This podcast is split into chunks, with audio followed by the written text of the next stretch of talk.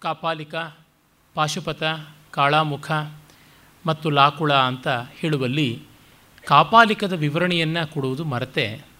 ಹೆಸರಿಗೆ ಮೊದಲು ಹೇಳಿದನಾದರೂ ಆಮೇಲೆ ಲಾಕುಳ, ಕಾಳಾಮುಖ ಹಾಗೂ ಪಾಶುಪತವನ್ನಷ್ಟೇ ಹೇಳದೆ ಕಾಪಾಲಿಕದ ಶಬ್ದ ನಿರ್ವಚನ ಮಾಡಲಿಲ್ಲ. ಬಹಳ ಸರಳವಾದದ್ದು. ಅದು ಹೆಚ್ಚಾಗಿ ಶ್ರೀಶೈಲದ ಕಡೆಯಲ್ಲಿ ಇದ್ದಂಥದ್ದು. ಅದು ತುಂಬ ಉಗ್ರವಾದ ರೂಪದ್ದು. ಅಲ್ಲಿ ನರಕಪಾಲಗಳಿಂದ ಶಿವನ ಆರಾಧನೆ ಮಾಡ್ತಾಯಿದ್ರು ಕಪಾಲವನ್ನು ಖಟ್ವಾಂಗದ ಮೇಲೆ ಧರಿಸಿರುವಂತಹ ಶಿವ ಮತ್ತು ಕಪಾಲವನ್ನೇ ತನ್ನ ಭಿಕ್ಷಾಪಾತ್ರೆಯಾಗಿ ಮಾಡಿಕೊಂಡಂಥ ಮಹಾದೇವ ಅವರಿಗೆ ಆದರ್ಶ. ಯಾವ ಸಂಕೇತ ಉಂಟು ಅದನ್ನು ಅವರು ವಾಸ್ತವಕ್ಕೆ ಇಳಿಸಿಕೊಂಡದ್ದರಿಂದ ಆದ ಸಮಸ್ಯೆ. ಸಂಕೇತಗಳನ್ನು ವಾಸ್ತವ ಮಾಡಿಕೊಂಡಾಗ ಒಂದಿಷ್ಟು ವಿಕೃತಿ ತಲೆದೋರುವುದರೊಳಗೆ ಸಂದೇಹ ಇಲ್ಲ. ಹಾಗೆ ಕಾಪಾಲಿಕ ಉಗ್ರ ರೂಪವನ್ನು ತಾಳಿತು. ಅಲ್ಲಿ ವಾಮತಂತ್ರಗಳು ಬೆಳೆದು ಬಂದವು ಅಂತ ನಮಗೆ ಗೊತ್ತಾಗುತ್ತದೆ. ಇವೆಲ್ಲ ಇದ್ದಲ್ಲಿ ಕೂಡ ಅತ್ಯಂತ ಮಿಗಿಲಾಗಿ ಪಾಶುಪತ ಇತ್ತು ಅನ್ನುವ ಮಾತುಗಳನ್ನು ನಾನು ಹೇಳಿದೆ. ಮತ್ತು ಅದು ಶೈವ, ಶುದ್ಧ ಶೈವ ವೀರಶೈವ ಅಂತ ಬಗೆ ಬಗೆಯ ಒಳ ಒಳ ಭೇದಗಳು. ಆದರೆ ಪರಮಾರ್ಥತಃ ಅವೆಲ್ಲ ಮುಂದೆ. ಕೇವಲ degree of treatment and temperament ಅಂತಾರಲ್ಲ, ಆ ರೀತಿಯಾಗಿ ಬರುವಂಥವಷ್ಟೇ ತಾತ್ವಿಕವಾಗಿ ತುಂಬ ದೊಡ್ಡ ವ್ಯತ್ಯಾಸಗಳು ಏನೂ ಇರೋದಕ್ಕೆ ಸಾಧ್ಯವಿಲ್ಲ. ತಂತ್ರಗಳ ಅಂದರೆ ಆಚರಣೆಗಳ ದೃಷ್ಟಿಯಿಂದ, ಕೆಲವೊಂದು ವರ್ತನೆಗಳ ದೃಷ್ಟಿಯಿಂದ ವ್ಯತ್ಯಾಸ ಬರುವಂಥದ್ದು. ಅದಕ್ಕಿಂತ ಮಿಗಿಲಾದದ್ದು ಏನೂ ಅಲ್ಲ. ವೀರಶೈವ ಅಂತಂದರೆ ಮುಖ್ಯವಾಗಿ ಶಿವನಲ್ಲಿ ನಿಷ್ಠೆ. ವೀರನಿಷ್ಠೆ ಅಂದರೆ ಅನ್ಯ ಚಿಂತನೆ ಇಲ್ಲದೆ ಆದ್ಯಂತ ಎಲ್ಲ ಕಾಲದಲ್ಲಿಯೂ ಅದಾಗಿರುವಂಥದ್ದು. ಈ ವೀರ ಶೈವಕ್ಕೆ ಮಾತ್ರ ಪೂರ್ವಪದವಾಗಿ ಬಂದದ್ದಲ್ಲ. ವೈಷ್ಣವಕ್ಕೂ ಉಂಟು ವೀರವೈಷ್ಣವ ಅಂತ ಹೇಳುವಂಥದ್ದು ಉಂಟು. ವೀರ ಮಾಹೇಶ್ವರ ಇತ್ಯಾದಿ ಎಲ್ಲ ಹೇಳಿಕೊಂಡು ಬಂದಿದ್ದಾರೆ. ಅದರ ನಿಷ್ಠಾ ತೀವ್ರತೆಯನ್ನು ವ್ಯಕ್ತೀಕರಿಸುವುದಕ್ಕೆ ಮಾಡಿರುವಂಥದ್ದು. ಏನಾಗುತ್ತದೆ? ಒಂದು ಪದ ಸಾಕಾಗೋದಿಲ್ಲ. ಒಂದು ವಿಷಯ ಹೇಳೋಕ್ಕೆ. ಕಾಲಾಂತರದಲ್ಲಿ ಆ ಪದಕ್ಕೆ ಸವಕಲುತನ ಬಂದಿರುತ್ತದೆ, ಜಾಳ ಆಗಿರುತ್ತದೆ. ಆಗ ಅದಕ್ಕೆ ಪುಷ್ಟಿ ಕೊಡೋದಕ್ಕೋಸ್ಕರ ಇನ್ನೊಂದು ಪದವನ್ನು ಬಳಸೋದು, ಮತ್ತೊಂದು ಪೂರ್ವ ಪದವನ್ನು, ಪ್ರತ್ಯಯಗಳನ್ನು ಸೇರಿಸುವಂಥದ್ದು ನಡೀತಲೇ ಇರುತ್ತದೆ. ಬೆಣ್ಣೆ ದೋಸೆ ಇದ್ದದ್ದು. ಬೆಣ್ಣೆ ಎಲ್ಲ ಕಡೆಯಲ್ಲೂ ಬಳಸ್ತಾರೆ. ಕೆಲವೊಮ್ಮೆ ಕಲಬೆರಕೆ ಬೆಣ್ಣೆಯೂ ಇರುತ್ತದೆ ಅಂತಂದಾಗ ಅಪ್ಪಟ ಬೆಣ್ಣೆ ದೋಸೆ ಅಂತನ್ನುವುದು, ಸ್ಪೆಷಲ್ ಬೆಣ್ಣೆ ದೋಸೆ ಎನ್ನುವುದು ಡಬ್ಬಲ್ ರೋಸ್ಟ್ ಬೆಣ್ಣೆ ದೋಸೆ ಎನ್ನುವುದು ಈ ರೀತಿಯಾಗಿ ಉತ್ತರೋತ್ತರವಾಗಿ ಉತ್ಕರ್ಷ ಮಾಡುವುದಕ್ಕೆ ಹೋಟೆಲಿಂದ ಮೊದಲುಗೊಂಡು ಎಲ್ಲ ಕಡೆಯಲ್ಲೂ ಇರುವಂಥದ್ದದೇ. ಹಾಗೆ ಬಂದದ್ದಿದು ಕೂಡ. ಅದರಿಂದ ಸಾಧಕನಾದವನು ಈ ಸಣ್ಣ ಪುಟ್ಟ ಸೂಕ್ಷ್ಮಗಳ ಬಗೆಗೆ ತುಂಬ ತಲೆ ಕೆಡಿಸಿಕೊಳ್ಳೋದಿಲ್ಲ. ಯಾವುದೋ ಒಂದು ಕ್ರಮ ತನಗೆ ಬಂದಿರುತ್ತದೆ, ಅದನ್ನು ಇಟ್ಟುಕೊಂಡು ಹೋಗ್ತಾನೆ. ಸಾಮಾನ್ಯಕ್ಕೆ ನೋಡಿ ನಮಗೆ ನಿತ್ಯ ವ್ಯವಹಾರದಲ್ಲಿ ಎಷ್ಟೋ ವಿಷಯಗಳ ಬಗೆಗೆ ನಾವು ನಮ್ಮ ಅನುಕೂಲವನ್ನು ಕುರಿತು ಯೋಚನೆ ಮಾಡ್ತೀವಿ ಹೊರತು ಅದರ ಕಟ್ಟುನಿಟ್ಟಾದ ಕ್ರಮದ ಬಗೆಗೆ ಅಲ್ಲ. ಈಗ ಎಳಿಗೆ ಮಣಿಯಲ್ಲಿಯೋ ಚಾಕುವಿನಲ್ಲಿಯೋ ಒಂದು ತರಕಾರಿ ಹೆಚ್ಚಬೇಕು ಅಂದರೆ ನಿಂತು ಹೆಚ್ಚಬೇಕೆ, ಕೂತು ಹೆಚ್ಚಬೇಕೆ, ಏನು ಮಾಡಬೇಕು, ಹೇಗೆ ಮಾಡಬೇಕು, ಎಡಗೈಯಲ್ಲಿಯೇ, ಬಲಗೈಯಲ್ಲಿಯೇ ಅಂತಂದರೆ ಅದಕ್ಕೊಂದು ಶಾಸ್ತ್ರ ಬರೆದರೆ ಕಠೋರವಾಗಿ ಬರೆಯಬಹುದು ಹುರುಳಿಕಾಯನ್ನು ಹೆಚ್ಚುವಂಥ ಶಾಸ್ತ್ರ ಅಂತ ಒಂದು ಇಪ್ಪತ್ತು ಪುಟ ಬರೆಯಬಹುದು ಸಾಧ್ಯ ಇದೆ. ನಾನೇ ಬೇಕಾದರೆ ನಾಲ್ಕು ಸಂಸ್ಕೃತ ಶ್ಲೋಕಗಳನ್ನು ಝಾಡಿಸಿ ಮಾಡಬಲ್ಲೆ. ಏನು ಕಷ್ಟವ? ಆ ನಾರು ಕೀಳುವುದು ಹೇಗೆ? ಮೇಲಿಂದ ಕೀಳಬೇಕು, ಕೆಳಗಿಂದ ಕೀಳಬೇಕು? ಅವುಗಳನ್ನು ಹೇಗೆ ಜೋಡಿಸಿಕೊಳ್ಳಬೇಕು, ಎಷ್ಟು ಬೆರಳುಗಳಿಂದ ಒತ್ತಡ ಹಾಕಬೇಕು, ಆದರೆ ಕಡೆಗೆ ಅನುಕೂಲ ಇದ್ದಂತೆ ಮಾಡಿ ಎನ್ನುವುದರೊಳಗೆ ಮುಗಿಯುತ್ತದೆ. ಈ ಕರ್ಮಾಚರಣೆಗಳಲ್ಲಿ ಇರುವಂಥ ಇಷ್ಟನ್ನು ನೋಡಿ ನಾವು ಎಷ್ಟೋ ಬಾರಿ ಆ ಕರ್ಮಕಾಂಡಿಯರು ತಮ್ಮಂತೆ ತಾವು ಏನೋ ಮಾಡ್ಕೊಂಡು ಹೋಗ್ತಾ ಇರ್ತಾರೆ. ಅದನ್ನು ತಟಸ್ಥವಾಗಿ ಡಾಕ್ಯುಮೆಂಟ್ ಮಾಡುವಾಗ ನಮಗೆ ಎಲ್ಲಿಲ್ಲದ ತೊಡಕು ತೋಟಿಗಳು ಕಾಣುತ್ತವೆ. ಅವರಿಗೆ ಬಿಟ್ಟು ಬಿಟ್ಟರೆ ಅದು ಸಲೀಸಾಗಿರುತ್ತದೆ. ಇದನ್ನೆಲ್ಲ ನಾವು ಗಮನಿಸಿಕೊಳ್ಳಬೇಕು. ಉದಾಹರಣೆಗೆ ವಚನಕಾರರು ಬ್ರಾಹ್ಮಣರನ್ನ ನಿಂದಿಸ್ತಾರೆ, ವರ್ಣ ಆಶ್ರಮ ವ್ಯವಸ್ಥೆಯನ್ನು ನಿಂದಿಸ್ತಾರೆ, ವೇದವನ್ನು ನಿಂದಿಸ್ತಾರೆ ಅಂತ ತುಂಬ ಈ ಕಾಲದಲ್ಲಂತೂ ತುಂಬ ದೊಡ್ಡ ಪ್ರಥೆ ಹಬ್ಬಿದೆ. ಅವರೆಲ್ಲರೂ ಕೂಡ ನಮ್ಮ ಚಿದಾನಂದ ಮೂರ್ತಿಗಳು ಬರೆದಂಥ ವೀರಶೈವ ಧರ್ಮ ಭಾರತೀಯ ಸಂಸ್ಕೃತಿ ಅನ್ನುವ ಗ್ರಂಥವನ್ನು ಓದಬೇಕು. ಅಲ್ಲಿ ಅವರು ಪುಟ ಪುಟದಲ್ಲಿಯೂ ಚೆನ್ನಾಗಿ ತೋರ್ಪಡಿಸಿದ್ದಾರೆ. ಆ ಪ್ರಮಾಣವಾದರೂ ಎಂಥದ್ದು, ಯಾವ ರೀತಿಯಾದದ್ದು ಅಂತ ಪರಮಸತ್ಯ ನಿಷ್ಠೆಯಿಂದ, ಸಮೃದ್ಧವಾದ ಆಧಾರಗಳಿಂದ ಬರೆದಿದ್ದಾರೆ. ಅವರಲ್ಲಿ ಅಂಕಿ ಅಂಶಗಳ ಜೊತೆಗೆ ಹೇಳ್ತಾರೆ. ವಚನಕಾರರಲ್ಲಿ ಬ್ರಾಹ್ಮಣರನ್ನು ಅತಿ ಹೆಚ್ಚಾಗಿ ಬೈದಿರುವುದು ಬಸವಣ್ಣನವರೇ. ಅವರು ಶೈವ ಬ್ರಾಹ್ಮಣರು. ಅತಿ ಕಡಿಮೆ ಬೈದವರು ಉರ್ಲಿಂಗ ಪೆದ್ದಿಯಂತಹ ಹುಟ್ಟು ದಲಿತರು. ಅತಿ ಕಡಿಮೆ ಬೈದವರು ಬಸವಣ್ಣನವರ ಪತ್ನಿಯರಾಗಿದ್ದಂಥ ಗಂಗಾಂಬಿಕೆ ನೀಲಲೋಚನೆ ಅವರು. ಬಸವಣ್ಣನವರ ಸ್ವಂತ ಸೋದರಳಿಯನಾಗಿದ್ದ ಚನ್ನಬಸವಣ್ಣ. ಮತ್ತು ಚನ್ನಬಸವಣ್ಣನ ಕೈನಲ್ಲಿ ಲಿಂಗ ದೀಕ್ಷಾ ಸ್ವೀಕಾರವನ್ನು ಮಾಡಿಕೊಂಡ. ಬಸವಣ್ಣ ಕೂಡ ಯಾರಿಂದ ಆ ಒಂದು ಇಷ್ಟಲಿಂಗ ದೀಕ್ಷಾ ಸ್ವೀಕಾರ ಮಾಡಿದರೋ ತಮ್ಮ ಸೋದರಳಿಯನಿಂದ ಆ ಸೋದರಳಿಯ ಚನ್ನಬಸವಣ್ಣನವರ ವಚನಗಳಲ್ಲಿ ಕೂಡ ಅತಿ ಕಡಿಮೆ ಉಂಟು. ತದ್ವಿಪರೀತವಾಗಿ ಶರಣರನ್ನು ಶಿವಭಕ್ತರು ಅಂತ ಬೂಟಾಟಿಕೆ ಮಾಡೋರನ್ನ ಕುರಿತು ಮತ್ತೂ ಮತ್ತು ಕಠೋರವಾದ ಆಕ್ಷೇಪಗಳು ಬಂದಿವೆ. ಮೊತ್ತ ಮೊದಲ ವಚನಕಾರರು ಅಂತ ಹೆಸರು ತೆಗೆದುಕೊಂಡಿರ್ತಕ್ಕಂಥ ಜೇಡ್ರ ದಾಸಿಮಯ್ಯನವರ ವಚನಗಳಲ್ಲಿಯೇ ಯಥೇಷ್ಟವಾಗಿ ಬೂಟಾಟಿಕೆಯ ವೇಷಧಾರಿಗಳಾದಂಥ ಶರಣರ ಬಗ್ಗೆ, ಜಂಗಮರ ಬಗ್ಗೆ ಕಟುಕಟುವಾದ ಟೀಕೆ ಉಂಟು. ಬಸವಣ್ಣನವರು ಬಿಟ್ಟಿಲ್ಲ. ಯಾರೂ ಕೂಡ ಬಿಟ್ಟಿಲ್ಲ. ತಮ್ಮ ಒಳಗಿರುವ ಹುಳುಕುಗಳನ್ನು ಹತ್ತಲ್ಲ ಸಾವಿರ ಬಾಯಲ್ಲಿ ಹೇಳಿದ್ದಾರೆ. ಅಂದರೆ ಇಲ್ಲಿ ನಮಗೆ ಗೊತ್ತಾಗುತ್ತದೆ, ಅವರು ಯಾವುದೋ ಒಂದು ಜಾತಿಯ ಬಗ್ಗೆ, ಒಂದು ವರ್ಗದ ಬಗ್ಗೆ, ಪಂಥದ ಬಗ್ಗೆ ಅಲ್ಲ. ಅಸತ್ಯ ಅಸತ್ಯದ ಬಗೆಗೆ, ಅನ್ಯಾಯದ ಬಗೆಗೆ, ಅಶ್ರದ್ಧೆಯ ಬಗೆಗೆ, ಅಹಂಕಾರದ ಬಗೆಗೆ, ಅವಿವೇಕದ ಬಗೆಗೆ, ನಾಸ್ತಿಕ್ಯದ ಬಗೆಗೆ, ಇದರ ಬಗೆಗೆ ಹೇಳ್ತಾ ಇರುವಂಥದ್ದೇ ಹೊರತುನುವೆ ವ್ಯಕ್ತಿಗಳನ್ನು, ಜಾತಿಗಳನ್ನು ಆದ್ಯಂತವಾಗಿ ಗುರುತಿಸಿಕೊಂಡು ಅಲ್ಲ. ವಚನಗಳಲ್ಲಿ ಕಂಡುಬರುವಂಥ ವೇದ, ಆಗಮ, ಪುರಾಣ, ಇತಿಹಾಸಾದಿಗಳ ಮಂತ್ರೋಲ್ಲೇಖ, ಶ್ಲೋಕೋಲ್ಲೇಖಗಳು ಯಥೇಷ್ಟವಾಗಿವೆ. ಅವನ್ನು ನೋಡಿದರೆ ಗೊತ್ತಾಗುತ್ತದೆ. ಒಂದು ವಚನದಲ್ಲಂತೂ ಪರಮ ರಹಸ್ಯ ಅನ್ನುವ ಒಂದು ಈಗ ಹಸ್ತಪ್ರತಿಯಲ್ಲಿರುವಂಥ ವೀರಶೈವ ಪಾರಂಪರಿಕ ಗ್ರಂಥದ ಉಲ್ಲೇಖವನ್ನು, ಆ ಪಂಚಾಚಾರಗಳ ವಿಸ್ತೃತವಾದ ಉಲ್ಲೇಖವನ್ನು ಅಕ್ಕಮಹಾದೇವಿ ಮಾಡ್ತಾಳೆ. ಬಸವಣ್ಣನವರು ಸೇರಿದಂತೆ, ಮಾತ್ರವಲ್ಲ, ಡೋಹರ ಕಕ್ಕಯ್ಯ, ಅಂಬಿಗರ ಚೌಡಯ್ಯ, ಉರ್ಲಿಂಗ ಪೆದ್ದಿ ಮೊದಲಾಗಿ ಯಾರು ಇವತ್ತು ಕೆಳ ಕೆಳಗಿನ ವರ್ಗದ ಜಾತಿಯ ಜನ ಅಂತಾರೆ, ಅವರು ಸಂಸ್ಕೃತದಿಂದ, ರುದ್ರಾಧ್ಯಾಯದಿಂದ, ಪುರುಷ ಸೂಕ್ತದಿಂದ ಶ್ವೇತಾಶ್ವತರ ಉಪನಿಷತ್ತಿನಿಂದ ತೈತ್ತರಿಯೋಪನಿಷತ್ತಿನಿಂದ, ಸಿದ್ಧಾಂತ ಶಿಖಾಮಣಿಯಿಂದ ವಾತುವಲಾಗಮದಿಂದ, ಮುಕುಟಾಗಮದಿಂದ, ರೌರವಾಗಮದಿಂದ, ಕಾರ್ಮಿಕಾಗಮದಿಂದ ಪುಂಖಾನುಪುಂಖವಾಗಿ ಶ್ಲೋಕಗಳನ್ನು ಉದ್ಧರಣ ಮಾಡಿದ್ದಾರೆ. ಅಂದರೆ ವಚನಗಳು ಅಂತಂದರೆ ಸಂಸ್ಕೃತ ವಿರೋಧ ಅನ್ನುವುದು ಈಗ ಬಂದಂಥ ಒಂದು ಭ್ರಮೆ. ಅದನ್ನು ನಮಗೆ ವಚನಗಳನ್ನು ಸಾಕ್ಷಾತ್ತಾಗಿ ನೋಡಿದರೆ ಗೊತ್ತಾಗುತ್ತದೆ. ನಮ್ಮ ಇವತ್ತಿನ ಸೋಕಾಳು ಬುದ್ಧಿಜೀವಿಗಳು ನಾಲ್ಕು ವಚನಗಳನ್ನು ಹೇಳ್ಕೊಂಡು ಹೇಳ್ಕೊಂಡು ಅದರಲ್ಲಿ ಬಂದಿರೋ ಬೈಗಳನ್ನು ತಾವು ಮತ್ತೆ ಬೈಗಳಿಗೆ ಬಳಸಿಕೊಳ್ತಾ ಇರ್ತಾರೆ. ಅರೆ ವಚನಕಾರರು ಬರೀ ಬೈಯುವುದಕ್ಕೆ ಬಂದವರಲ್ಲ. ಯಾವುದೇ ಶಾಸ್ತ್ರಕಾರ ಆಗಲಿ, ದಾರ್ಶನಿಕ ಆಗಲಿ, ಜಗತ್ತನ್ನು ಬಯೋದಕ್ಕಷ್ಟೇ ತನ್ನ ಬದುಕುಂತು ಮಾಡಿಕೊಂಡ್ರೆ ಯಾರೂ ಅವರನ್ನು ಸ್ವೀಕರಿಸೋದಿಲ್ಲ. ಈ ಹೊತ್ತಿನ ವಿಕಾರವಾದಿಗಳಿಗೆ ಬೈಗಳು ಬಿಟ್ಟರೆ ಬೇರೆ ಯಾವುದೂ ಗತಿ ಇಲ್ಲದೆ ಇರಬಹುದು ಅವರ ಅಸ್ತಿತ್ವಕ್ಕೆ. ಆದರೆ ವಚನಕಾರರು ಹಾಗೆ ಮಾಡುವುದಕ್ಕೆ ಹೊರಟದ್ದಲ್ಲ. ಈಚೆಗೆ ಬಾಲಗಂಗಾಧರ ಅವರು ಮಾಡಿರುವಂಥ ಅಧ್ಯಯನದಲ್ಲಿ ಗೊತ್ತಾಗುತ್ತದೆ, ಎಷ್ಟು ಕಡಿಮೆ ನಾಲ್ಕು ಪರ್ಸೆಂಟು, ಮೂರುವರೆ ಪರ್ಸೆಂಟಷ್ಟು ಇರತಕ್ಕಂಥದ್ದು ವರ್ಣ, ಆಶ್ರಮ, ಜಾತಿ, ವೇದ ಇತ್ಯಾದಿಗಳ ಆಕ್ಷೇಪ ಇನ್ನು ಮಿಕ್ಕ ತೊಂಬತ್ತೈದಕ್ಕೂ ಹೆಚ್ಚು ಪರ್ಸೆಂಟ್ ಶೇಕಡ ಪ್ರತಿಶತ ಇರುವಂಥದ್ದು ತತ್ವಚಿಂತನೆಯ ಬಗೆಗೆ, ಸಾಮಾಜಿಕವಾದ ನೈರ್ಮಲ್ಯದ ಬಗೆಗೆ, ಸತ್ಯ, ಅಹಿಂಸೆ, ಅಸ್ಥೇಯ, ಶೌಚ ಇತ್ಯಾದಿ ಸಾಮಾನ್ಯ ಧರ್ಮಗಳು ಅನ್ನುವುದರ ಬಗೆಗೆ ಮತ್ತು ಸರಳವಾದ, ಮನನೀಯವಾದ, ಅರ್ಥಪೂರ್ಣವಾದ ಒಂದು ಆಚಾರ, ಶಿವಭಕ್ತಿ ಇತ್ಯಾದಿಗಳ ಬಗೆಗೆ ಇವುಗಳನ್ನು ಕುರಿತು ಹೇಳಿದ್ದಾರೆ ಅಂತ ಗೊತ್ತಾಗುತ್ತದೆ. ದುರ್ದೈವ ಏನಂದರೆ ನಮಗೆ ಮತ್ತೆ ಮತ್ತೆ ಕೆಲವು ಕೆಲವು ಪದಗಳೇ ಕಾಣಿಸ್ತಾ ಇರ್ತವೆ, ಕೇಳಿಸ್ತಾ ಇರ್ತವೆ, ಆ ರೀತಿ ಮಾಧ್ಯಮಗಳು ಮಾಡ್ತಾ ಇರ್ತವೆ. ಅವುಗಳನ್ನು ಒಟ್ಟಾಗಿ ನೋಡಿದಾಗ ಗೊತ್ತಾಗುತ್ತದೆ. ಈ ವೇದಿಕೆಗೆ ಹಲವು ಬಾರಿ ಬಂದಂತಹ ನಮ್ಮ ಆದರಣೀಯರಾದ ಪೂಜ್ಯ ಕುಮಾರ ನಿಜಗುಣ ಸ್ವಾಮಿಗಳವರು ಮತ್ತೆ ಮತ್ತೆ ಹೇಳ್ತಾ ಇರ್ತಾರೆ. ಇಲ್ಲಿರುವ ಮಹನೀಯವಾದ ವೇದಾಂತ ತತ್ವ, ಆಧ್ಯಾತ್ಮಿಕವಾದ ತತ್ವ ಅದನ್ನು ಉಪೇಕ್ಷೆ ಮಾಡಿಕೊಂಡು ಕೇವಲ ಸಮಾಜ ಸುಧಾರಕರು ಅನ್ನೋ ಮಟ್ಟಕ್ಕೆ ಇಳಿಸಿಬಿಟ್ಟಿದ್ದಾರಲ್ಲ ಅಂತ. ಸೋಷಲ್ ರಿಫಾರ್ಮರು ಅಲ್ಲ, ಸೋಷಲ್ ಆ್ಯಕ್ಟಿವಿಸ್ಟ್ ಬಿಡಾಡಿ ಚಳವಳಿಗಾರ, ಹುಟ್ಟು ಹೋರಾಟಗಾರ, ಈ ಮಟ್ಟಕ್ಕೆ ವಚನಕಾರರನ್ನು ಇಳಿಸೋದು ಅಂತಂದರೆ ತುಂಬ ಅವಮಾನ, ಇನ್ನೇನಲ್ಲ.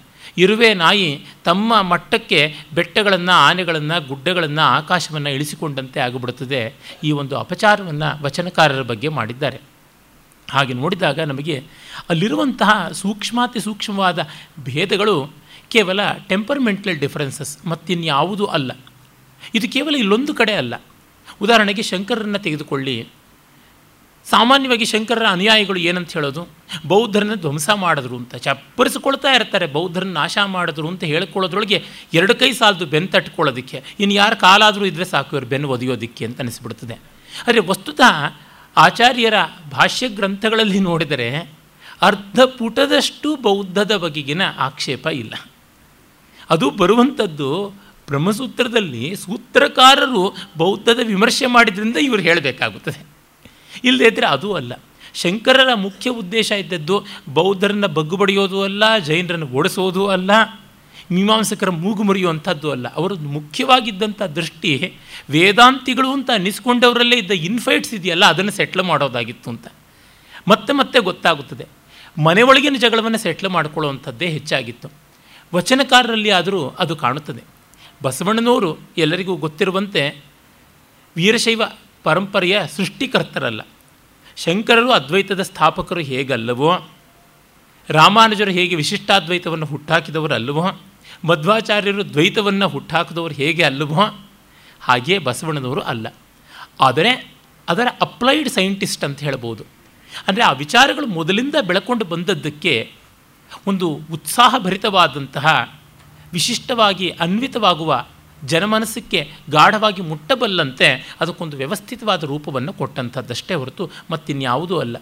ಆಳ್ವಾರುಗಳಲ್ಲಿಯೇ ನಾವು ಕಾಣ್ತೀವಿ ಶ್ರೀವೈಷ್ಣವ ತತ್ವವನ್ನು. ಅದಕ್ಕೂ ಮುಖ್ಯವಾಗಿ ಭೇದಾಭೇದ ಅನ್ನುವಂಥದ್ದು ವೇದಾದಿಗಳಲ್ಲೆಲ್ಲ ಕಾಣುವಂಥದ್ದು ಭೇದ ದರ್ಶನವೂ ವೇದದಲ್ಲಿ ಇದೆ, ಅಭೇದ ದರ್ಶನವೂ ಇದೆ, ಭೇದಾಭೇದ ದರ್ಶನವೂ ಇದೆ.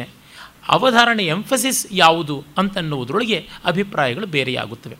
ಹಾಗೆಯೇ ಶೈವ, ವೀರಶೈವ ಶಿವಭಕ್ತಿ ಮತ್ತು ಜನ್ಮವನ್ನು ಮೀರಿದ ರೀತಿಯಲ್ಲಿ, ವರ್ಣದ ಚೌಕಟ್ಟನ್ನು ಮೀರಿ ಭೇದ ಇಲ್ಲದೆ ಭೇದಾತೀತವಾದ ಶಿವಭಕ್ತಿ, ಹುಟ್ಟಿಂದ ಎಲ್ಲರೂ ಒಂದೇ. ಬಸವಣ್ಣನವರೇ, ಜನ್ಮನಾ ಜಾಯತೆ ಶೂದ್ರ ಅನ್ನುವ ಶ್ಲೋಕ ಪ್ರಸಿದ್ಧವಾದದ್ದು, ಅದು ಮನುಸ್ಮೃತಿಯಲ್ಲಿ ಅಲ್ಲ, ಪಾರಂಪರಿಕವಾಗಿ ಬಂದಂಥದ್ದು, ಕರ್ಮಣ ದ್ವಿಜ ಉಚ್ಯತೆ ಅಂತನ್ನುವಂಥದ್ದು ವೇದಾಭ್ಯಾಸಾತ್ ಭವೇ ದ್ವಿಪ್ರಹ ಬ್ರಹ್ಮಜಾನಾತಿ ಬ್ರಹ್ಮಣ ಅನ್ನುವ ಶ್ಲೋಕವನ್ನು ಉಲ್ಲೇಖ ಮಾಡ್ತಾರೆ. ಈ ತತ್ವವನ್ನು ಶೈವಾಗಮಗಳು ಒಪ್ಪಿಕೊಂಡಿವೆ. ವೈಷ್ಣವಾಗಮಗಳಲ್ಲಿಯೇ ಹಾಗೆ ಇದ್ದದ್ದು ನಮಗೆ ಗೊತ್ತಾಗುತ್ತದೆ. ಅಳ್ವಾರುಗಳಲ್ಲಿ ಅಂತ್ಯಜರಿದ್ದರು, ಶೂದ್ರರಿದ್ದರು ಹುಟ್ಟು ಯಾವುದು ಅಂತ ಗೊತ್ತಿಲ್ಲದೆ ಹೆದ್ದವರಿದ್ದರು, ಇವರೆಲ್ಲ ಇದ್ದರು. ಏನಂದರೆ ಅದು ತುಂಬ ದೊಡ್ಡ ರೀತಿಯಲ್ಲಿ ವಚನಕಾರರು ಮಾಡಿದಂತೆ ಅಷ್ಟು ವ್ಯಾಪಕವಾಗಿ ಬರಲಿಲ್ಲ. ಇವರಲ್ಲಿ ಬಂತು. ಇವರಲ್ಲಿ ಆ ಒಂದು ತುಡಿತವನ್ನು, ಉತ್ಸಾಹವನ್ನು ಕಾಪಾಡಿಕೊಂಡರು. ಅಲ್ಲಮ ಪ್ರಭುಗಳು ಬಹಳ ಅದ್ಭುತವಾಗಿ ಬಸವಣ್ಣನವರನ್ನು ಯುಗದ ಉತ್ಸಾಹ ಅಂತ ಕರೀತಾರೆ. ಹಾಗೆಯೇ ಇವರು ಜಗದ ವಿಶ್ರಾಮ ಅಂತ ಅಲ್ಲಮ ಪ್ರಭುಗಳನ್ನು ಬಸವಣ್ಣನವರು ಹೇಳ್ತಾರೆ. ತುಂಬ ಸೊಗಸಾಗಿರ್ತಕ್ಕಂಥ ಒಂದು ವ್ಯಾಖ್ಯಾನ, ಅವರ ಒಂದು ಡೆಫಿನೇಷನ್ ಒಂದು ಲಕ್ಷಣೀಕರಣವನ್ನು ಪರಸ್ಪರ ಕೊಟ್ಟುಕೊಂಡಿದ್ದಾರೆ ಅಂತ ಅನಿಸುತ್ತದೆ. ಅಲ್ಲೆಲ್ಲ ನೋಡಿದಾಗ ನಮಗೆ ತಿಳಿಯುತ್ತದೆ, ಈ ಒಂದು ಜನ್ಮವೇ ಪರಮಾರ್ಥ ಅಂತ ಹೇಳುವಂಥದ್ದು ಸರಿಯಲ್ಲ ಅನ್ನುವ ಭಾವವನ್ನು ಪೂರ್ವದಲ್ಲಿಯೂ ಅನೇಕರು ಹೇಳಿಕೊಂಡು ಬಂದಿದ್ದಾರೆ. ಜೈನ ಬೌದ್ಧಗಳಂತೂ ಇದ್ದೇ ಇದೆ. ವೇದಾಂತದಲ್ಲಿಯೂ ಇದೆ. ವೇದಗಳಲ್ಲಿಯೇ ಸ್ವಯಂ ಕಾಣಿಸುವಂಥದ್ದೇ ಆಗಿದೆ. ನಮಗೆ ಗೊತ್ತಾಗುತ್ತದೆ. ಹಾಗಲ್ಲವಾದರೆ ವೇದಗಳಲ್ಲಿಯೇ ಈ ಕಲ್ಯಾಣಕರವಾದ ಮಾತುಗಳನ್ನು ಇಮಾಂ ಕಲ್ಯಾಣಿಂ ವಾಚಂ ಅವಧಾನಿ ಜನೇಭ್ಯ ಮಂತ್ರಗಳಲ್ಲಿ ಗೊತ್ತಾಗುತ್ತೆ. ಬ್ರಾಹ್ಮಣಾಯ ಕ್ಷತ್ರಿಯಾಯ ವೈಶ್ಯಾಯ, ಶೂದ್ರಾಯ, ಚಾರಣ್ಯಾಯ, ಸ್ವಾಯ, ಪರಾಯ ಅಂತ ಎಲ್ಲರಿಗೂ ಇದನ್ನು ಕೊಡಿ ಅನ್ನುವಂಥ ಮಾತುಗಳಾಗಲಿ. ಮತ್ತು ಉಪನಿಷತ್ತಲ್ಲೇ ಶೃಣ್ವಂತು ಸರ್ವೇ, ಅಮೃತಸ್ಯ ಪುತ್ರ ಅನ್ನುವಲ್ಲಿ ಸರ್ವೇ ಅನ್ನುವಾಗ ಎಲ್ಲರೂ ಸೇರಿಕೊಂಡಿರುವಂಥದ್ದೇ ಆಗಿದೆ ಅಮೃತತ್ವ ಅನ್ನುವಂಥದ್ದು. ಏನೆಂದರೆ ವ್ಯವಸ್ಥೆ ಎಷ್ಟೋ ಬಾರಿ ಅದಕ್ಕೆ ಅವಕಾಶ ಮಾಡಿಕೊಡೋದಿಲ್ಲ. ಕೆಲವೊಮ್ಮೆ ವಾಸ್ತವದ ಅನಿವಾರ್ಯತೆಗಳಿಂದಲೋ, ಇನ್ನು ಕೆಲವೊಮ್ಮೆ ಸ್ವಾರ್ಥದಿಂದಲೋ ಹೀಗೆ ಆಗ್ತಾ ಇರ್ತದೆ. ಅದನ್ನು ಶ್ರುತಿ ಮಾಡಿಕೊಡುವಂಥ ಕೆಲಸವನ್ನು ಈ ಮಹಾನುಭಾವರುಗಳು ಮಾಡ್ತಾ ಇರ್ತಾರೆ. ಅಂದರೆ ಸನಾತನ ಧರ್ಮದಲ್ಲಿ ಅನುದಿನವೂ ನಡೀತಾ ಇರತಕ್ಕಂಥ ಕೆಲಸ. ಕೆಲವೊಮ್ಮೆ ಉಜ್ವಲವಾಗಿ ನಡೆಯುತ್ತದೆ, ಕೆಲವೊಮ್ಮೆ ಮಂದವಾಗಿ ನಡೆಯುತ್ತದೆ. ಕೆಲವೊಮ್ಮೆ ಗುಪ್ತಗಾಮಿನಿ ಆಗುತ್ತದೆ ಕೆಲವೊಮ್ಮೆ ಉಕ್ಕೇರಿ ಪ್ರವಾಹ ಬಂದಂತೆ ಬರುತ್ತದೆ. ಈ ರೀತಿಯಾಗಿ ನಡೆಯುತ್ತದೆ. ವಚನಕಾರರು ಒಂದು ವೈಭವ, ಒಂದು ಪ್ರವಾಹ, ಒಂದು ಉತ್ತರಂಗವಾದ ವಿಲಾಸವನ್ನು ಮಾಡಿಕೊಟ್ಟಿದ್ದಾರೆ. ಆದರೆ ಇದು ಸನಾತನ ಧರ್ಮದ ಮೂಲಭೂತವಾದ ಧೋರಣೆಯೇ ಆಗಿದೆ ಮತ್ತು ಅದಕ್ಕಿರುವ ಶಕ್ತಿ ಅದು. ಸನಾತನ ಧರ್ಮದ ಒಂದು ಮಹನೀಯವಾದ ಶಕ್ತಿ ಎಂದರೆ ಇಂಟರ್ನಲ್ ಕರೆಕ್ಷನ್ ಫ್ಯಾಕ್ಟರ್ ಆಗಿಂದಾಗೆ ತನ್ನನ್ನು ತಾನೇ ತಿದ್ದಿಕೊಳ್ತಾ ಇರ್ತದೆ ಮುಂಚೆಯೆಲ್ಲ ನಾವುಗಳು ರೆಫ್ರಿಜರೇಟರನ್ನು ತೆಗೆದುಕೊಂಡಾಗ ಅಲ್ಲಿ ಆಟೋ ಡಿಫ್ರಾಸ್ಟಿಂಗ್ ಅಂತ ಏನು ಹೇಳ್ತಾರೆ? ತಾನಾಗಿ ಮಂಜು ಕರಗಿಸುವಂಥ ವ್ಯವಸ್ಥೆ ಇರಲಿಲ್ಲ. ಈಗ ಎಲ್ಲ ರೆಫ್ರಿಜರೇಟ್ರಲ್ಲೂ ಉಂಟು. ಸನಾತನ ಧರ್ಮ ಆ ರೀತಿಯಾಗಿ ಆಟೋ ಡಿಫ್ರಾಸ್ಟಿಂಗ್ ತನ್ನೊಳಗಿನ ಜಾಡ್ಯವನ್ನು, ಅದು ತನ್ನೊಳಗಿನ ವ್ಯಕ್ತಿಗಳ ಮೂಲಕವಾಗಿ ಕೊಡವಿ ನಿರ್ಮಲ ಮಾಡತಕ್ಕಂಥ ಕೆಲಸವನ್ನು ನಡೆಸ್ತಾ ಇರುತ್ತದೆ. ಅಂಥ ಒಂದು ದೊಡ್ಡ ಕೆಲಸವನ್ನು ವಚನಕಾರರು ಮಾಡಿದ್ದಾರೆ ಅನ್ನುವಂಥದ್ದನ್ನು ನಾವು ಮರೆಯುವಂತೆ ಇಲ್ಲ. ಹಾಗಾಗಿಯೇ ಅವರ ಒಂದು ತತ್ವ ಯಾವುದು ಅಂತ ನೋಡಿದಾಗ ನಮಗೆ ಗೊತ್ತಾಗುತ್ತದೆ. ವೀರಶೈವ ಅಂತ ಹೇಳುವ ವಚನಕಾರರ ತತ್ವ ಶೈವಾಗಮಗಳಲ್ಲಿ ಪ್ರತಿಷ್ಠಿತವಾದದ್ದೇನೆ. ಇಲ್ಲಿ ಮುಖ್ಯವಾಗಿ ಅದು ಶಕ್ತಿ ವಿಶಿಷ್ಟಾದ್ವೈತ ಅಂತ ಹೇಳ್ತಾರೆ. ಅಂದರೆ ಯಾವುದನ್ನು ಪರಿಣಾಮವಾದ ಅಂತ ಕರೀತಾರೆ. ಜಗತ್ತು ಬ್ರಹ್ಮದಿಂದ ಬಂದದ್ದು. ಬ್ರಹ್ಮದ ಪರಿಣಾಮ ರೂಪವಾದದ್ದು. ಬ್ರಹ್ಮ ಅಂದರೆ ಇಲ್ಲಿ ಶಿವ ಪರಮ ಚೈತನ್ಯ ಅನ್ನುವಂಥ ಅರ್ಥ. ಹಾಗೆ ಅದು ಪರಮಾತ್ಮನ ಶಕ್ತಿ ರೂಪದ್ದು. ಜಗತ್ತು ಮಿಥ್ಯೆ ಅನ್ನುವಂಥದ್ದಲ್ಲ, ಜಗತ್ತು ಪರಮಾರ್ಥ ಸತ್ಯವೂ ಅಲ್ಲ, ಅದು ಸಾಪೇಕ್ಷ ಸತ್ಯ ಅಂತ. ಅದು ಮತ್ತೆ ಮಿಥ್ಯೆ ಅನ್ನುವುದಕ್ಕೆ ಬರುತ್ತದೆ. ಅಳಿಯ ಅಲ್ಲ, ಮಗಳ ಗಂಡ, ಅದು ಇರುವಂಥದ್ದೇನೆ. ಈ ಭೇದಾಭೇದ ದರ್ಶನಗಳೆಲ್ಲ ಜಗತ್ತಿನ ಕಡೆಗೆ ಪರಮಾತ್ಮನ ಅಧೀನ ಮಾಡಿದಾಗ ಸತ್ಯ ಅನ್ನೋದು ಯಾವುದರ ಅಧೀನದಲ್ಲೂ ಇಲ್ಲ ಅಂದರೆ ಬಂದುಬಿಡುತ್ತದೆ. ಅದು ಮಿಥ್ಯಾತ್ವವೇ ಆಗುತ್ತದೆ. ಏನೆಂದರೆ, ಸುಳ್ಳು ಅನ್ನುವ ಅರ್ಥದಲ್ಲಿ ಅಲ್ಲ ಅಂತ, ವೈನಾಶಿಕ ಅಂತಲ್ಲ ಅದು ಬೌದ್ಧರು ಹೇಳ್ತಾರೆ. ಕೆಲವರು ಅದ್ವೈತಿಗಳು ಹೇಳ್ತಾರೆ ಅಂತಂತಾರೆ. ಆದರೆ ಅದ್ವೈತಿಗಳು ಹೇಳುವುದಾಗಲಿ, ಬೌದ್ಧರು ಹೇಳುವುದಾಗಲಿ ಬೇರೊಂದು ಅರ್ಥದಲ್ಲಿ ಮಿಥ್ಯಾ ಅನ್ನೋದಕ್ಕೆ ಸಾಪೇಕ್ಷ ಅಂತ ಅರ್ಥ. ಬೌದ್ಧರು ಸಂವೃತಿ ಸತ್ಯ ಅಂದರೂ ಅದೇ ಅರ್ಥ ಇರ್ತಕ್ಕಂಥದ್ದು. ಜಗತ್ತನ್ನು ಪರಮಾರ್ಥತಃ ನಿಲ್ ವಾಯ್ಡ್ ಅಂತ ಹೇಳುವಂಥದ್ದಾಗಿದ್ದರೆ ಯಾರೂ ಯಾವ ಕೆಲಸವೂ ಮಾಡ್ತಾ ಇರಲಿಲ್ಲ. ಬುದ್ಧನಷ್ಟು ದೊಡ್ಡ ಕೆಲಸಗಳನ್ನು, ಶಂಕರರಷ್ಟು ದೊಡ್ಡ ಕೆಲಸಗಳನ್ನು ಜಗತ್ ಸತ್ಯವಾದಿಗಳು ಎಷ್ಟು ಜನ ಮಾಡಿದ್ರು? ಹೀಗಾಗಿ ಅಲ್ಲಿರುವ ತತ್ವ ಅದಲ್ಲ. ಆದರೆ ಸಣ್ಣ ಸಣ್ಣ ಅಭಿಪ್ರಾಯ ಭೇದಗಳು, ಅವಧಾರಣೆ ಇವೆಲ್ಲ ಕಡೆಗೆ ultimately it comes to emphasis ಅವಧಾರಣೆ ಹಾಕುವಾಗ ನಮಗೆ ಈ ಕಡೆಯಿಂದ ಹೇಳಿದರೆ ಚೆನ್ನ ಅಂತ ಅನಿಸುತ್ತದೆ. ಇವರು ಎಲ್ಲರಿಗಿಂತ ಮಿಗಿಲಾದವರು ಅಂತ ಹೇಳುವುದು ಒಂದಾದರೆ, ಇವರು ಅದ್ವಿತೀಯರು ಅಂತ ಅನ್ನೋದು ಇನ್ನೊಂದು. ಇವರು ಯಾರಿಗೂ ಎರಡನೇವರಲ್ಲ ಅಂತ. ಎರಡೂ ಒಂದೇ.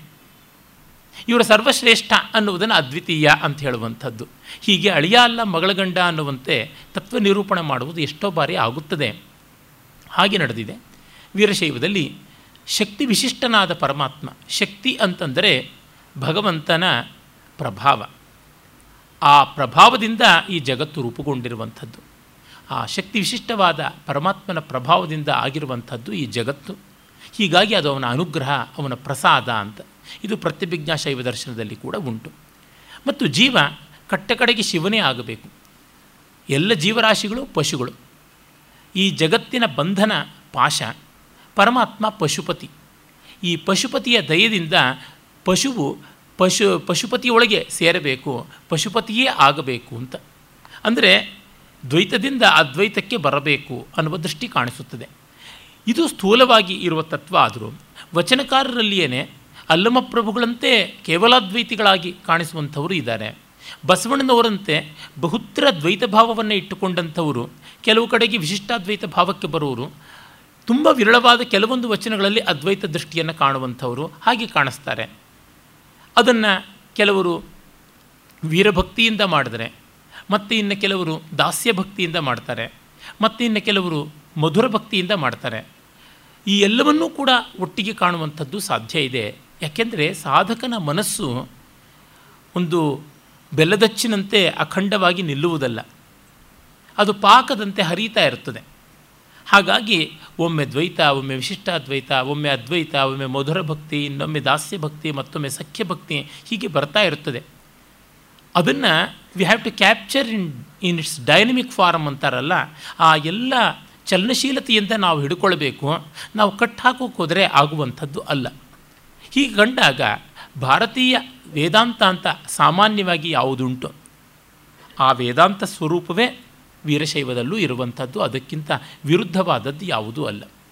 ಆದರೆ ಆ ಪರಮತತ್ವ ಅನ್ನುವಂಥದ್ದು ಬ್ರಹ್ಮತತ್ವಕ್ಕೆ ಶಿವ ಅಂತ ಹೆಸರು ಕೊಟ್ಟಿದ್ದಾರೆ.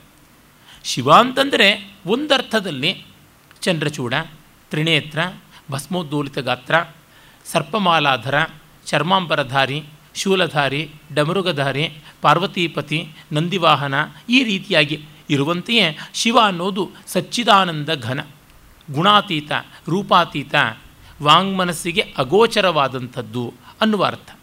ಅಂದರೆ ಸಗುಣ ಸಾಕಾರದ ಅರ್ಥದಲ್ಲಿ ಶಿವಶಂಕರ ಅನ್ನುವ ಅರ್ಥದಲ್ಲಿ, ನಿರ್ಗುಣ ನಿರಾಕಾರದಲ್ಲಿ ಪರಮಶಿವ ಪರಮ ಮಂಗಳಕಾರಿಯಾದಂಥ ಅತ್ಯುಚ್ಚ ಸತ್ಯ ಅನ್ನುವ ಭಾವದಲ್ಲಿ ಎರಡನ್ನೂ ಕೂಡ ಕಾಣ್ತೀವಿ. ಇದು ಮತ್ತೆ ಹಾಗೆಯೇ ಇರುವಂಥದ್ದು. ವೈಷ್ಣವದಲ್ಲಿಯೂ ಹಾಗೆಯೇ ಕಾಣಿಸುತ್ತದೆ. ಶಂಖಚಕ್ರ ಗದಾಧಾರಿಯಾದ ನಾರಾಯಣ ಅಂತ ಹೇಳುವಂತೆ ಆತನನ್ನು ಈ ಎಲ್ಲ ಉಪಾಧಿಗಳನ್ನು ಮೀರಿರುವಂಥ ಪರಮತತ್ವ ಅಂತ ಹೇಳುವುದು ನಾವು ನೋಡ್ತೀವಿ. ಇದೆಲ್ಲ ಸನಾತನ ಧರ್ಮದ ಸ್ವರೂಪವೇ ಆಗಿರುವಂಥದ್ದು. ಮತ್ತು ಪರಮ ಐಕಾಂತಿಕವಾದ ಉಪಾಸನೆಗೆ ಒಂದೇ ದೇವರನ್ನು ಆರಾಧನೆ ಮಾಡಿ ಅಂತ. ಏನಾಗಿತ್ತು? ಉಪಾಸನೆಯ ಕ್ರಮದಲ್ಲಿ ಅವರವರಿಗೆ ಬೇಕಾದದ್ದನ್ನು ಅವರವ್ರು ಮಾಡಬಹುದು ಅಂತ ಅಂದರೂ ನಮ್ಮ ಚಟಗಳನ್ನೆಲ್ಲ ನಮ್ಮ ದೇವರಿಗೂ ಅಂಟಿಸಿಬಿಡ್ತೀವಿ. ಹಾಗೆ ಅಂಟಿಸಿ ನಮ್ಮ ದುರ್ವ್ಯಸನಗಳಿಗೆಲ್ಲ ದೇವರನ್ನು ದಾಸರನ್ನಾಗಿ ಮಾಡಿ ನಮ್ಮ ದುರ್ವ್ಯಸನಗಳಿಗೆ ಒಂದು ಪ್ರಸಾದ ರೂಪವನ್ನು, ಒಂದು ಪೂಜಾ ರೂಪವನ್ನು ಕಲ್ಪಿಸಿಕೊಳ್ತೀವಿ. ಅದನ್ನು ವಚನಕಾರರು ಆಕ್ಷೇಪ ಮಾಡ್ತಾರೆ. ಮಾರಿ, ಮಸಣಿ, ಮಲ್ಲಾರಿ, ಭೈರವ ಇತ್ಯಾದಿಗಳನ್ನೆಲ್ಲ ಆರಾಧನೆ ಮಾಡಬೇಡಿ ಅಂತಂದರೆ ಜಾನಪದ ದೇವರುಗಳು, ಗ್ರಾಮೀಣ ದೇವರುಗಳು, ದಲಿತ ದೇವರುಗಳು ತುಚ್ಛ ಅಂತೆಲ್ಲ ಅರ್ಥವಲ್ಲ. ಏನೆಂದರೆ ನೀವು ಅದಕ್ಕೆ ಮಾಂಸ, ಮದ್ಯ ಇತ್ಯಾದಿಗಳನ್ನು ನಿವೇದನೆ ಮಾಡಿ ನಿಮ್ಮ ಚಟವನ್ನು ಈಡೇರಿಸಿಕೊಳ್ಳುವಂಥದ್ದು ಮಾಡ್ತಾ ಇದ್ದೀರಾ? ಅದು ಬೇಡ ಅಂತ ಹೇಳಿ. ಅವರಲ್ಲಿ, ವಚನಕಾರರಲ್ಲಿ ಮಾಂಸಾಹಾರ ಕೆಲವರಿಗೆ ಇತ್ತು ಅಂತಲೂ ಹೇಳ್ತಾರೆ. ಇರಲಿಲ್ಲ ಅಂತಲೂ ಹೇಳ್ತಾರೆ. ಆದರೆ ಪ್ರಾಯಿಕವಾಗಿ, ಪ್ರಧಾನವಾಗಿ ನೋಡಿದ್ರೆ ಸಸ್ಯಾಹಾರವನ್ನು ಮದ್ಯ ಮಾಂಸಾದಿ ವ್ಯಸನಗಳ ಇಲ್ಲದೇ ಇರುವಂಥ ಸಮಾಜವನ್ನು ಕಲ್ಪಿಸೋದಕ್ಕೆ ನೋಡಿದ್ದಾರೆ ಅಂತ ಗೊತ್ತಾಗುತ್ತದೆ. ಮುಖ್ಯ ತಾತ್ಪರ್ಯ ಇಷ್ಟೇ ಜೀವಹಿಂಸೆ ಕಡಿಮೆ ಆಗಬೇಕು. ಮನಸ್ಸಿಗೆ ಸಂಯಮ ಬರಬೇಕು. ಭ್ರಮೆಗಳು, ಉನ್ಮಾದಗಳು ಕಡಿಮೆ ಆಗಬೇಕು ಅನ್ನುವಂಥದ್ದೆಲ್ಲ ದೃಷ್ಟಿಕೋನ. ಇದನ್ನು ಯಾರೂ ಎಲ್ಲಿಯೂ ಅಲ್ಲಗೆಳೆಯೋಕ್ಕಾಗೋಲ್ಲ ಅದು ಸ್ಪಿರಿಟನ್ನು ನೋಡಬೇಕು. ಯಾವುದೋ ಒಂದು ಪದದಲ್ಲಿ ಹೀಗಿದೆ ಅಂತ ಹೇಳಿ ಅಲ್ಲಾಡಿಸ್ತಾ ವಾದ ಮಾಡೋದಿದೆಯಲ್ಲ, ಅದು ಛಲ. ಅದು ಸತ್ಯಪ್ರೀತಿಯ ಲಕ್ಷಣ ಅಲ್ಲ.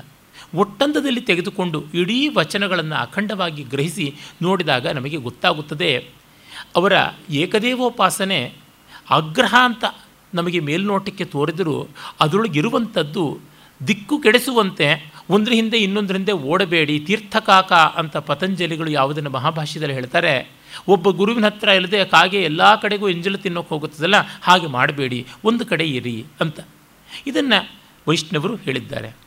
ಕ್ರೈಸ್ತರು ಹೇಳಿದ್ದಾರೆ, ಎಲ್ಲರೂ ಹೇಳಿದ್ದಾರೆ. ಆ ಮಟ್ಟಕ್ಕೆ ಅದು ಸರಿ. ಆದರೆ ಮಿಕ್ಕ ದೇವರುಗಳನ್ನು ಧ್ವಂಸ ಮಾಡ್ತೀನಿ ಒಡಿತೀನಿ ಅಂತ ಅನ್ನುವಾಗ ಅಪಾಯಕಾರಿಯಾಗುತ್ತೆ ವೀರಶೈವದ ಉನ್ಮಾದ ಆ ರೀತಿಯಾದ ಕೆಲಸಗಳನ್ನು ಮಾಡಿದೆ. ಮಾಡಿದೆ ಅನ್ನೋದಕ್ಕಿಂತ ಆ ರೀತಿಯಾದ ಕೆಲಸ ಆಗಲಿ ಎನ್ನುವ ಆಶೋತ್ತರದಿಂದ ಬರೆದ ಗ್ರಂಥಗಳು. ನಮ್ಮಲ್ಲಿ ಎಷ್ಟೋ ಬಾರಿ ಬೇರೆ ದೇವಸ್ಥಾನಗಳನ್ನು ಒಡೆದ ಪ್ರಮಾಣಕ್ಕಿಂತ ಒಡೆಯೋದೊಳಗೆ ಸಂತೋಷ ಕಾಣೋಣ ಅನ್ನುವ ಒಂದು ಕಲ್ಪಿತವಾದ ಬರವಣಿಗೆಗಳ ಪ್ರಮಾಣ ಜಾಸ್ತಿ. ಆ ರೀತಿಯಾಗಿ ಉಂಟು. ಎಷ್ಟು ಅಪಚಾರವನ್ನೇ ಮಾಡಿದ್ದಾರೆ ಕೆಲವು ವೀರಶೈವ ಗ್ರಂಥಕಾರರು ಅಂತಂದರೆ ಬಸವಣ್ಣನವರು ಬಿಜ್ಜಳನ ಭಂಡಾರವನ್ನೆಲ್ಲ ಎತ್ಕೊಂಡು ಎತ್ಕೊಂಡು ಎತ್ಕೊಂಡು ಎಲ್ಲ ಶರಣರಿಗೆ ದಾನವಾಗಿ ಕೊಟ್ಟುಬಿಟ್ರು ದುಂದು ಮಾಡಿಬಿಟ್ರು ಉಜಾಡೆಬ್ಬಿಸಿಬಿಟ್ರು ಬೊಕ್ಕಸ ಅನ್ನುವಂತೆ ಸಂತೋಷದಿಂದ ಬರೀತಾನೆ. ಬಸವಣ್ಣನವರು ಹಾಗೆ ಮಾಡಿಲ್ಲ, ಮುಂದೆ ಅದನ್ನು ಹೇಳ್ತೀನಿ. ಹೀಗಾಗಿ ಅವರು ತಮ್ಮ ನ್ಯಾಯವಾದ ಸಂಪಾದನೆಯನ್ನು ವಿತರಣೆ ಮಾಡಿದ್ರು ಅನ್ನುವಂಥದ್ದು ನಮಗೆ ಗೊತ್ತಾಗುತ್ತದೆ. ಒಟ್ಟಿನಲ್ಲಿ ಅತ್ಯುತ್ಸಾಹದಿಂದ ಕೆಲವೊಮ್ಮೆ ನಡೆಯದೇ ಇದ್ದರೂ ಘಟನೆಗಳು ಈ ಥರ ನಡೆದಿದ್ದರೆ ಚೆನ್ನಾಗಿತ್ತು ಅಂತ ವಿಶ್ಫುಲ್ ಥಾಟ್ಸ್ ಅಂತೀವಲ್ಲ. ಆ ರೀತಿಯಾದ ಪುರಾಣಗಳನ್ನು ಕಲ್ಪಿಸಿ ಬಿಡ್ತಾರೆ ನಮ್ಮ ಜನ. ಯಾಕೆಂದರೆ ದೊಡ್ಡವರಿಗಿಂತ ಅವರ ಹಿಂದಿರುವ ಅನುಯಾಯಿಗಳಿಗೆ ಈ ದೊಡ್ಡವರ ಕೈನಲ್ಲಿ ತಮ್ಮ ಚಟಗಳನ್ನೆಲ್ಲ ತೀರಿಸಿಕೊಂಡು ಬಿಟ್ಟರೆ ಸಂತೋಷ. ಅವ್ರ ಕೈಯಲ್ಲಿ ಇದೆಲ್ಲ ಆಗಿತ್ತು ಅಂತ ಮಾಡಿಸಿಬಿಡಬೇಕು ಅಂತ. ಇಂಥದ್ದನ್ನೆಲ್ಲ ಮಾಡುವ ತಂತ್ರ ಬರವಣಿಗೆಗಳಲ್ಲಿ ಕಾಣುತ್ತದೆ.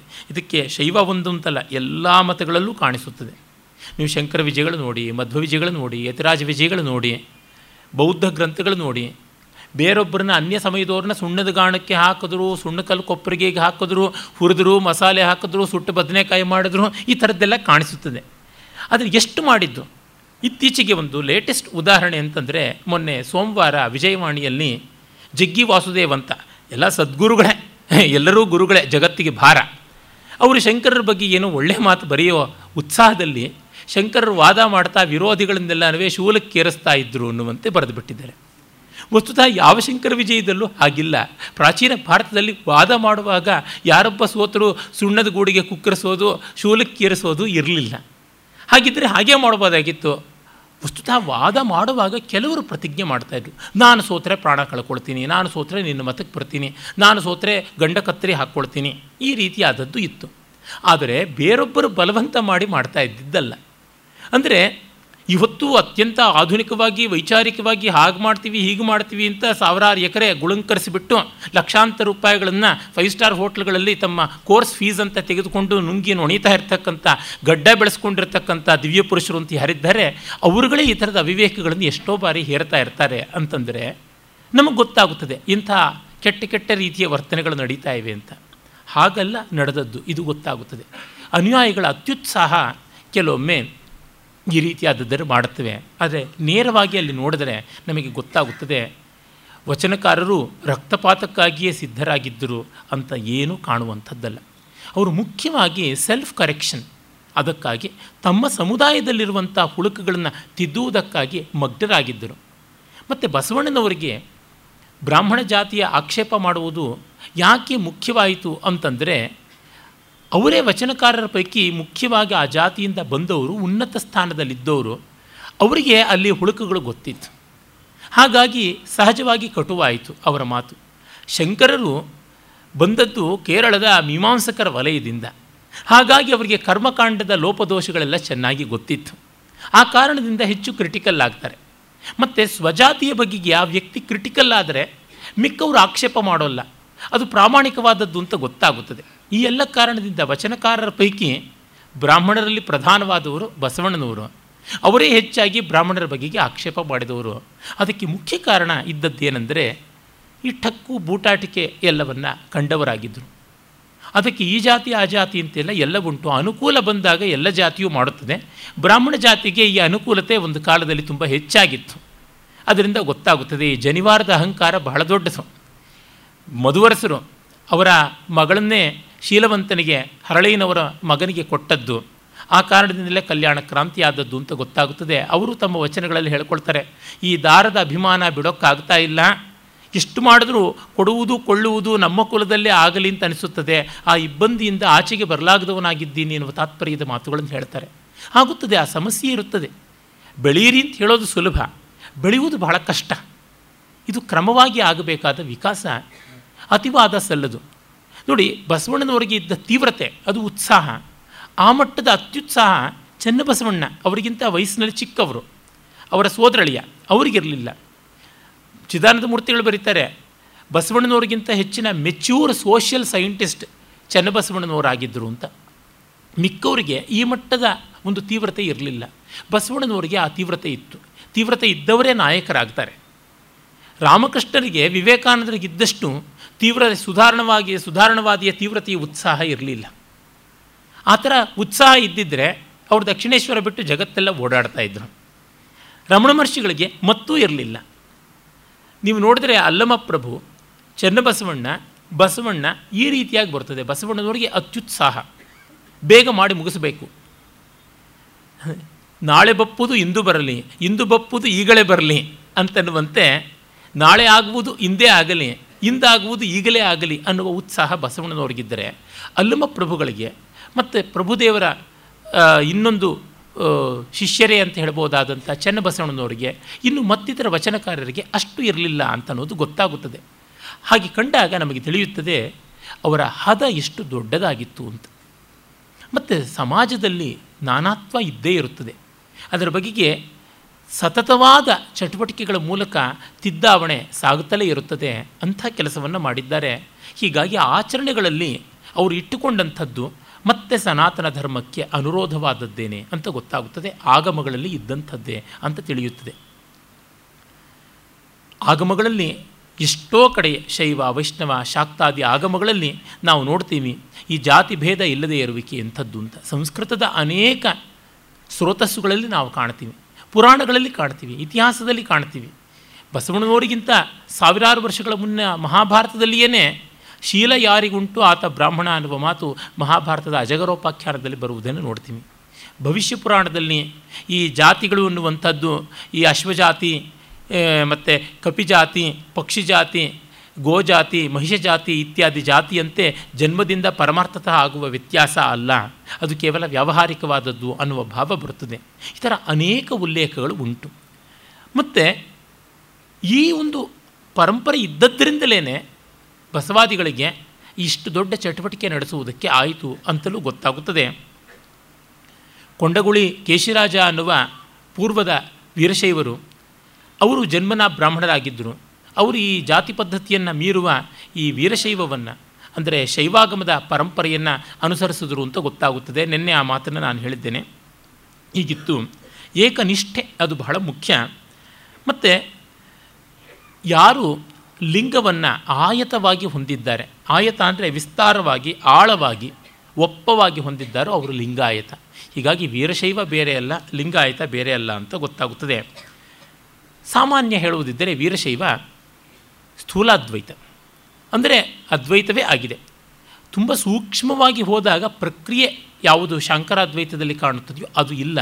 ಆದರೆ ಮಿಕ್ಕೆಲ್ಲ ರೀತಿಯಲ್ಲೂ ಸಾಮಾನ್ಯವಾಗಿ ನಾವು ಯಾವುದನ್ನು ವಚನಕಾರರಿಗೂ ಸ್ಫೂರ್ತಿ ಅಂತ ಹೇಳಬಹುದಾದ ಮಧ್ಯಕಾಲದ ಭಾರತದಲ್ಲೆಲ್ಲ ವಿಜೃಂಭಿಸಿದ ನಾಥಪಂಥ ಮತ್ತು ನಾಥಪಂಥದ ಅನೇಕ ಮುಖಗಳಲ್ಲಿ ಸಿದ್ಧರಲ್ಲಿ ಕಾಣುವಂಥದ್ದೇ ಆಗಿದೆ. ಆ ಪರಮಾತ್ಮ ತನ್ನ ಲೀಲೆಗಾಗಿ ಜಗತ್ತನ್ನು ಮಾಡಿಕೊಂಡ ಆ ಲೀಲೆಯ ಫಲವಾಗಿ ಜೀವ. ಆ ಜೀವ ಮತ್ತೆ ಪರಮನಾಗುವುದೇ ಬಹಳ ಮುಖ್ಯ ಅಂತನ್ನುವಂಥದ್ದು. ನಿರಾಕಾರವಾದ ಅಂದರೆ ಸಕಲಾಕಾರವೂ ಆದ ಆ ಪರಮಶಿವ ಮಾಯಾಶಕ್ತಿಯ ಮೂಲಕವಾಗಿ ತಾನೇ ಜೀವ ಅಂತ ಅನಿಸ್ಕೊಳ್ತಾನೆ. ತಾನು ಈಶ್ವರ ಆದಾಗ ಸರ್ವಜ್ಞ, ಸರ್ವಶಕ್ತ, ಜೀವ ಆದಾಗ ಅಣು ಅಂತನ್ನುವಂಥದ್ದು. ಮತ್ತು ಈ ಒಂದು ಸ್ಥಿತಿಯಲ್ಲಿ ಮೂರು ಮಲಗಳು ಅಂತನ್ನುವಂಥದ್ದು ಒಂದು ಇರುತ್ತದೆ ಅಂತ ಕರೀತಾರೆ ಜೀವನ ಬಂಧಗಳು. ಅದನ್ನು ಆಣವ, ಮಾಯೀಯ ಮತ್ತು ಕಾರ್ಮಣ ಅಂತ ಮೂರಾಗಿ ಹೇಳ್ತಾರೆ. ತಾನು ಅಣು ಅಂತ ಜೀವ ಭಾವಿಸಿಕೊಳ್ಳೋದು ಒಂದು ಮಲ. ಮತ್ತು ತಾನು ಅಶಕ್ತ, ಪರಮಾತ್ಮ ಸರ್ವಶಕ್ತ ಅಂತ ಭಾವಿಸಿಕೊಳ್ಳೋದು ಮಾಯೆಯಿಂದ ಆಗುವಂಥದ್ದು, ಅದು ಮಾಯೀಯ ಅನ್ನುವ ಮಲ. ಮತ್ತು ತನ್ನ ಮಿತಿ ಅನ್ನುವುದು ಇಷ್ಟು. ತಾನು ಇಷ್ಟು ಮಾತ್ರ ಕೆಲಸ ಮಾಡಬಲ್ಲೆ. ಸರ್ವಶಕ್ತನ ಕೆಲಸವನ್ನು ಮಾಡೋಕ್ಕಾಗೋದಿಲ್ಲ, ಸರ್ವಜ್ಞನ ಕೆಲಸ ಮಾಡೋಕ್ಕಾಗೋಲ್ಲ ಅನ್ನುವಂಥದ್ದು ಕಾರ್ಮಣ, ಕರ್ಮ ಸಂಬಂಧಿಯಾದದ್ದು ಅಂತ ಕರೀತಾರೆ. ಈ ತ್ರಿವಿಧ ಮಲಗಳು ಒಂದು ಹಗ್ಗಕ್ಕಿರುವ ಮೂರು ಎಳೆಗಳು ಹೊಸದು ಆದಾಗ ಅದನ್ನು ಮೀರುವಂಥದ್ದೇ ಪಾಶವನ್ನು ಮೀರುವಿಕೆ. ಪಾಶವನ್ನು ಮೀರಿದಾಗ ಪಶುವೇ ಪಶುಪತಿ ಆಗ್ತಾನೆ ಅನ್ನುವಂಥದ್ದು ಉಂಟು. ಇಲ್ಲಿ ಅವರು ಮಾಡಿಕೊಂಡ ಒಂದು ವ್ಯವಸ್ಥೆ ಏನೆಂದರೆ ಶಕ್ತಿವಿಶಿಷ್ಟಾದ್ವೈತದಲ್ಲಿ ಷಟ್ಸ್ಥಲ ಸಿದ್ಧಾಂತ ಉಂಟು. ಷಟ್ಸ್ಥಲ ಅನ್ನುವಂಥದ್ದು ಈ ಜೀವವು ಬ್ರಹ್ಮವಾಗುವ, ಶಿವವಾಗುವ ಒಂದು ಸೋಪಾನ ಕ್ರಮ ಅದಕ್ಕಾಗಿ ಜೀವ ತನಗೊಂದು ರಕ್ಷಣೆಯ ಕೋಟೆಯನ್ನು ಮಾಡಿಕೊಳ್ಳಬೇಕಾಗುತ್ತದೆ. ಈ ವಿಕಾಸದಲ್ಲಿ ತಾನು ಹಾದಿಗೆಡದೇ ಇರುವಂತೆ, ಪತನವಾಗದೇ ಇರುವಂತೆ ಒಂದು ವ್ಯವಸ್ಥೆಯನ್ನು ಮಾಡಿಕೊಳ್ಳಬೇಕಾಗುತ್ತದೆ. ನಮಗೆ ಗೊತ್ತು, ಒಂದು ರಾಕೆಟ್ ಭೂಮಿಯಿಂದ ಬಾಹ್ಯಾಕಾಶಕ್ಕೆ ಹೋಗಬೇಕು ಅಂತಂದರೆ ಅದಕ್ಕೆ ಮೂರು ನಾಲ್ಕು ಆವರಣಗಳು ಇರುತ್ತವೆ ಒಂದಾದ ಮೇಲೆ ಒಂದು ಆವರಣಗಳು ಕಳಚಿಕೊಂಡು ಹೋಗುತ್ತದೆ. ಹಾಗೆ ಆವರಣಗಳನ್ನು ಮೊದಲು ರಕ್ಷಣೆ ಮಾಡಿಕೊಂಡು ಕ್ರಮಕ್ರಮವಾಗಿ ಅದನ್ನು ಕಳಿಸಿಕೊಳ್ತಾ ಬರುತ್ತದೆ. ಈ ರೀತಿಯಾಗಿ ಈ ಆವರಣಗಳು. ಮತ್ತು ಬಾಹ್ಯಾಕಾಶದಲ್ಲಿ ಗುರುತ್ವ ಶಕ್ತಿ ಇಲ್ಲದ ರೀತಿಯಲ್ಲಿ ಅದು ನಿರಾಲಂಬವಾಗಿ ಯಾವ ಇಂಧನವೂ ಇಲ್ಲದೆ ಸುತ್ತಾ ಇರಬಹುದಲ್ವ? ಆ ಮಟ್ಟಕ್ಕೆ ಬರಬೇಕು. ಆ ಒಂದು ಉನ್ನತಿಯ ವಿಕಾಸವನ್ನು ಷಟ್ಸ್ಥಲಗಳ ಸೋಪಾನ ಅಂತ ಕರಿತೀವಿ. ಇದು ಬಹಳ ಮುಖ್ಯವಾಗಿ ಇರುವಂಥದ್ದು. ಮತ್ತು ಈ ಅಷ್ಟಾವರಣಗಳನ್ನು ಪ್ರಾಚೀನ ಕಾಲದಿಂದ ನೋಡ್ತೀವಿ. ಬಸವಣ್ಣನವರಿಗೆ ಪೂರ್ವಕಾಲದಲ್ಲಿದ್ದಂಥ ಗ್ರಂಥ ಬಹಳ ಪ್ರಸಿದ್ಧವಾದಂಥದ್ದು ಸಿದ್ಧಾಂತ ಶಿಖಾಮಣಿ. ಸಿದ್ಧಾಂತ ಶಿಖಾಮಣಿ ವೀರಶೈವಕ್ಕೆ ಬೇಕಾದ ಅತ್ಯಂತ ಮುಖ್ಯವಾದ ವಿಚಾರಗಳನ್ನೆಲ್ಲ ಹೇಳಿಕೊಟ್ಟಂಥದ್ದು. ಈಚಿನವರೆಗೂ ಕೆಲವರು ಅದು ಬಸವಾದಿಗಳ ಬಳಿಕ ಬಂದದ್ದು ಅನ್ನುವ ಭ್ರಮೆಯಲ್ಲಿದ್ದರು ಸಂಶೋಧನೆಗಳಿಂದ ಸ್ಪಷ್ಟವಾಗಿದೆ. ಮತ್ತು ಆ ಶ್ಲೋಕಗಳನ್ನು ವಚನಗಳಲ್ಲಿ ಉಲ್ಲೇಖವಾಗಿ ನಾವು ಕಾಣುವ ಕಾರಣ ಗೊತ್ತಾಗುತ್ತದೆ. ಸ್ಪಷ್ಟವಾಗಿ ಸಿದ್ಧಾಂತ ಶಿಖಾಮಣಿ ಎಂಟನೇ ಶತಮಾನದ ಆಸುಪಾಸಿನೊಳಗೆ ನಿರ್ಮಿತವಾಗಿತ್ತು ಅಂತ ಗೊತ್ತಾಗುತ್ತದೆ. ಹಾಗಾಗಿ ಬಸವಣ್ಣನವರಿಗಿಂತ ನಾನ್ನೂರು ವರ್ಷಗಳಿಗೂ ಪ್ರಾಚೀನವಾದದ್ದು ಕನಿಷ್ಠ ಅಂತಂದರೆ ಅಂತ. ಈ ಕಾರಣವಾಗಿ ಇವೆಲ್ಲ ವಿಷಯಗಳು ಅವರು ತುಂಬಿಸಿಕೊಂಡಿದ್ದಾರೆ. ಹೆಚ್ಚಿನ ವಚನಗಳು ಈ ಆಚಾರವನ್ನು ಕುರಿತದ್ದಾಗಿವೆ. ಅಷ್ಟಾವರಣ, ಷಟ್ಸ್ಥಲ. ಮತ್ತು ಲೋಕದಲ್ಲಿ ಹೇಗೆ ನಡೆದುಕೊಳ್ಳಬೇಕು? ಸಾಮಾನ್ಯ ಧರ್ಮಗಳಾದ ಸತ್ಯ, ಶೌಚ ಹಿಂಸೆ ಇತ್ಯಾದಿಗಳನ್ನು ಕುರಿತದ್ದಾಗಿವೆ. ಅಂತಂದಾಗ ನಮಗೆ ಅವಧಾರಣೆ ಎಷ್ಟು ಬೇರೆಯ ರೀತಿಯಲ್ಲಿ ಪರ್ವರ್ಷನೆಗಾಗಿಬಿಟ್ಟಿದೆ ಈ ಹೊತ್ತು ಅಂತ ಗೊತ್ತಾಗುತ್ತದೆ. ಅಷ್ಟಾವರಣಗಳಲ್ಲಿ ಮೊತ್ತ ಮೊದಲನೆಯದು ಗುರು.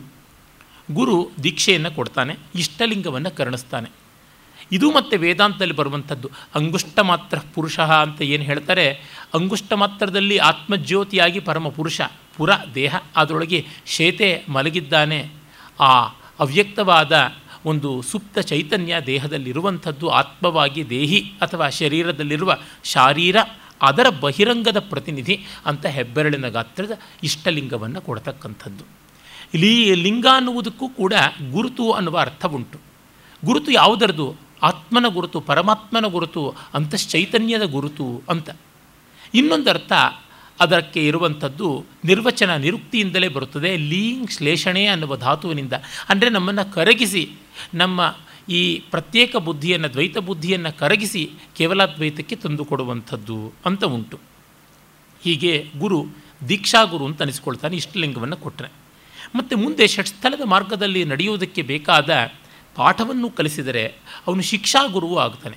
ಈಚೆಗೆ ನಮ್ಮಲ್ಲಿ ಶಿಕ್ಷೆ ಅಂದರೆ ಪನಿಷ್ಮೆಂಟ್ ಅಂತ ಅರ್ಥ ಬಂದಿದೆ. ಅದು ಎಜುಕೇಷನ್ ವಸ್ತುವ ವಸ್ತುತಃ. ಈಗ ಎಜುಕೇಷನ್ನೇ ಪನಿಷ್ಮೆಂಟ್ ಆಗಿದೆ. ಅದಕ್ಕಾಗಿ ಎರಡೂ ಒಂದೇ ಆದದ್ರೊಳಗೆ ಆಶ್ಚರ್ಯವಿಲ್ಲ.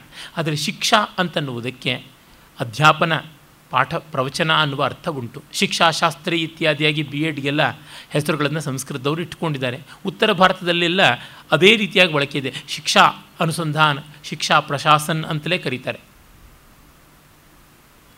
ಆಮೇಲೆ ಯಾವನು ಆತ್ಮಾನುಭವವನ್ನು ಉಂಟು ಮಾಡಿಕೊಡಬಲ್ಲ ತತ್ವೋಪದೇಶ ಮಾಡಿ ಆತ ಮೋಕ್ಷಗುರು. ದೀಕ್ಷಾಗುರು, ಶಿಕ್ಷಾಗುರು, ಮೋಕ್ಷಗುರು ಅಂತ ಮೂರು ಜನರು ಇರಬಹುದು ಅಥವಾ ಒಬ್ಬನೇ ಎಲ್ಲವೂ ಆಗಬಹುದು ಅಂತ ಉಂಟು. ಬಸವಣ್ಣನವರು ಹೇಳ್ತಾರಲ್ಲ, ಮಡಿಕೆಯ ಮಾಡುವಡೆ ಮಣ್ಣೇ ಮೊದಲು, ತೊಡಿಗೆ ಮಾಡುವರೆ ಹೊನ್ನೇ ಮೊದಲು, ಶಿವಪಥವ ನರಿವರೆ ಗುರುಪಥವೇ ಮೊದಲು ಅಂತ ಈ ಗುರು ಬಹಳ ಮುಖ್ಯ ಅಂತ ಗೊತ್ತಾಗುತ್ತದೆ. ಅರ್ಹತೆ ಇದ್ದವನೇ ಗುರುವಾಗಬೇಕು. ಪ್ರಭುದೇವರು ಒಂದು ಕಡೆ ಹೇಳ್ತಾರೆ, ಹೊಟ್ಟೆಯ ಮೇಲೆ ಕಟ್ಟೋರಗದ ಮೊಟ್ಟೆಯ ಕಟ್ಟಿಡದೊಡೇನು ಹಸಿವು ಹೋಹುದೆ? ಅಂಗದ ಮೇಲೆ ಲಿಂಗ ಸ್ವಾಯತವಾದಡೇನು ಇಟ್ಟ ಕಲ್ಲು ಮೆಳೆಯ ಮೇಲೆ ಸಿಕ್ಕಿದಡೆ ಆ ಕಲ್ಲು ಲಿಂಗವೇ? ಆ ಮೆಳೆ ಭಕ್ತನೇ, ಇಟ್ಟಾತ ಗುರುವೆ ಇಂತಪ್ಪವರ ಕಂಡಡೆ ನಾನು ನಾಚುವೆನಯ್ಯ ಗುಹೇಶ್ವರ ಅಂತ. ಹೊಟ್ಟೆ ಮೇಲೆ ಕಟ್ಟೋರಗ, ಒಳ್ಳೆಯ ಅಮೃತಾಂಡವನ್ನು ಪಾಯಸವನ್ನು ಆ ಪಾತ್ರೆಯಲ್ಲಿಯೋ ಅಥವಾ ತಟ್ಟೆಯಲ್ಲಿಯೋ ಇಟ್ಟರೆ ಹಸಿವು ಹಿಂಗುತ್ತದೆಯಾ? ಹೊಟ್ಟೆ ಒಳಗೆ ಹೋಗಬೇಕು. ಆಗಲೇ ಹೊಟ್ಟೆ ಮೇಲೆ ಎಷ್ಟು ಅನ್ನ ಇಟ್ಟರೂ ಇಲ್ಲ. ತುಂಬ ಸುಂದರವಾದ ದೃಷ್ಟ ಅಂತ. ಹಾಗೆ ಅಂಗದ ಮೇಲೆ ಲಿಂಗ ಸ್ವಾಯತವಾದರೇನು ದೇಹದ ಮೇಲೆ ಸುಮ್ಮನೆ ಲಿಂಗ ಇಟ್ಕೊಂಡ್ರೇನು? ದೇಹದ ಒಳಗೆ ಲಿಂಗ ಇದೆ ಅಂತ ನಾವು ಗೋಚರ ಆಗಬೇಕು ಅಂತ. ಅಲ್ಲಮ ಪ್ರಭುದೇವರು ಅಸಾಮಾನ್ಯವಾದವರು. ಅದಕ್ಕೆ ಹೋಲಿಕೆಯೇ ಇಲ್ಲ. ಪ್ರಭುದೇವರಂದರೆ ಪ್ರಭುದೇವರೇ ಸರಿ. ಅವರ ಪ್ರತಿ ವಚನದಲ್ಲಿಯೂ ಪರಮಾನುಭವದ ಆ ವೇದಾಂತ ಖಂಗನೆ ಮೊಳಗುತ್ತಾ ಇರ್ತದೆ. ಅಸಾಮಾನ್ಯವಾದಂಥದ್ದು. ನಿಜವಾಗಲೂ ನಾನು ಆ ಮಟ್ಟದ ಅನುಭವವನ್ನು, ಆ ಮಟ್ಟದ ಕಾವ್ಯದಲ್ಲಿ ಹೇಳಿದ್ದು ಎಲ್ಲಿಯೂ ಕಾಣಲಿಲ್ಲ. ಅಷ್ಟು ಉತ್ಕಟತೆ, ಅದೇನು ಬ್ರಹ್ಮಭಾವ ಅವರಲ್ಲಿ ತಾಂಡವಿಸ್ತಾ ಇತ್ತು ಅಂತ ಗೊತ್ತಾಗುತ್ತದೆ. ದಾಕ್ಷಿಣ್ಯವೇ ಇಲ್ಲ. ಅವರಷ್ಟು ಹಸಿ ಹಸಿಯಾಗಿ ಯಾವುದನ್ನು, ಯಾರನ್ನೂ ವಿಮರ್ಶೆ ಮಾಡಿದವರು ಇನ್ಯಾರೂ ಇಲ್ಲ ಅನಿಸ್ಬಿಡುತ್ತದೆ. ಬಸವಣ್ಣನೂ ಬಿಡೋಲ್ಲ, ಮಹಾದೇವಿಯಕ್ಕನ್ನು ಬಿಡಲ್ಲ ಯಾರನ್ನೂ ಬಿಡೋಲ್ಲ, ತಮ್ಮನ್ನು ತಾವು ಬಿಟ್ಕೊಳ್ಳಲ್ಲ ಬೇಕಾದರೆ ಅಷ್ಟೇಕೆ, ತಮಗೂ ಅಧಿಷ್ಠಾನವಾದ ಆ ಪರಮೇಶ್ವರನನ್ನೇ ಬಿಡೋದಿಲ್ಲ. ಅಪ್ಪ, ಅಮ್ಮ ಇಲ್ಲದ ಕಂದ ನಿನಗೆ ನೀನೇ ಹುಟ್ಟಿದೆಯಲ್ಲ ಅಂತ ಆತನ್ನೇ ಅಯ್ಯೋ ಪಾಪ ಅಂದುಬಿಡ್ತಾರೆ. ಈ ಮಟ್ಟದ ಮಹಾನುಭಾವತೆ ಪ್ರಭುದೇವರದು. ಇಟ್ಟ ಕಲ್ಲು ಮೆಳೆಯ ಮೇಲೆ ಸಿಕ್ಕಿದಡೆ ಆ ಕಲ್ಲು ಲಿಂಗವೇ ಅಂತ. ಎಲ್ಲಿ ಎಲ್ಲಿಯೋ ಇರುವಂಥ ಕಲ್ಲನ್ನು ಅದನ್ನೇ ಲಿಂಗ ಅಂತಂದರೆ ಆಯಿತಾ? ಒಂದು ಬಿದಿರು ಮಳೆಯ ಮೇಲೆ ಲಿ ಕಲ್ಲಿದ್ದರೆ ಆ ಬಿದಿರು ಮಳೆ ಭಕ್ತ ಆಗಿಬಿಡ್ತೀಯ? ಹಾಗಲ್ಲ. ಅಂತರಂಗದಿಂದ ಭಕ್ತಿ ಬರಬೇಕು, ಅದನ್ನು ಉಂಟು ಮಾಡಿಕೊಡುವವನು ಗುರು ಅಂತ ಈ ರೀತಿ ಗುರುತ್ವಕ್ಕೆ ತುಂಬ ದೊಡ್ಡ ಬೆಲೆ ಕೊಟ್ಟಿದ್ದಾರೆ. ವೇದಾಂತದ ಪರಂಪರೆಯಲ್ಲಿ ಗುರುವಿಗೆ ಎಲ್ಲಿಲ್ಲದ ಬೆಲೆ ಉಂಟು. ಆಗಮಗಳಲ್ಲಂತೂ ಮತ್ತೂ ವಿಶೇಷವಾಗಿ ಹೇಳ್ತಾರೆ. ಅದನ್ನು ಈ ಬಸವಾದಿ ಪ್ರಮಥರು ಕೂಡ ಒಪ್ಪಿಕೊಂಡಿದ್ದಾರೆ ಅಂತ ಗೊತ್ತಾಗುತ್ತದೆ. ಮತ್ತು ಎರಡನೇ ಆವರಣ ಲಿಂಗ. ಅದು ಸದಾ ದೇಹದ ಮೇಲೆ ಇರಬೇಕು, ಇಷ್ಟಲಿಂಗ ಅಂತ. ಅದು ಜಂಗಮಲಿಂಗ, ಸ್ಥಾವರಲಿಂಗ ಅಲ್ಲ, ಒಂದು ಕಡೆ ಇರುವಂಥದ್ದಲ್ಲ. ಅಂದರೆ ನಾವು ಸದಾ ನಮ್ಮ ಜೊತೆ ಇಟ್ಟುಕೊಳ್ಬೇಕು ಕೆಲವರು ಮಡಿವಂತರಿಗೆ, ಇದೇ ನಾವು ಎಲ್ಲೆಲ್ಲೋ ಹೋದಾಗ ಅಲ್ಲೆಲ್ಲ ಇದು ಇರುವುದಕ್ಕೆ ಸಾಧ್ಯವ ಅಂತ. ಅಲ್ಲ, ನಮ್ಮ ಅಂತರಂಗದ ಪರಮಾತ್ಮ ಎಲ್ಲೆಲ್ಲಿ ಹೋದಾಗಲೂ ಅಲ್ಲೂ ಇರ್ತಾನೆ. ಪರಮಾತ್ಮ ಅಲ್ಲದ್ದು ಯಾವುದೂ ಇಲ್ಲ ಅಂದರೆ ಅಲ್ಲಿ ಮಾತ್ರ ಮೈಲಿಗೆ ಇಲ್ವೋ? ಯಾವುದಕ್ಕೆಲ್ಲ ಬಳಸ್ಕೊಳ್ತಕ್ಕಂಥ ನೀರು, ಗಂಗೆ, ಅದಕ್ಕೆ ಮೈಲಿಗೆ ಇಲ್ವೋ? ಹೀಗಾಗಿ ಇಷ್ಟಲಿಂಗವನ್ನು ಎಲ್ಲ ಕಡೆಗೂ ಮಡಿ ಇಲ್ಲದೆ ಕೊಂಡೊಯ್ತಾರೆ ಅಂತಂದರೆ ಅದು ನಮ್ಮ ಸಣ್ಣತನವನ್ನು ತೋರಿಸುತ್ತದೆ, ನಮ್ಮ ಕಂಡೀಷನಿಂಗನ್ನು ತೋರಿಸುತ್ತದೆ. ನಮಗೆ ಅದು ಒಗ್ಗಿಲ್ಲ ಅಂತ ಹೇಳ್ಬೋದೇ ಹೊರತು ಅದು ತಪ್ಪು ಅಂತ ಹೇಳೋದು ಮಾತ್ರ ತುಂಬ ಅನ್ಯಾಯವಾದಂಥದ್ದು. ಈಗ ಎಷ್ಟೋ ಜನ ಪವಿತ್ರದ ಉಂಗುರ ಅಂತ ಮಾಡ್ಕೊಳ್ತಾರೆ, ಉಂಗುರದಲ್ಲಿ ಶಾಲಿಗ್ರಾಮದ ಶಿಲೆಯನ್ನು ನಿಕ್ಷೇಪ ಮಾಡ್ಕೋತಾರೆ, ಅದನ್ನೇ ಇಟ್ಟು ಪೂಜೆ ಮಾಡ್ತಾರೆ, ಕೊರಳಲ್ಲಿ ದೇವತೆಗಳ ಮುದ್ರಿತವಾದಂಥ ಬಂಗಾರದ ಪದಕಗಳನ್ನು ಹಾಕ್ಕೊಳ್ತಾರೆ. ಆಗ ಹೋದರೆ ಲಘುಶಂಕೆಗೆ ಗುರುಶಂಕೆಗೆ ಹೋದಾಗ ಆಗ ಮಾತ್ರ ಅದು ದೇವರಲ್ವೋ, ಅದು ಮೈಲಿಗೆ ಅಲ್ವೋ? ಅದು ಮಾತ್ರ ಆಗ ಚಿತ್ರವೋ? ಇಷ್ಟಲಿಂಗವನ್ನು ಮಾತ್ರ ಕೊಂಡೊಯ್ದರು ಬಚ್ಚಲ ಮನೆಗೆ ಅಂತ ಆಕ್ಷೇಪ ಮಾಡುವುದು ನ್ಯಾಯವೋ? ಹೀಗಾಗಿ ಅದಲ್ಲ. ಇವೆಲ್ಲ ಯಾಕೆ ಬೇಕು ಅಂತಲೂ ಇನ್ನೊಂದು ಅತಿವಾದ ಮಾಡಬಹುದು. ಯಾವುದೂ ಬೇಕಾಗಿಲ್ಲ, ನೀವೂ ಬೇಕಾಗಿಲ್ಲ, ಜಗತ್ತಿಗೆ ಸತ್ತು ಹೋಗಿ ಅಂತೀನಿ ನಾನಂಥವ್ರನ್ನ. ಒಂದು ಕ್ರಮವನ್ನು ಬೇಡ ಅಂತ ಅನ್ನುವಾಗ ನನಗದು ಬೇಕಿಲ್ಲ ನಾನು ಅದು ಇಲ್ಲದೆಯೇ ಬುದ್ಧ ಮುಕ್ತನಾಗಿದ್ದೀನಿ ಎನ್ಬಹುದು ಅರೆ ಮಿಕ್ಕ ಜಗತ್ತಿಗೆ ಬೇಡ ಅಂತ ಹೇಳಿ ಎಲ್ಲರಿಗೂ ಕೂಡ ಆ ಒಂದು ಅವಕಾಶ ಇಲ್ಲದೆ ವಂಚನೆ ಮಾಡುವಂಥದ್ದು ತುಂಬ ತಪ್ಪಾಗುತ್ತದೆ. ಆ ಕಾರಣದಿಂದ ಇವೆಲ್ಲ ಉಪಾಸನಾ ಕ್ರಮಗಳು ಇರುತ್ತವೆ. ಅವರಿಗೆ ಅದರಿಂದ ಶಾಂತಿ, ನೆಮ್ಮದಿ ಸಿಕ್ಕು. ಅವರು ಲೋಕದ ಶಾಂತಿಯನ್ನು ಕದಡದೇ ಇದ್ದರೆ, ಲೋಕಕ್ಕಿನ್ನಷ್ಟು ಶಾಂತಿಯನ್ನು ತಂದು ಕೊಡುವುದಾದರೆ ಅತ್ಯಂತ ಸ್ವಾಗತಾರ್ಹ. ಮತ್ತು ಅದನ್ನು ಸ್ಥೂಲ, ಸೂಕ್ಷ್ಮ, ಕಾರಣ ಅಂತ ಮೂರು ಬಗೆಯಾಗಿ ಹೇಳ್ತಾರೆ. ಉಪನಿಷತ್ತುಗಳಲ್ಲೂ ಅದೇ ಹೇಳ್ತಾರೆ. ವಿಶೇಷವಾಗಿ ಮಾಂಡೂಕ್ಯದಲ್ಲಿ ನೋಡಿದರೆ ಗೊತ್ತಾಗುತ್ತದೆ. ನಾವು ಅವಸ್ಥಾತ್ರಯವನ್ನು ಹೇಳುವಾಗ, ತೈಜಸ ಪ್ರಾಜ್ಞಾ, ತೈಜಸ ವಿಶ್ವ, ತೈಜಸ, ಪ್ರಾಜ್ಞಾ ಅಂತ, ವಿಶ್ವ ಜಾಗೃತ ಅವಸ್ಥೆಯಲ್ಲಿ, ತೈಜಸ ಸ್ವಪ್ನಾವಸ್ಥೆಯಲ್ಲಿ, ಪ್ರಾಜ್ಞಾ ಸುಷುಪ್ತಿ ಅವಸ್ಥೆಯಲ್ಲಿ ಅಂತನ್ನುವಂಥದ್ದೇ ಸ್ಥೂಲ ಸೂಕ್ಷ್ಮ ಕಾರಣ ಶರೀರ ಅಂತ. ಅದನ್ನೇ ಸ್ಥೂಲ ಶರೀರ ಸೂಕ್ಷ್ಮ ಶರೀರ, ಲಿಂಗ ಶರೀರ ಅಂತಲೂ ಕರೀತಾರೆ. ಇದನ್ನು ಲಿಂಗಕ್ಕೆ ಅನ್ವಯ ಮಾಡಿದ್ದಾರೆ. ಸ್ಥೂಲ ಲಿಂಗ ಅಂತನ್ನುವುದು ಇಷ್ಟಲಿಂಗ, ಹೊರಗಿರತಕ್ಕಂಥದ್ದು. ಸೂಕ್ಷ್ಮ ಅನ್ನುವಂಥದ್ದು ಪ್ರಾಣಲಿಂಗ. ಇನ್ನು ಕಾರಣ ಅನ್ನುವಂಥದ್ದು ಭಾವಲಿಂಗ. ನನ್ನ ಮನಸ್ಸಿನಲ್ಲಿ ನನ್ನ ಭಾವನೆಯಲ್ಲಿರುವಂಥದ್ದು ಆ ಭಾವಲಿಂಗದ ಮಟ್ಟಕ್ಕೆ ಏರಬೇಕು ಅಂತಾರೆ. ಅಂದರೆ ಲಿಂಗವಲ್ಲದೆ ಯಾವುದೂ ಇಲ್ಲ. ಅಂಗ ಅನ್ನುವುದಿಲ್ಲ. ಇರುವುದೆಲ್ಲ ಲಿಂಗ ಅಂತ. ಅಂಗ ಅಂದರೆ ಈ ಉಪಾಧಿ ಸಹಿತವಾದಂಥ ದೇಹ. ಆಕಾರ ಮತ್ತು ರೂಪ ಇರುವಂಥದ್ದು. ಅದನ್ನು ಮೀರುವಂಥದ್ದು ಆ ನಿರುಪಾಧಿಕವಾದದ್ದು, ನಿರಂಗವಾದದ್ದು ಅದು ಲಿಂಗ ಅಂತ ಕರೀತಾರೆ. ಹೀಗಾಗಿ ಬರೀ ಒಂದು ಗಜ್ಜುಗ ಗಾತ್ರದ ಲಿಂಗಕ್ಕೇ ನಿಂತು ಬಿಡುವುದಿಲ್ಲ ವಚನಕಾರರು. ಆ ಪರಂಪರೆ ಆಗಿದೆ. ಮುಂದೆ ಜಂಗಮ.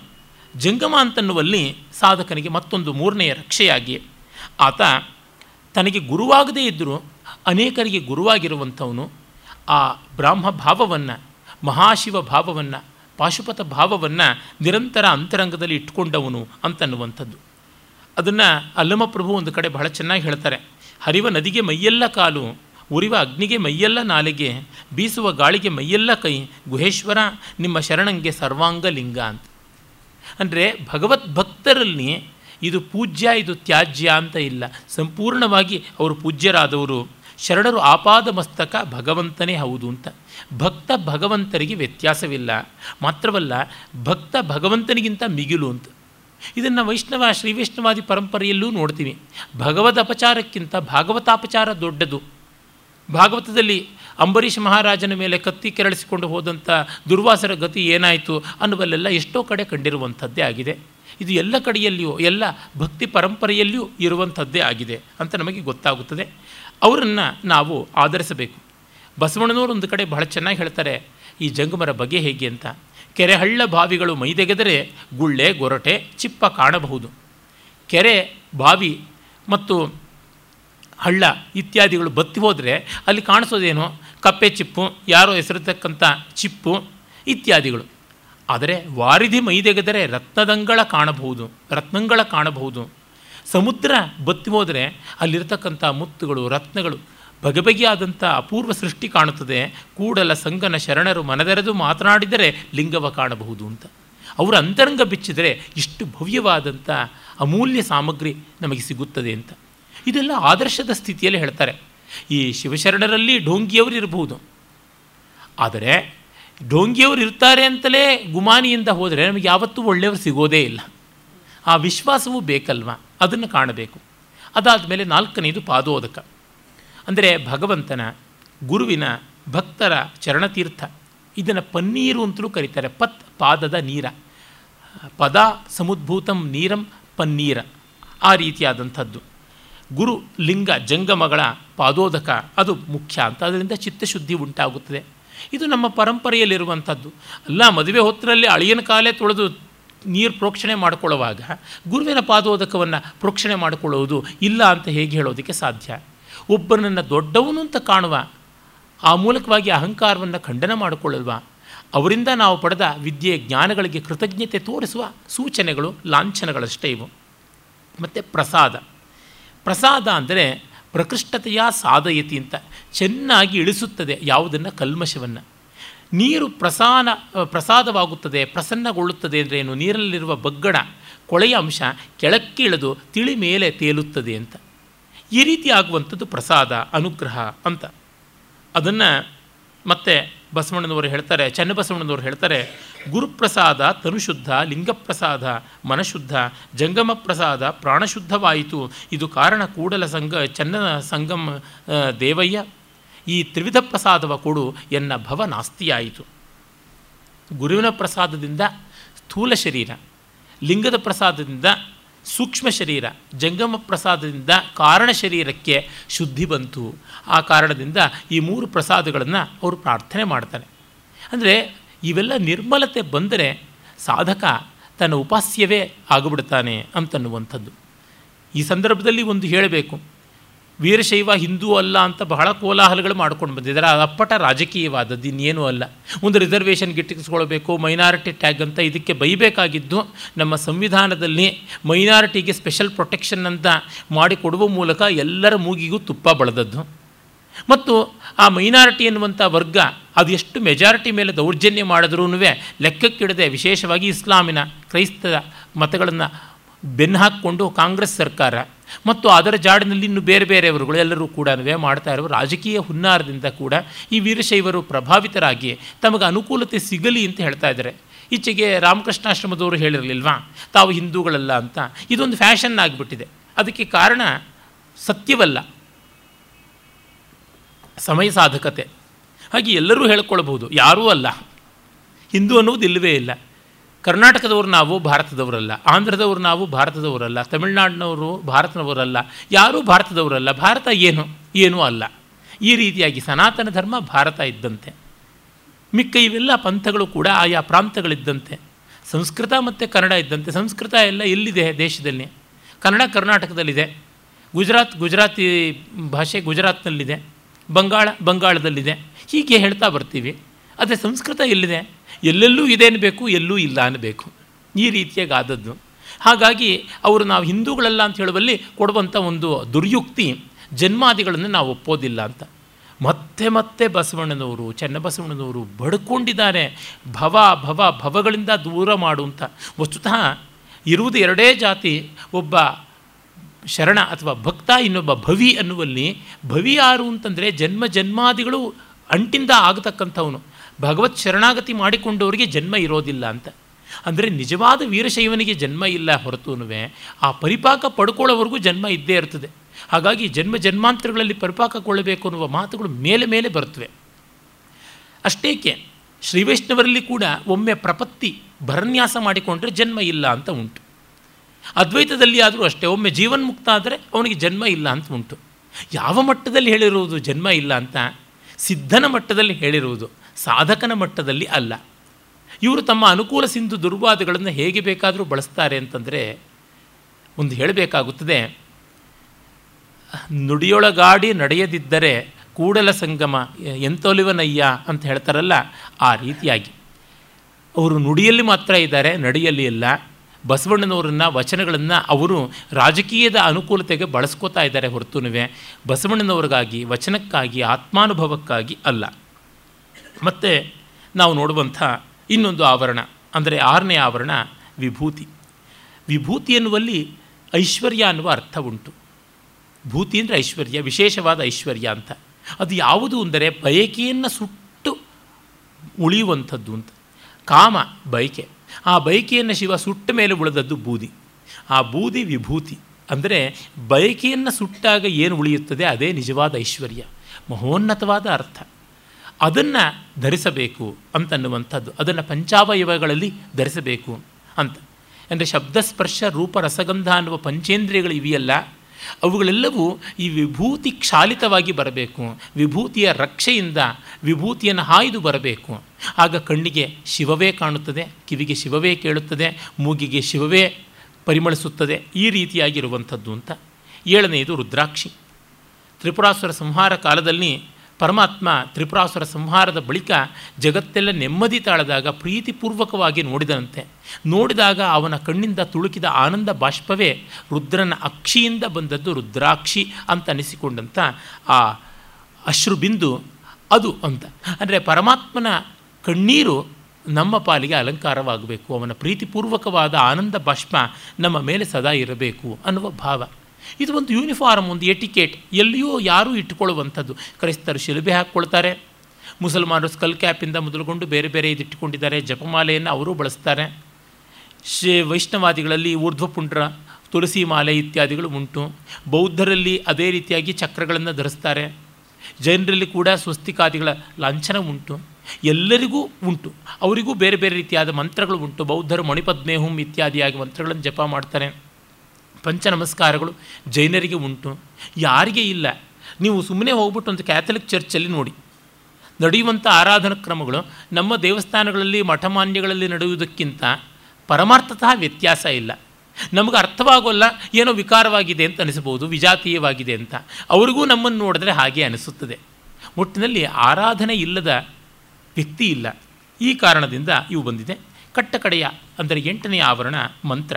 ಈ ಮಂತ್ರದಲ್ಲಿ ಶಿವಮಂತ್ರ, ಪಂಚಾಕ್ಷರಿ ಮತ್ತು ಷಡಕ್ಷರಿ, ಪ್ರಣವ ಪುರಸ್ಸರವಾದ ಶಿವಮಂತ್ರ, ಓಂ ನಮಃ ಶಿವಾಯ, ಅದು ಷಡಕ್ಷರಿ ಆದರೆ ನಮಃ ಶಿವಾಯ ಪಂಚಾಕ್ಷರಿ ಉಂಟು. ಇದನ್ನು ಜಪ ಮಾಡಬೇಕು ಅಂತ ಅನ್ನುವಂಥದ್ದು. ಇನ್ನು ಷಟ್ಸ್ಥಲದ ಮೊದಲಿಗೆ ನಾನು ಹೇಳಿದ್ದೀನಿ, ಆಣವ, ಮಾಯಿಯ ಮತ್ತು ಕಾರ್ಮಣ ಅಂತ ಮೂರು ಬಗೆಯ ಮಲಗಳನ್ನು ದಾಟಿಕೊಳ್ಳುವಂಥದ್ದು ಅಂತ. ಸ್ಥಳ ಅನ್ನುವುದಕ್ಕೆ ನೆಲೆಗಟ್ಟು, ಸೋಪಾನಕ್ರಮ ಅನ್ನುವ ಅರ್ಥ ಕೂಡ ಉಂಟು. ಮೊದಲಿಗೆ ಭಕ್ತಸ್ಥಳ ಈ ಭಕ್ತಸ್ಥಲದಲ್ಲಿ ಗುರುವು ಕೊಟ್ಟ ಇಷ್ಟಲಿಂಗವನ್ನು ಅಷ್ಟನ್ನೇ ಭಕ್ತ ಪೂಜೆ ಮಾಡಬೇಕು. ಇದು ಆಚಾರಲಿಂಗ ಅಂತ ಸದ್ಭಕ್ತಿಯಿಂದ ಅದನ್ನು ಮಾಡಬೇಕು. ಹೀಗಾಗಿ ಲಿಂಗೋಪಾಸನೆ ಇದೆಯಲ್ಲ, ಅದು ತಾನು ಭಕ್ತ ಅಂತ ಅನಿಸಿಕೊಳ್ಬೇಕು ಭಕ್ತಿ ಅಂತಂದರೆ ಪರಮ ಪ್ರೇಮ ರೂಪವಾದದ್ದು. ಭಗವಂತನ ಜೊತೆಗೆ ನಿರಂತರವಾಗಿ ಹಂಚಿಕೊಳ್ಳಬೇಕು. ತನ್ನ ಭೋಗಗಳೆಲ್ಲವೂ ಪರಮಾತ್ಮನನ್ನು ಹಾಯ್ದು ಬರಬೇಕು ಅಂತ. ಹಾಗಾಗಿ ವೀರಶೈವರಲ್ಲಿ ಊಟ ಮಾಡುವ ಮುನ್ನ ಇಷ್ಟಲಿಂಗಕ್ಕೆ ಅದನ್ನು ನಿವೇದನೆ ಮಾಡ್ತಾರೆ. ನೀರು ಕುಡಿಯುವ ಮುನ್ನ ಹಾಗೆ ಮಾಡ್ತಾರೆ. ಯಾವುದೆಲ್ಲ ತಾನು ಮಾಡ್ಕೊಳ್ತೀನೋ ಅದಕ್ಕೆ ಮುನ್ನ ಯದ್ಯತ್ ಕರ್ಮ ಕರೋಮಿ ತತ್ತದಖಿಲಂ ಶಂಭೋ ತವಾರಾಧನಂ ಅಂತ ಬರುವಂಥದ್ದು. ಎರಡನೆಯದು ಮಹೇಶ್ವರ ಸ್ಥಳ. ಇಲ್ಲಿ ಇರತಕ್ಕಂಥದ್ದು ಗುರುಲಿಂಗ ಅಂತ.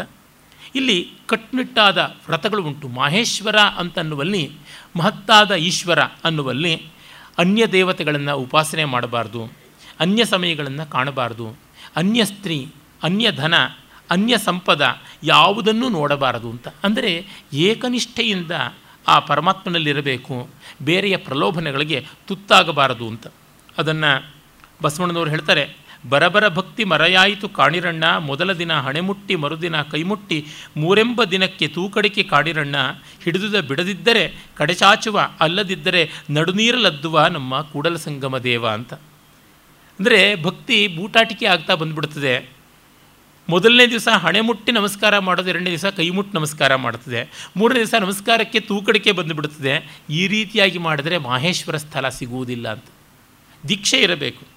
ಹರತನ್ನ ಭಕ್ತರ ತಿರುವಂತೆ ಮಾಡುವ, ವರದು ನೋಡುವ ಸುವರ್ಣ ಚಿನ್ನದಂತೆ, ಅರೆದು ನೋಡುವ ಚಂದನದಂತೆ, ಅರಿದು ನೋಡುವ ಕಬ್ಬಿನ ಕೋಲಿನಂತೆ, ಬೆದರದೆ ಬೆಚ್ಚದೆ ಇದ್ದಡೆ ಕರವಿಡಿದೆತ್ತಿಕೊಂಬ ನಮ್ಮ ರಾಮನಾಥ ಅಂತ ಜೇಡ್ರ ದಾಸಿಮಯ್ಯನವರು ಹೇಳ್ತಾರೆ. ಅಷ್ಟು ಪರೀಕ್ಷೆ ಮಾಡ್ತಾನೆ ದೇವರು, ಆ ಪರೀಕ್ಷೆಗಳಿಗೆ ಒಗ್ಗಿಕೊಳ್ಳಬೇಕು ಅನ್ನುವಂಥದ್ದು ಮುಖ್ಯವಾಗಿ ಕಾಣಿಸುವಂಥದ್ದು. ಹಾಗೆ ಪ್ರಲೋಭನೆಗಳು ಬರ್ತವೆ. ಅದನ್ನು ಬಹಳ ಚೆನ್ನಾಗಿ ಹೇಳ್ತಾರೆ, ಅಕ್ಕ ಮಹಾದೇವಿ ಹೇಳ್ತೆ ಅದನ್ನು ಹೇಳ್ತಾರೆ, ನೆನೆದ ಮನಕ್ಕೆ ಹೊನ್ನ ತೋರಿದೆ, ನೋಡುವ ಕಂಗಳಿಗೆ ಹೆಣ್ಣ ತೋರಿದೆ, ಪೂಜಿಸುವ ಕೈಗಳಿಗೆ ಮಣ್ಣ ತೋರಿದೆ, ಇಂತಿ ತ್ರಿವಿಧಕ್ಕೆ ತ್ರಿವಿಧವ ತೋರಿ ನೀ ಬೇರಾದ ಭಿನ್ನಾಣಕ್ಕೆ ಬೆರಗಾದನೈ ಅಂತಾರೆ. ನಿನ್ನನ್ನು ಧ್ಯಾನ ಮಾಡ್ತಾ ಇದ್ದ ಮನಸ್ಸಿಗೆ ಬಂಗಾರದ ಸಂಪತ್ತಿನ ಪ್ರಲೋಭನೆ ಕೊಟ್ಟೆ. ನಿನ್ನನ್ನು ಕಾಣಬೇಕು ಅನ್ನುವ ಹಂಬಲದ ಕಣ್ಣಿಗೆ ಹೆಣ್ಣನ್ನು ಕೋ ತೋರಿಸಿದೆ. ನಿನ್ನನ್ನು ಪೂಜಿಸುವ ಕೈಗಳಿಗೆ ಮಣ್ಣು, ಆಸ್ತಿ, ಪಾಸ್ತಿ ಈ ಥರದ್ದನ್ನು ತೋರಿಸಿದೆ. ಹೀಗೆ ಮೂರು ಬಗೆಯಲ್ಲಿ ನಿನ್ನ ಆರಾಧನೆ ಮಾಡೋಕ್ಕೋದ್ರೆ ಮೂರು ಬಗೆಯ ಪ್ರಲೋಭನೆಯ ಕೊಟ್ಬಿಟ್ಟಿಯಲ್ಲ ಪರಮಾತ್ಮ ಏನು ಗತಿ ಅಂತ. ಹೀಗಾಗಿ ಪಗ, ಪರಮಾತ್ಮನ ಪ್ರಲೋಭನೆಗಳನ್ನು, ಬದುಕಿನಲ್ಲಿ ಬರುವಂತಹ ಈ ಒಂದು ವಿಕ್ಷೇಪಗಳನ್ನು ದಾಟಿಕೊಳ್ಳುವ ನಿಗ್ರಹ ಶಕ್ತಿ ಅದು ಮಾಹೇಶ್ವರ ಸ್ಥಳದ್ದು. ಮತ್ತು ಪ್ರಸಾದಿ ಸ್ಥಳ ಅಂತ. ಈ ಪ್ರಸಾದಿ ಸ್ಥಳದಲ್ಲಿ ಮಹಾಲಿಂಗ ಇರುವಂಥವನು. ಇದು ಮೂರನೇ ಸ್ಥಳ. ನಿರಹಂಕಾರದ ಹಸ್ತದಿಂದ, ಅವಧಾನದಿಂದ ಪರಮಾತ್ಮನನ್ನು ಧ್ಯಾನ ಮಾಡಬೇಕು. ಆಗ ಅವನಿಗೆ ಪ್ರಸನ್ನತೆ ಬರುತ್ತದೆ ಅಂತ. ಈ ಪ್ರಸನ್ನತೆ ಎನ್ನುವಂಥದ್ದು ತುಂಬ ಮುಖ್ಯ. ಭಗವಂತನೇ ಎಲ್ಲವೂ ಆಗಿದ್ದಾನೆ. ಅವನ ಪ್ರೀತಿ ನನ್ನನ್ನು ನಡೆಸ್ತಾ ಇದೆ ಅಂತ ಹೇಳಿ. ಹಾಗಲ್ಲದೆ ತಾನು ಮುಂದಾಗಿ ಭಗವಂತ ಹಿಂದಾಗುವುದನ್ನು ಅಲ್ಲಮ ಪ್ರಭುಗಳು ತಾವುಂಡು ನಿಮ್ಮ ದೂರುತ್ತಿರುವರು ಗುಹೇಶ್ವರ ಅಂತಂತಾನೆ. ಹಾಗಲ್ಲ. ಈ ಸ್ಥಿತಿಯಲ್ಲಿ ಬಂದಾಗ ಏನೇನು ಮಾಡಿದ್ರೂ ಅದೆಲ್ಲ ಪರಮಾತ್ಮನ ಸೇವೆ ಆಗುತ್ತದೆ. ಜಪೋ ಜಲ್ಪಶಿಲ್ಪಂ ಸಕಲಮಪಿ ಮುದ್ರಾ ವಿರಚನ ಗತಿ ಪ್ರಾದಕ್ಷಿಣ್ಯ ಕ್ರಶ ಕ್ರಮಣ ಮಶನಾದ್ಯಾಹುತಿ ವಿಧಿ ಪ್ರಣಾಮ ಸಂವೇಶ ಸುಖಮಖಿಲ ಆತ್ಮಾರ್ಪಣ ದೃಶ ಸಪರ್ಯಾ ಪರ್ಯಾಯ ಸ್ತವ ಭವತು ಎನ್ಮೇ ವಿಲಸಿತಂ ಅಂತ ಸೌಂದರ್ಯ ಲಹರಿನಲ್ಲಿ ಬರ್ತಲ್ಲ ಹರಟೆ ಮಾಡಿದ್ದೆಲ್ಲ ಜಪ ಆಗುತ್ತದೆ. ಕೈಕಾಲು ಬೀಸಿದ್ದೆಲ್ಲ ಹಸ್ತ ಮುದ್ರೆಗಳಾಗುತ್ತವೆ, ಓಡಾಡಿದ್ದೆಲ್ಲ ಪ್ರದಕ್ಷಿಣೆ, ಮಲಗಿದ್ದೆಲ್ಲ ಧ್ಯಾನ, ತಿಂದದ್ದೆಲ್ಲ ನೈವೇದ್ಯ ಮದ್ ಸ್ನಾನ ಮಾಡಿದ್ದೆಲ್ಲ ಅಭಿಷೇಕ ಈ ರೀತಿಯಾಗಿ ಆಗುತ್ತದೆ ಅಂತ. ಆಮೇಲೆ ನಾಲ್ಕನೆಯದು ಪ್ರಾಣಲಿಂಗಿ ಸ್ಥಳ ಅಲ್ಲಿ ಚರಲಿಂಗ, ಅನುಭವದ ಭಕ್ತಿ ಮತ್ತೆ ಮುಂದುವರಿಯುತ್ತದೆ. ಇದೊಂದು ರಾಜಯೋಗ. ಅಂದರೆ ಮಾಹೇಶ್ವರದಲ್ಲಿದ್ದ ಹಠಯೋಗದ ಸ್ಥಿತಿ ಇಲ್ಲಿಗ ರಾಜಯೋಗಕ್ಕೆ ಬಂದಿದೆ. ಇಲ್ಲಿ ಸ್ಥೂಲ ಶರೀರ, ಇಷ್ಟಲಿಂಗದಲ್ಲಿ ಸೂಕ್ಷ್ಮ ಶರೀರ, ಪ್ರಾಣಲಿಂಗದಲ್ಲಿ ಕಾರಣ ಶರೀರ, ಭಾವಲಿಂಗದಲ್ಲಿ ಲಯ ಹೊಂದಿ ಭಕ್ತ ಭಗವಂತರ ಭೇದವೇ ಕಡಿಮೆ ಆಗುವಂಥ ಸ್ಥಿತಿಗೆ ಬಂದುಬಿಡುತ್ತದೆ ಇದನ್ನೇ ಅಲ್ಲಮ ಪ್ರಭುಗಳು ಪ್ರಾಣಲಿಂಗಕ್ಕೆ ಕಾಯವೇ ಸಜ್ಜೆ, ಆಕಾಶಗಂಗೆಯಲ್ಲಿ ಮಜ್ಜನ, ಹೂವಿಲ್ಲದ ಪರಿಮಳದ ಪೂಜೆ, ಹೃದಯ ಕಮಲದಲ್ಲಿ ಶಿವಶಿವ ಶಬ್ದ, ಇದು ಅದ್ವೈತ ಕಣ ಅಂತಾರೆ. ಅಂದರೆ ಪರಿಮಳವನ್ನೇ ಮುಡಿಸುತ್ತಾರೆ, ಪ, ಪರಿಮಳವನ್ನೇ ಪೂಸುತ್ತಾರೆ ಕಾಂತಿಯನ್ನು ತೊಡಸ್ತಾರೆ, ತೃಪ್ತಿಯನ್ನು ನೈವೇದ್ಯ ಮಾಡ್ತಾರೆ, ಆ ರೀತಿಯಾದ ಸ್ಥಿತಿ ಬರುತ್ತದೆ ಅಂತ. ಐದನೆಯದು ಶರಣಸ್ಥಲ. ಇಲ್ಲಿ ಆ ಪರಿಪೂರ್ಣ ಅನುಭವದ ಅನುಭವವಾದಂತಹ ಪರಿಪೂರ್ಣ ಆನಂದದ ಅನುಭವದ ಒಂದು ಉಲ್ಲಾಸವನ್ನು ನಾವು ಕಾಣ್ತೀವಿ, ಆನಂದ ಭಕ್ತಿ, ಜ್ಞಾನ. ಇದನ್ನು ಅಲ್ಲಮ ಪ್ರಭುಗಳೇ ಹೇಳ್ತಾರೆ ಮಠ ಬೇಕೋ ಪರ್ವತ ಬೇಕೋ ಜನ ಬೇಕೋ ನಿರ್ಜನ ಬೇಕೋ ಚಿತ್ತ ಸಮಾಧಾನವುಳ್ಳ ಶರಣಂಗೆ. ಮತ್ತು ಹೊರಗಣ ಚಿಂತೆ, ಧ್ಯಾನ, ಮೌನ, ಜಪ, ತಪ, ಏಕೋ ತನ್ನ ತಾನರೆದ ಶರಣಂಗೆ. ಇದು ಬೇರೆ ಇದೆಲ್ಲ ಬಾಹ್ಯ ಭಾರ ಅಂತ ಅನ್ನಿಸಿಬಿಡುತ್ತದೆ. ಯಾವುದು ಬೇಕಾಗಿಲ್ಲ ಅಂತ. ಶಂಕರರ ಪರಾಪೂಜೆಯಲ್ಲಿ ನೋಡ್ತೀವಲ್ಲ. ಪೂರ್ಣಸ್ಯ ಆವಾಹನಂ ಕುತ್ರ. ಎಲ್ಲ ಕಡೆಯಲ್ಲಿಯೂ ತುಂಬಿಕೊಂಡಂಥವನಿಗೆ ಒಂದು ಕಡೆಯಲ್ಲಿ ಆವಾಹನೆ ಹೇಗೆ ಮಾಡಲಿ? ಸರ್ವಾಧಾರಸ್ಯ ಚಾಸನಂ. ಎಲ್ಲಕ್ಕೂ ಆಸರೆ ಆಧಾರವಾದಂಥವನಿಗೆ ಆಸನಂ ಸಮರ್ಪಯಾಮಿ ಅಂತ ಹೇಗೆ ಹೇಳಲಿ? ಮತ್ತು ನಿರ್ಮಲನಿಗೆ, ನಿತ್ಯ ನಿರ್ಮಲನಿಗೆ ಅಭಿಷೇಕ ಮಾಡಿ ಯಾವ ಕೊಳೆಯನ್ನು ನಾನು ತೆಗೆಯಲಿ ನಿರಾಲಂಬನಿಗೆ ಯಾವ ಯಜ್ಞೋಪವೀತ ಹಾಕಲಿ, ನಿರ್ಲೇಪನಿಗೆ ಯಾವ ಚಂದನ ಲೇಪ ಮಾಡಲಿ, ನಿತ್ಯತೃಪ್ತನಿಗೆ ಯಾವ ನೈವೇದ್ಯ ಮಾಡಲಿ, ಮತ್ತು ಮಾತಿಗೆ ಅತೀತನಾದವನಿಗೆ ಯಾವ ಸ್ತೋತ್ರವನ್ನು ಹೇಳಲಿ, ಏನು ಮಾಡಲಿ, ಮತ್ತು ಎಲ್ಲೆಲ್ಲೂ ವ್ಯಾಪಿಸಿರುವವನಿಗೆ ಪ್ರದಕ್ಷಿಣೆ ಹೇಗೆ ಮಾಡಲಿ, ಪ್ರದಕ್ಷಿಣಾ ಹ್ಯನಂತಸ್ಯ. ಇದೆಲ್ಲ ಹೇಗೆ ಸಾಧ್ಯವಾಗುತ್ತದೆ? ಇದು ಆಡಂಬರ ಅಲ್ಲವೇ, ಅವಿವೇಕವಲ್ಲವೇ ಅಂತ. ಮೊದಲಿಗೆ ಬರುವುದಲ್ಲ, ಆ ಪರಿಪಾಕದಲ್ಲಿ ಬರುವಂಥದ್ದು ಮೊದಲಿಗೆ ಬರುವುದು ಅನುಕೂಲ ಸಿಂಧು ಹಾಗಲ್ಲ. ನೆನೆ ನೆನೆ ಎಂದರೆ ಏನ ನೆನವೆಯಯ್ಯ? ಎನ್ನ ಕಾಯವೇ ಕೈಲಾಸವಾಯಿತು, ಮನವೇ ಲಿಂಗವಾಯಿತು, ತನುವೇ ಸಜ್ಜೆಯಾಯಿತು ನೆನೆಬಡೆ ದೇವನುಂಟೆ ನೋಡಬಡೆ ಭಕ್ತನುಂಟೆ, ಗುಹೇಶ್ವರ ಲಿಂಗ ಲೀಯವಾಯಿತು. ಹೇಗೆ ಹೇಳ್ತಾ ಇದ್ದಾರೆ ನೋಡಿ. ನೆನೆ ನೆನೆ ನೆನೆ ಅಂದರೆ ಯಾವುದನ್ನು ನೆನೆಯಬೇಕು? ಅಕ್ಕಿ ನೆನೆಸ್ಬೇಕಾ, ಬೇಳೆ ನೆನೆಸ್ಬೇಕಾ? ಎನ್ನ ಕಾಯವೇ ಕೈಲಾಸವಾಯಿತು ಅಂತಾರೆ. ಈ ದೇಹ ಉಳಿದಿಲ್ಲ. ದೇಹವೇ ದೇವರಾಗಿಬಿಟ್ಟಿದೆ. ಮನವೇ ಲಿಂಗವಾಯಿತು. ತನು ಸಜ್ಜೆ ಆಯಿತು. ಈ ದೇಹ ಪರಮಾತ್ಮನ ಆಲಯ ಆಯಿತು. ಅದರೊಳಗಿರ್ತಕ್ಕಂಥ ಆತ್ಮಜ್ಯೋತಿ ಕಾಣಿಸ್ತಾ ಇದೆ. ನಾನು ನೆನೆಯುವುದಾದರೆ ದೇವ ಇದಾನಿಯ? ಭಕ್ತ ಇದಾನಿಯ? ನೆನೆಯಬೇಕು ಅಂದರೆ ನಾನು ಬೇರೆ, ಭಗವಂತ ಬೇರೆ ಅಂತ ಮಾಡಿಕೊಳ್ಳಬೇಕು. ತ್ರಿಪುಟಿಯನ್ನು ಉಂಟು ಮಾಡಿಕೊಂಡಾಗ ದೇವರಿದ್ದಾನೆ. ತ್ರಿಪುಟಿಯೇ ಇಲ್ಲದೇ ಇದ್ದಾಗ ದೇವರೂ ಇಲ್ಲ, ಭಕ್ತನೂ ಇಲ್ಲ. ಯಾರೋ ಒಮ್ಮೆ ಅಹಂ ಬ್ರಹ್ಮಾಸ್ಮಿ ಅಹಂ ಬ್ರಹ್ಮಾಸ್ಮಿ ಅಂತ ಜಪ ಮಾಡ್ತಾ ಇದ್ದರಂತೆ ಆಗ ಒಬ್ಬರು ಬಂದು, ಒಬ್ಬ ಗಾಡಿ ಓಡಿಸೋನು ಬಂದು, ಮೇ ಗಾಡಿವಾಲ ಹೂ, ಮೇ ಗಾಡಿವಾಲ ಹೂ, ಮೇ ಗಾಡಿವಾಲ ಹೂ ಅಂದಂತೆ. ಏನೋ ನಿನಗೇನು ಕೊಬ್ಬು ಹೀಗಂತಿದೆಯಾ ಅಂತ. ಹೌದು, ನಾನು ಬಂಡಿ ಓಡಿಸ್ತಾ ಇರೋನು, ಬಂಡಿ ಓಡಿಸ್ತಾ ಇರೋನು ಅಂತ ಹೇಳ್ತಿದ್ದೀನಿ. ಅದು ಗೊತ್ತೇ ಇದೆಯಲ್ಲ ಅಂತ. ನೀನು ಬ್ರಹ್ಮ ಗೊತ್ತೇ ಇದೆಯಲ್ಲ, ಮತ್ತ್ಯಾಕೆ ಅಹಂ ಬ್ರಹ್ಮಾಸ್ಮಿ ಅಹಂ ಬ್ರಹ್ಮಾಸ್ಮಿ ಅಂತ ಬಡ್ಕೋತೀಯ ಅಂತ. ಅಹಂ ಬ್ರಹ್ಮಾಸ್ಮಿನಲ್ಲಿ ಅಹಮ್ಮೂ ಇಲ್ಲ, ಬ್ರಹ್ಮವೂ ಇಲ್ಲ, ಅಸ್ಮಿ. ಇದೀನಿ ಅನ್ನುವಂಥದ್ದಷ್ಟೇ ಆ ಇದೀನಿ ಅನ್ನೋದು ಯಾವಾಗ? ನಮಗೆ ದೇಹವೆಲ್ಲ ಚೆನ್ನಾಗಿದ್ದಾಗ ದೇಹದ ನೆನಪಾದರೂ ಆಗುತ್ತದೆಯಾ? ಮನೆಯೆಲ್ಲ ನೆಮ್ಮದಿಯಾಗಿದ್ದಾಗ ಮನೆಯ ನೆನಪಾಗುತ್ತದ? ಓದಿದ್ದೆಲ್ಲ ಜ್ಞಾಪಕ ಇದ್ದಾಗ ಓದಾದರೂ ನೆನಪಿಗೆ ಬರುತ್ತದ? ಮರೆತೀವಿ ಎಂದಾಗ ತಲೆ ಕೆರ್ಕೊಳ್ತೀವಿ. ಹೀಗಾಗಿ ನಮಗೆ ಆ ಪರಿಪೂರ್ಣತೆ ಇಲ್ಲದೇ ಇದ್ದಾಗಲೇ ನೆನಪು, ಪರಿಪೂರ್ಣತೆ ಇಲ್ಲದೇ ಇದ್ದಾಗಲೇ ಅವುಗಳ ಚಿಂತೆ ಕಾಡುವಂಥದ್ದು. ಅದನ್ನು ಈ ಶರಣಸ್ಥಲ ಹೇಳುತ್ತದೆ. ಐಕ್ಯಸ್ಥಳ ಸಮರಸ ಭಕ್ತಿ ಸದ್ಭಾವ. ಅಕ್ಕಮಹಾದೇವಿ ಬಹಳ ಅದ್ಭುತವಾಗಿ ಹೇಳ್ತಾರೆ. ಲಿಂಗವನ್ನೇ, ಲಿಂಗೈಕ್ಯವನ್ನೇ, ಸಂಘವೆನ್ನೇ, ನಿಸ್ಸಂಗವೆನ್ನೇ, ಆಯಿತ್ತೆನ್ನೆ, ಆಗದೆಂದೆನ್ನೆ, ನೀನೆನ್ನೆ, ನಾನೆನ್ನೆ, ಚೆನ್ನಮಲ್ಲಿಕಾರ್ಜುನ ಲಿಂಗದಲ್ಲಿ ಘನಲಿಂಗೈಕ್ಯವಾದ ಬಳಿಕ ಮತ್ತೇನೂ ಎನ್ನಲೊಲ್ಲದೆ ಇದ್ದೆನು. ನಾನೀಗ ಲಿಂಗ ಅಂತಲೂ ಹೇಳಲ್ಲ ಲಿಂಗೈಕ್ಯ ಅಂತಲೂ ಹೇಳಲ್ಲ. ಸಂಘ ಅಂತಲೂ ಹೇಳಲ್ಲ ನಿಸ್ಸಂಗ ಅಂತಲೂ ಹೇಳಲ್ಲ. ಆಯಿತು ಅಂತ ಹೇಳಲ್ಲ, ಆಗಲಿಲ್ಲ ಅಂತಲೂ ಹೇಳಲ್ಲ. ನೀನೂ ಇಲ್ಲ, ನಾನೂ ಇಲ್ಲ. ಏನೂ ಹೇಳಲ್ಲ. ಬಾಯಿ ಮುಚ್ಕೊಂಡಿರ್ತೀನಿ ಅಂತ. ಆ ಪರಮಾನುಭವಕ್ಕೆ ಬಂದಾಗ ಏನನ್ನೂ ಹೇಳುವುದಕ್ಕಾಗೋದಿಲ್ಲ. ಮೂಕ ಸ್ಥಿತಿ ಬಂದುಬಿಡುತ್ತದೆ ವೇದಾಂತಕ್ಕಿರುವ ದೊಡ್ಡ ಕಷ್ಟ ಏನಂದರೆ, ಅದು ವಾಚಾಳಿ ಅಲ್ಲ. ಏನು ಹೇಳೋಕ್ಕಾಗೋದಿಲ್ಲ. ಅದು ಹುಟ್ಟು ಮೂಕ, ಅನೇಡ ಮೂಕವಾದಂಥದ್ದು. ಅದನ್ನು ಭಾಳ ಚೆನ್ನಾಗಿ ಚನ್ನಬಸವಣ್ಣನವ್ರು ಹೇಳ್ತಾರೆ, ಬಟ್ಟ ಬಯಲೆಲ್ಲ ಗಟ್ಟಿಗೊಂಡಡೆ ಸ್ವರ್ಗ ಮರ್ತ್ಯ ಪಾತಾಳಕ್ಕೆ ಠಾವು ಇನ್ನೆಲ್ಲಿಯದು? ಎಲ್ಲ ಒಂದೇ ಬ್ರಹ್ಮಾದ್ವಿತೀಯವಾದ ಆನಂದ ಘನವಾದಾಗ ಅದು ಸ್ವರ್ಗ, ಇದು ಭೂಮಿ, ಅದು ಪಾತಾಳ ಅಂತ ವಿಭಾಗ ಎಲ್ಲಿ ಮಾಡೋದು? ಮೇಘ ಜಲವೆಲ್ಲ ನಿರ್ಮಲ ಮುತ್ತಾದರೆ ಸಪ್ತಸಾಗರಕ್ಕೆ ಉದಕ ಇನ್ನೆಲ್ಲಿಯದು?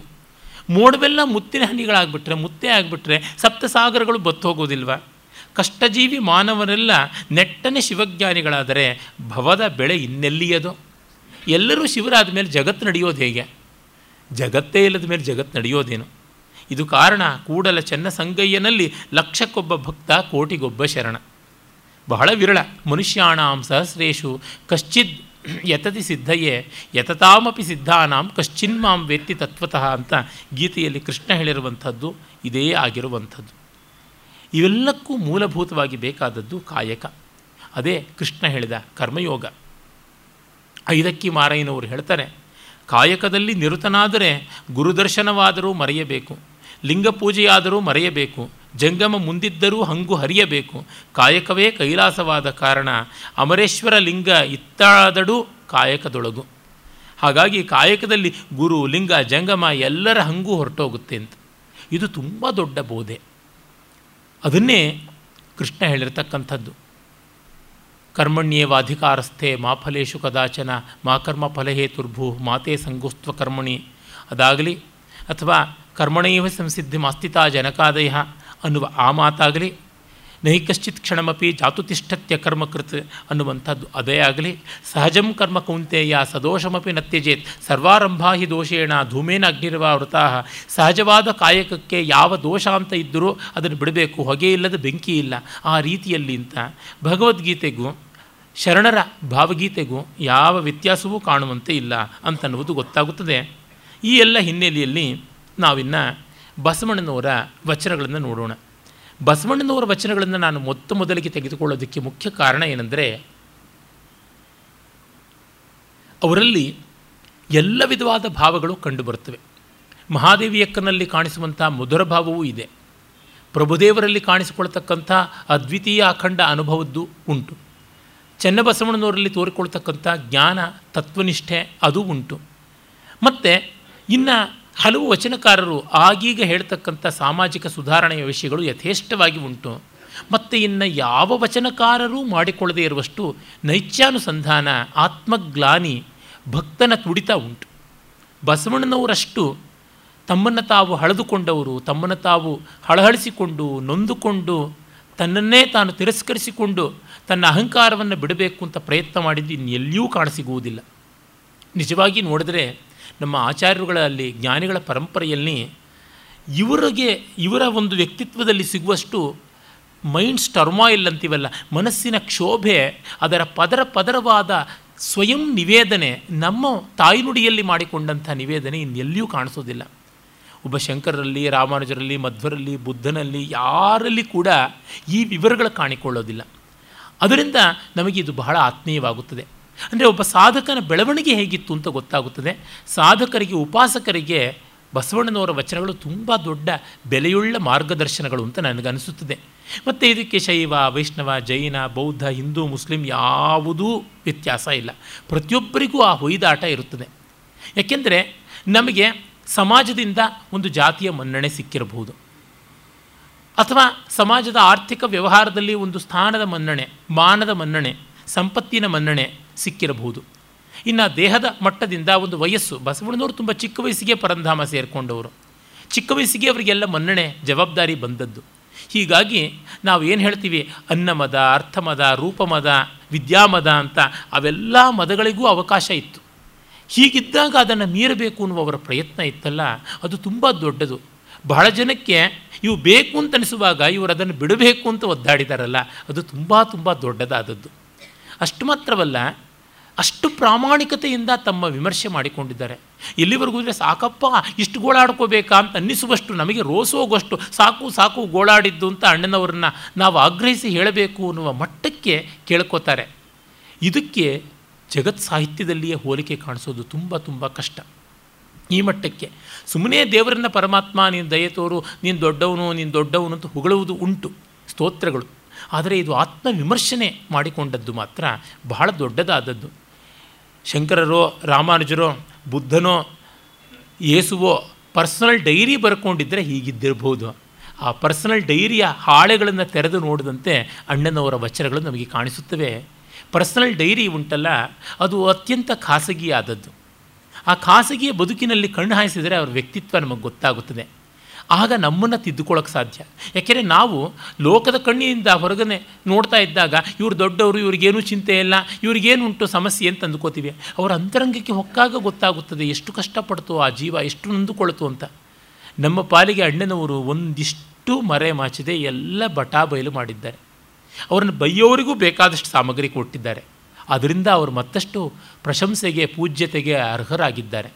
ಇದು ಮಹನೀಯವಾದಂಥದ್ದು ಅಂತ ನನಗನಿಸುತ್ತದೆ ಒಂದಷ್ಟರ ಮಟ್ಟಿಗೆ ನಮಗೆ ಆಧುನಿಕ ಯುಗದಲ್ಲಿ ಶ್ರೀರಾಮಕೃಷ್ಣ ಪರಮಸರಲ್ಲಿ ಕಾಣಿಸುತ್ತದೆ. ಸ್ವಾಮಿ ವಿವೇಕಾನಂದರಲ್ಲಿ ಕಾಣಿಸುತ್ತದೆ ಈ ತರಹ.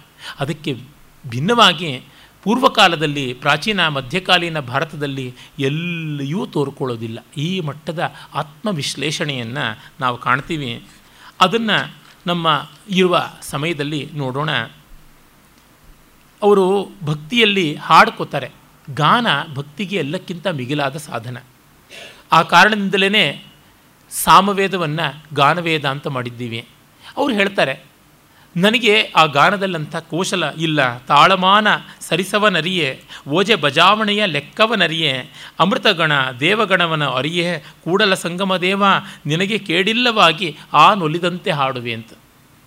ತಾಳ ಲೆಕ್ಕಾಚಾರ ನನಗೆ ಗೊತ್ತಿಲ್ಲ. ಓಜೆ ಬಜಾವಣೆ, ಅಂದರೆ ವಾದ್ಯಗಳ ಮಿಲಾವಣೆ ಹೇಗಿರಬೇಕು, ಓಜಸ್ಸಿನಿಂದ ಬರಬೇಕು ಗೀತ, ಅದು ನನಗೆ ಗೊತ್ತಿಲ್ಲ. ಇನ್ನು ಸಂಗೀತ ರಚನೆ ಮಾಡುವಾಗ ಅಮೃತಗಣ, ವಿಷಗಣ ಅಂತೆಲ್ಲ ಹೇಳ್ತಾರೆ. ನಗಣ, ಅಮೃತಗಣ. ತಗಣ, ವಿಷಗಣ ಅಂತೆಲ್ಲ ಛಂದಸ್ಸಿನಲ್ಲಿ ಹೇಳುವುದುಂಟು. ಅದು ಯಾವುದು ನನಗೆ ಗೊತ್ತಿಲ್ಲ. ಆದರೆ ನಾನು ಏನು ಮಾಡಿದ್ರೂ ನಿನಗೆ ತೊಂದರೆ ಇಲ್ಲ. ನೀನು ಎಲ್ಲವನ್ನ ಮೀರಿದ ನನ್ನ ತಂದೆ, ಆ ಕಾರಣದಿಂದ ಆನು ಒಲಿದಂತೆ ಹಾಡುವೆ ಅಂಥೇಳಿ ನನ್ನ ಪ್ರಾರ್ಥನೆಯನ್ನು ನೀನು ಕೇಳಪ್ಪ ಅಂತಾರೆ. ಅಯ್ಯ ಅಯ್ಯ, ಕರೆಯುತ್ತಲಿದ್ದೇನೆ, ಅಯ್ಯ ಅಯ್ಯ ಎಂದೊರಲುತ್ತಲಿದ್ದೇನೆ, ಓ ಎನ್ನಲಾರದೆ ಅಯ್ಯ, ಆಗಳೂ ನಿಮ್ಮವ ಕರೆಯುತ್ತಲಿದ್ದೇನೆ, ಮೌನವೇ ಕೂಡಲ ಸಂಗಮ ದೇವ ಅಂತ ಕೇಳ್ತಾರೆ. ಓ ಜಗನ್ನಾಥ ಎನಿ ಪಿಲಚಿನ ಓಯನರಾರಾದ ಅಂತ ಕೇದಾರಗೌಳದಲ್ಲಿ ಪ್ರಹ್ಲಾದ ಭಕ್ತಿ ವಿಜಯ ಯಕ್ಷಗಾನ ನಾಟಕದಲ್ಲಿ ತ್ಯಾಗರಾಜರು ಕೇಳ್ತಾರೆ. ಎಲ್ಲರದೂ ಇದೆ. ಬಾಗಿಲನ್ನು ತೆರೆದು ಸೇವೆಯನ್ನು ಕೊಡು ಹರಿಯೇ, ಕೂಗಿದರು ದನಿಗೇಳಲಿಲ್ಲವೇ ನರಹರಿಯೇ ಅಂತ ಕನಕದಾಸರು ಕೇಳಿದ್ದಾದರೂ ಇದೇನೆ. ಮತ್ತೆ ಮತ್ತೆ ಆರ್ತತೆಯಿಂದ ಕೇಳ್ತಕ್ಕಂಥದ್ದು, ಕಾಪಾಡು ಅನ್ನುವಂಥದ್ದು. ಋಗ್ವೇದದ ಅನೇಕ ಮಂತ್ರಗಳ ಪಲ್ಲವಿ ಇದೇ ಆಗಿದ್ದೆ. ಬಡಪಶು ಪಂಕದಲ್ಲಿ ಬಿದ್ದೊಡೆ ಕಾಲ ಬಡಿವುದಲ್ಲದೆ ಬೇರೆ ಗತಿ ಉಂಟೆ. ಶಿವಶಿವ ಹೋದಹೆ ಹೋದಹೆನಯ್ಯ ನಿಮ್ಮ ಮನದತ್ತಲೆನ್ನ ತೆಗೆಯಯ್ಯ. ಪಶುವಾನು, ಪಶುಪತಿ ನೀನು, ತುಡುಗುಣಿ ಎಂದು ಎನ್ನ ಹಿಡಿದು ಬಡಿಯದ ಮುನ್ನ ಒಡೆಯ. ನಿಮ್ಮ ಬಯ್ಯದಂತೆ ಮಾಡು ಕೂಡಲ ಸಂಗಮ ದೇವ. ಇವ್ರು ಹೇಳ್ತಾ ಇದ್ದಾರೆ, ಕೆಸರಲ್ಲಿ ಬಿದ್ದ ಹಸು ನಾನು ಒದ್ದಾಡ್ತಿದ್ದೀನಿ, ನನ್ನನ್ನು ಉದ್ಧರಿಸಬೇಡವಾ. ನಾನು ಪಶು, ನೀನು ಪಶುಪತಿ. ಪಶುಪತಿಯಾದವನು ಪಶುಗಳನ್ನು ಲೆಕ್ಕ ಮಾಡಿಕೊಳ್ಳದೆ, ಕಾಪಾಡಿಕೊಳ್ಳದೆ ಇದ್ದರೆ ಆ ಹೆಸರಿಗೆ ವ್ಯತಿರೇಕ ಆಗಿಬಿಡ್ತದಲ್ಲ. ನಾನು ತುಂಡುದನ ಅಂತಂದುಕೊಂಡು ಬೇರೆಯವರು ನನ್ನನ್ನು ಆ ತುಂಡು ಹಟ್ಟಿಗೆ ಒಡೆದು ಸೇರಿಸಿ ನಿನಗೂ ದಂಡ ಹಾಕುವ ಮುನ್ನ ಬಂದು ಬಿಡಿಸಿಕೊ ಅಂತಾರೆ. ದೇವರಿಗೆ ಸವಾಲು ಒಡ್ಡುತ್ತಾರೆ ಈ ಸಲುಗೆ ಈ ಪ್ರೀತಿ ತುಂಬ ವಿಶೇಷವಾದದ್ದು ಅಂತ ಅನಿಸುತ್ತದೆ.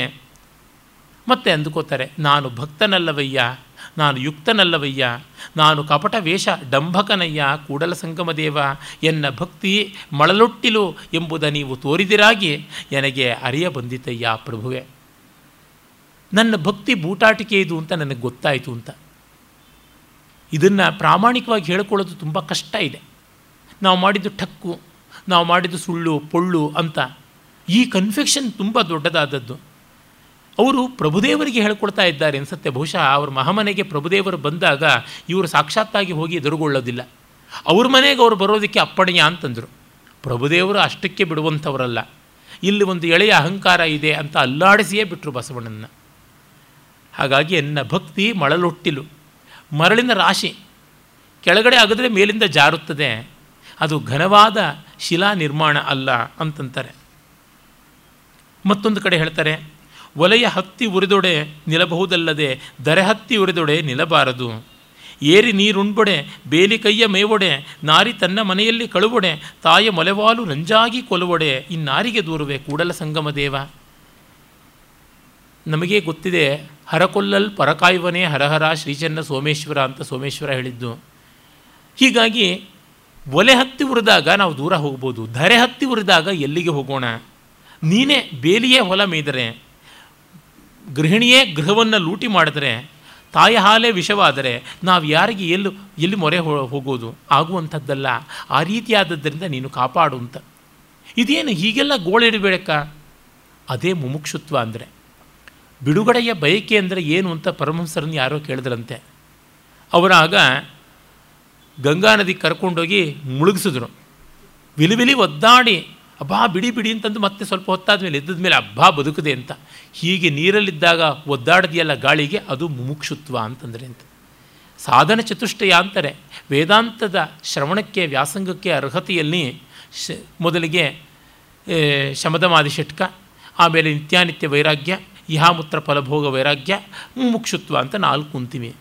ಈ ಮುಮುಕ್ಷುತ್ವ ಒಂದು ತೀವ್ರವಾಗಿದ್ದರೆ ಬಿಡುಗಡೆಯ ಬೈಕೆ ಎಲ್ಲ ಸಾಕಾಗುತ್ತದೆ ಅಂತಾರೆ ಆ ಬಿಡುಗಡೆ ಬೇಕೆ ಈ ಮಟ್ಟದಲ್ಲಿರಬೇಕು ಅಂತ. ಹಾಗಾಗಿ ಅವರು ಹೇಳ್ತಾ ಇದ್ದಾರೆ. ಭಕ್ತನೆಂತೆಂಬೆನಯ್ಯ ಭವಿಸಂಗ ಬಿಡದನ್ನಕ್ಕ ಮಾಹೇಶ್ವರನೆಂತೆಂಬೆನಯ್ಯ ಪರಸ್ತ್ರೀಯ ಪರದರ್ಥದ ಆಸೆ ಬಿಡದನ್ನಕ್ಕ ಪ್ರಸಾದಿ ಎಂತೆಂಬೆನಯ್ಯ ಆದಿವ್ಯಾಧಿ ನಷ್ಟವಾಗದನ್ನಕ್ಕ ಪ್ರಾಣಲಿಂಗಿ ಎಂತೆಂಬೆನಯ್ಯ ಪ್ರಾಣ ಸ್ವಸ್ಥಿರವಾಗದನ್ನಕ್ಕ ಶರಣೆಂತೆಂಬೆನಯ್ಯ ಪಂಚೇಂದ್ರಿಯ ನಾಸ್ತಿ ಆಗದನ್ನಕ್ಕ ಐಕ್ಯನೆಂತೆಂಬೆನಯ್ಯ ಜನನ ಮರಣ ವಿರಹಿತನಾಗದನ್ನಕ್ಕ, ಇಂತಪ್ಪ ಭಾಷೆಯ ವ್ರತ ನೇಮಗಳನ್ನು ನಾನು ಅರಿಯನಯ್ಯ. ನಿಮ್ಮ ಶರಣರ ತೊತ್ತು ಮೃತ್ಯಾಚಾರ ಮಾಡುವೆ ಕೂಡಲ ಸಂಗಮ ದೇವ ಈ ಷಟ್ ಸ್ಥಳಗಳಲ್ಲಿ ನಾನು ವಿಹರಿಸಿದ್ದೀನಿ ಅಂತ ಹೇಗೆ ಹೇಳಲಿ? ಭಕ್ತ ಯಾವಾಗ ಭವಿಗಳ ಜೊತೆಗೆ, ಅಂದರೆ ಭಕ್ತಿರಹಿತರ ಜೊತೆಗೆ ಇಲ್ಲದೇ ಇದ್ದಾಗ ಭಕ್ತ. ಸಂಯಮ ಇಲ್ಲದೇ ಇದ್ದರೆ, ಪರಸ್ತ್ರೀ ಪರರ್ಥದ ಆಸೆ ಇಲ್ಲದೇ ಇದ್ದರೆ, ಅರ್ಥಕಾಮಗಳ ಪ್ರಲೋಭನೆ ಮೀರದೇ ಇದ್ದರೆ ಮಹೇಶ್ವರ ಹೇಗೆ? ರೋಗ ರುಜಿನಗಳಿಗೆ, ಮಾನಸಿಕ ಶಾರೀರಿಕ ಖೇದಗಳಿಗೆ ಸಂಕಟ ಮೀರದೇ ಇದ್ದರೆ ಪ್ರಸಾದಿ ಹೇಗೆ? ತನ್ನಲ್ಲಿ ತಾನು ಸ್ವಸ್ಥನಾಗದೇ ಇದ್ದರೆ ಪ್ರಾಣ ಲಿಂಗಿ ಸ್ಥಳ ಅದು ಹೇಗೆ? ಇನ್ನು ಪಂಚೇಂದ್ರಿಯಗಳನ್ನು ಮೀರದೇ ಇದ್ದರೆ ಶರಣ ಹೇಗಾಗ್ತೀನಿ? ಮತ್ತು ಜನನ ಮರಣಗಳನ್ನು ಮೀರದೇ ಇದ್ದರೆ ಐಕ್ಯ ಹೇಗಾಗ್ತೀನಿ? ಹಾಗಾಗಿ ನಾನು ಏನೂ ಆಗಿಲ್ಲ, ನಿನ್ನ ದಾಸರ ದಾಸ ನಾನಷ್ಟೇ ಅಂತ ಹೇಳ್ತಾರೆ. ಜನ್ಮ ಜನ್ಮಕ್ಕೆ ಹೋಗಲಿಯದೆ ಸೋಹಂ ಎಂದೆನಿಸದೆ ದಾಸೋಹಂ ಎಂದೆನಿಸಯ್ಯ. ಲಿಂಗ ಜಂಗಮದ ಪ್ರಸಾದವ ತೋರಿ ಬದುಕಿಸಯ್ಯ ಕೂಡಲ ಸಂಗಮ ದೇವ ಮತ್ತೆ ಮತ್ತೆ ಜನ್ಮಾದಿಗಳ ಚಕ್ರಕ್ಕೆ ನನ್ನನ್ನು ತಳ್ಳಬೇಡ. ಅದಕ್ಕೆ ಜನ್ಮಾದಿಗಳಲ್ಲಿ ನಾನು ಪಾಕಗೊಂಡು ಆ ವೇದಾಂತ ತತ್ವ ಅರ್ಥ ಮಾಡಿಕೊಳ್ಳೋಕ್ಕೆ ಮುನ್ನವೇ ಬಾಯಿ ಪಟಾಕಿಯಾಗಿ ಸೋಹಂ ಅಂತ ಹೇಳದೆ ದಾಸೋಹಂ ಅಂತ ಹೇಳುವಂತೆ ಆಗಲಿ ಅಂತ. ಅಂದರೆ ಅದ್ವೈತವನ್ನು ಪರಿಪಾಕಗೊಳ್ಳೋಕ್ಕೆ ಮುಂಚೆಯೇ ತಗೊಂಡ್ರೆ ಅದು ಅಹಂಕಾರವಾಗಿಬಿಡುತ್ತದೆ ಆ ಕಾರಣ ಹಾಗೆ ನಾನು ಇರೋದಕ್ಕೆ ಇಷ್ಟಪಡೋದಿಲ್ಲ ಅಂತಾರೆ. ಮತ್ತು ಅವರಿಗೆ ಪೂಜೆಯಲ್ಲಿ ಬರುವ ಕಷ್ಟ ನೋಡಿ. ಹಾಲೆಂಜಲು ಪೆಯ್ಯನ, ಬುದಕವೆಂಜಲು ಮತ್ಸ್ಯದ, ಪುಷ್ಪವೆಂಜಲು ತುಂಬಿಯ ಎಂತು ಪೂಜಿಸೆನವನಯ್ಯ? ಶಿವಶಿವ ಎಂತು ಪೂಜಿಸುವೆ? ಈ ಎಂಜಲ್ ಅವನತಿಗಳವಡೆ ಎನ್ನಳವಲ್ಲ ಬಂಧುದ ಕೈಕೋ ಕೂಡಲ ಸಂಗಮ ದೇವ. ನಿನಗೆ ನಾನು ಆರಾಧನೆಗೆ ಏನನ್ನು ತೆಗೆದುಕೊಳ್ಳಲಿ? ಹಾಲು ಕರುವಿನ ಎಂಜಲು, ನೀರು ಮೀನಿನ ಎಂಜಲು, ಹೂವು ದುಂಬಿ ಎಂಜಲು, ಯಾವುದರಿಂದ ಪೂಜೆ ಮಾಡಲಿ, ಹೇಗೆ ಮಾಡಲಿ ಅಂತ ಕೇಳ್ತಾರೆ. ಅಂದರೆ ಶುಚಿತ್ವ ಬೇಕು ಅಂದರೆ ಯಾವ ಮಟ್ಟಕ್ಕೆ ಹೋಗೋದು? ಎಷ್ಟು ಮಟ್ಟಕ್ಕೆ ಆಲೋಚನೆ ಮಾಡೋದು? ಈ ಮುಗ್ಧತೆ ಇದೆಯಲ್ಲ, ತುಂಬ ದೊಡ್ಡದಾದದ್ದು. ಆಮೇಲೆ ಇಷ್ಟಲಿಂಗವನ್ನು, ಚೆನ್ನಮಲ್ಲಿಗೆ ಚೆನ್ನಬಸವಣ್ಣ ಇವರಿಗೆ ಕೊಟ್ಟದ್ದು. ಇವರು ತಮಗಿಂತ ಚಿಕ್ಕ ವಯಸ್ಸಿನವರಾದ, ತಮ್ಮ ಸೋದರಳಿಯಿಂದ ದೀಕ್ಷೆ ಪಡೆದದ್ದು. ಎನ್ನ ಕಾಯದ ಕತ್ತಲೆ ಹಿಂಗಿತ್ತು ಚೆನ್ನಬಸವಣ್ಣ.